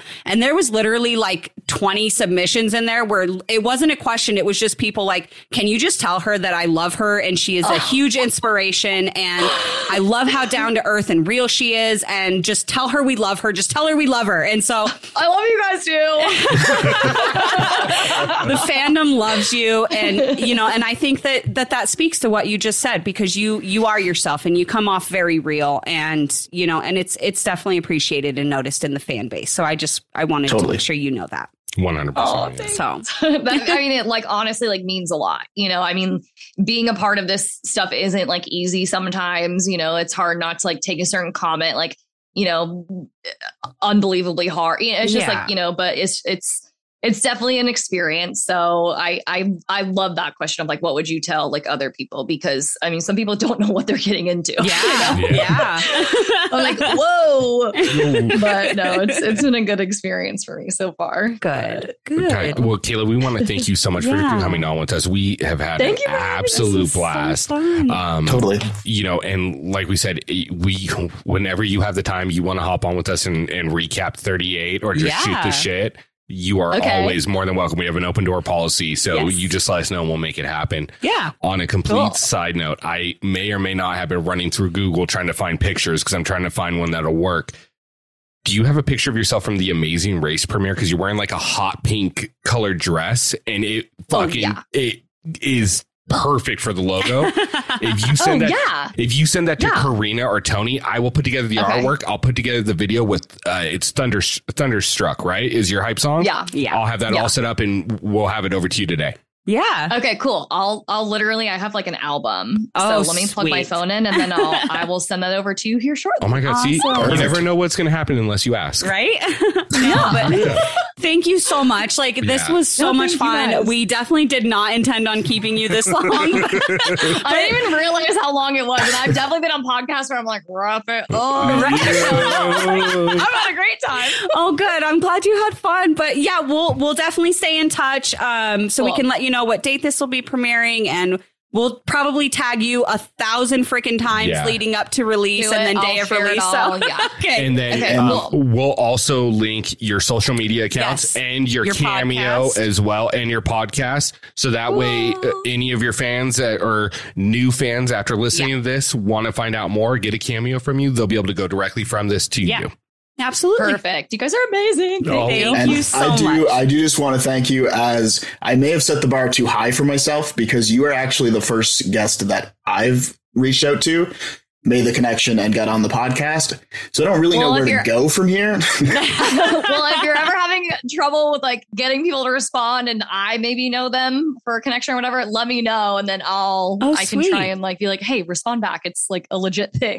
Oh my God, that'd be Oh, awesome. thank, Thank you. you. That's awesome. That's But amazing. cool. Thank you guys. Thank, Thank you you, so much. My you have a great rest of your All day. right, I'll find the photo and send it. Yeah, Oh you guys gosh. too. Tell the Thank kiddos you so much. they get their parents back. Yeah, I know, right? He's, going to be yelling at me for the rest of the night. Right? So. I just got the text message that wife and kids are en route back to the house. So nice. Perfect timing. Perfect there timing. All right, bye guys. Bye. That was awesome. Oh my God. Absolutely. I did not think that I could love her anymore. And I love her so much more. Oh my god, she is Her life is incredible. Hell of a story. She is too. Yeah. Oh yeah, she's. I, I expected her to be incredible. She's just like Oh, yeah. again, you know, just that bright, bubbly, just infectious personality. Um, but just hearing about her life, you know, her childhood growing up down there in Florida, like, moving to Brazil just on a whim, like the, just all the things that this this woman has done. It's just like it, she's truly the epitome of go out and live your life and do as many awesome things as you possibly can and have no regrets. Like that is that's Cayla right there to me. I'm going to be Yeah. honest. We discussed her living in Brazil so long ago. It feels like yesterday that we talked about that. like I like I knew we were going to have like we were going to be able to fill a full two hours with Cayla just Oh, because yeah. of the fandom and Yeah. amazing Yeah. race. I was like, oh yeah, that's not a problem. The fact that we went three and a half hours and we, We all lost track going. of time. Yeah. We Yeah. could have kept going. Like there was a bunch of stuff as we were going through. I kept like removing questions off the notes because I was like, we're pushing like two hours, 45 minutes now. All right. We don't absolutely have to ask this. We don't absolutely have like there was some stuff I, I took off the off the notepad because I was like, man, like we're going to end up sitting here with her for like five hours. yeah, we could have re broke down the whole fucking season of 38 or, or of uh, of USA with her if we wanted to. And, like, right. one of the things I will say too, after having after having listening listened to two podcasts with Dom, done all the exit interviews, done an unplugged with Danny, done an unplugged with Cayla, I almost feel like at some point I would love to go back and re recap the finale Mhm. knowing like having so much more knowledge that we that we have now because really like it was still very fresh when Yeah. we did Yeah. our recap it was. and we didn't really know too much other than specifically the edit. Um, and that's not to say that like we wouldn't still give shit where shit is due, Right. but I feel that we have a much better uh, framework of it. And I, I actually just like I re-listened to probably the last like half hour, forty five minutes of it before this podcast, just because I wanted to make sure that the information that I had was correct about the fact that we like had all collectively said that we wanted her back um, for another season or on flagship or in any capacity. Right. Um, but we had also like commented at the very end of the recap how difficult it was to actually do that recap because we knew that the whole story wasn't there just in the edit, Mhm. but we had no framework as to what was accurate, what was inaccurate, what was hearsay, what was one person's truth, like any aspect of it. And I mean, we never will fully know, but it's really, it's really refreshing to now have, it's like we're collecting the set. It's really refreshing to now have Danny's experience and to now have Cayla's experience as well as to um, the finale and the season as a whole. yeah. Agreed. And, you know, I think it's, you know, we're going to be like Thanos, like collecting the fucking infinity gauntlet. you know what I mean? Um, but I, I think as we piece this together, because there are still a few people from USA that I really want to talk to. Oh yeah. Absolutely. that were in the final, um, and I want their opinion on it. I know some of them are much harder to get than others, but we'll we'll keep pushing on that.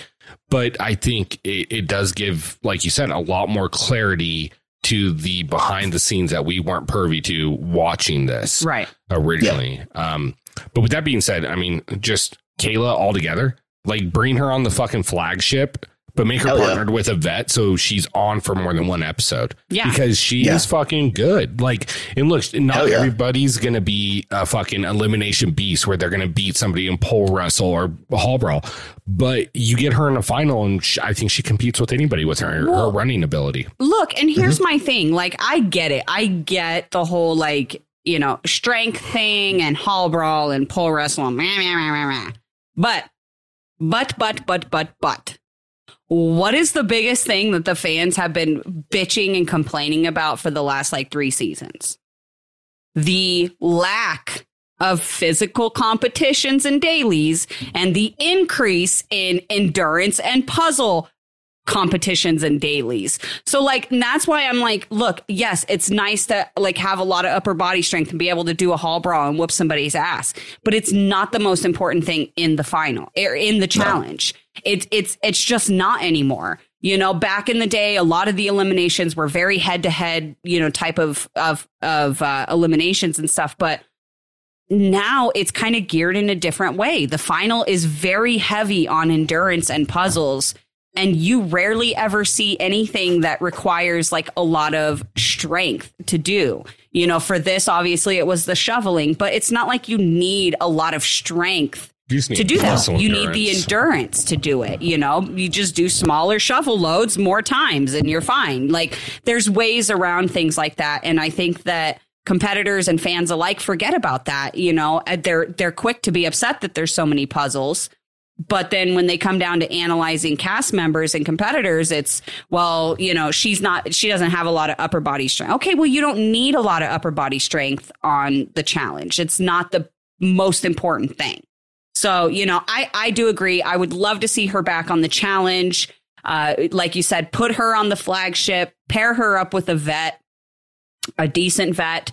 Um, and let's see her play the game because I think she's just, she's incredible at it. And while you're at it, get that woman back on Amazing Race too, because I will watch that again. Like she was so much Absolutely. fun to watch on the Amazing Race. Raquel yeah. was amazing too um, you know, put those two back on the amazing race. Like, let's just let's just give Cayla some time on TV because she is fun to watch. She's relatable. And, you know, like we said, she's real and it's and it's just it's it's awesome. I love her. I loved meeting her. I love talking to her. Um, you know, and I hope we see a lot more from her because like I said, she's just fun to watch. Yeah, and I'll be be glad to get her on for a recap at some point too, because it seems yes. like she's super interested, which would be awesome. Absolutely. That'd be you know it would be so fun too, is if we got like Cayla and James to come on and recap like an episode of 38 with us. Like how wild would that be? Like we would well, just have to sit back and be quiet and be like, they're recapping 38 tonight. We're just here I for commentary. Them, I saw their recap of one of the episodes of this season of Amazing Race, which was it was uh it was like a YouTube live. Yeah. Um, it was a riot. Oh and then gosh, uh, one of the hilarious. team, one of the teams from the from this season was actually in the comments as well. Ah, uh, gotcha. Uh, yeah, that's awesome. But I mean, yeah, I I don't have a whole lot more to say. Um, I think that enough was said in the interview. You know, make sure that you go follow Cayla on uh, on Instagram, Twitter, all of that stuff. We'll have everything linked below. If you're looking for a cameo, make sure you go check, you know, check out Cayla's. Her cameos are awesome. I've seen some fans post some um, over the last few weeks and they're just, they're really awesome. Make sure you go check it out. With that being said, you know, obviously make sure you're following us as well. We are, I don't know. I don't know where we are or who we're releasing next. Probably Derek Kalins- Probably Kaczynski. Derek Kaczynski, which is awesome because she picked him as her uh, as her teammate, and I thought that was fucking awesome because nobody ever picks Derek, and that is an oversight in my opinion. Okay, I'm done all right, now. All right, yeah. Look, guys, I love y'all. And I'm talking to you and Tony, and I love all our listeners, but this is going on eight hours of podcasting in the last 24. Yeah. So I'm going to wrap this up because I'm done. Do. My do. ass is numb. My back hurts. We're done. But I love y'all. And I'm glad you guys love tuned in. I love the listeners, and I'm glad they tuned in to listen to us talk to Cayla because it was an absolute fucking blast, and yeah. we really enjoyed it. So, for myself, Ricky Hayes, my beautiful wife, Corrina Hayes, Tony, Stats, and fucking Info Lance. We want to thank you guys so much for tuning into this episode of Challengers Unplugged, where we go beyond the edit with Cayla Platt. If you guys have any questions, you want to know more, hit us up on any of the social medias. We'll make sure we get to you. And then, as always, make sure you're downloading the episode and make sure you're subscribed and rate us five stars. If you rate us less, we're inclined to think you're a hater. That's enough for me. Y'all be good to each other. Bye. Later. Bye.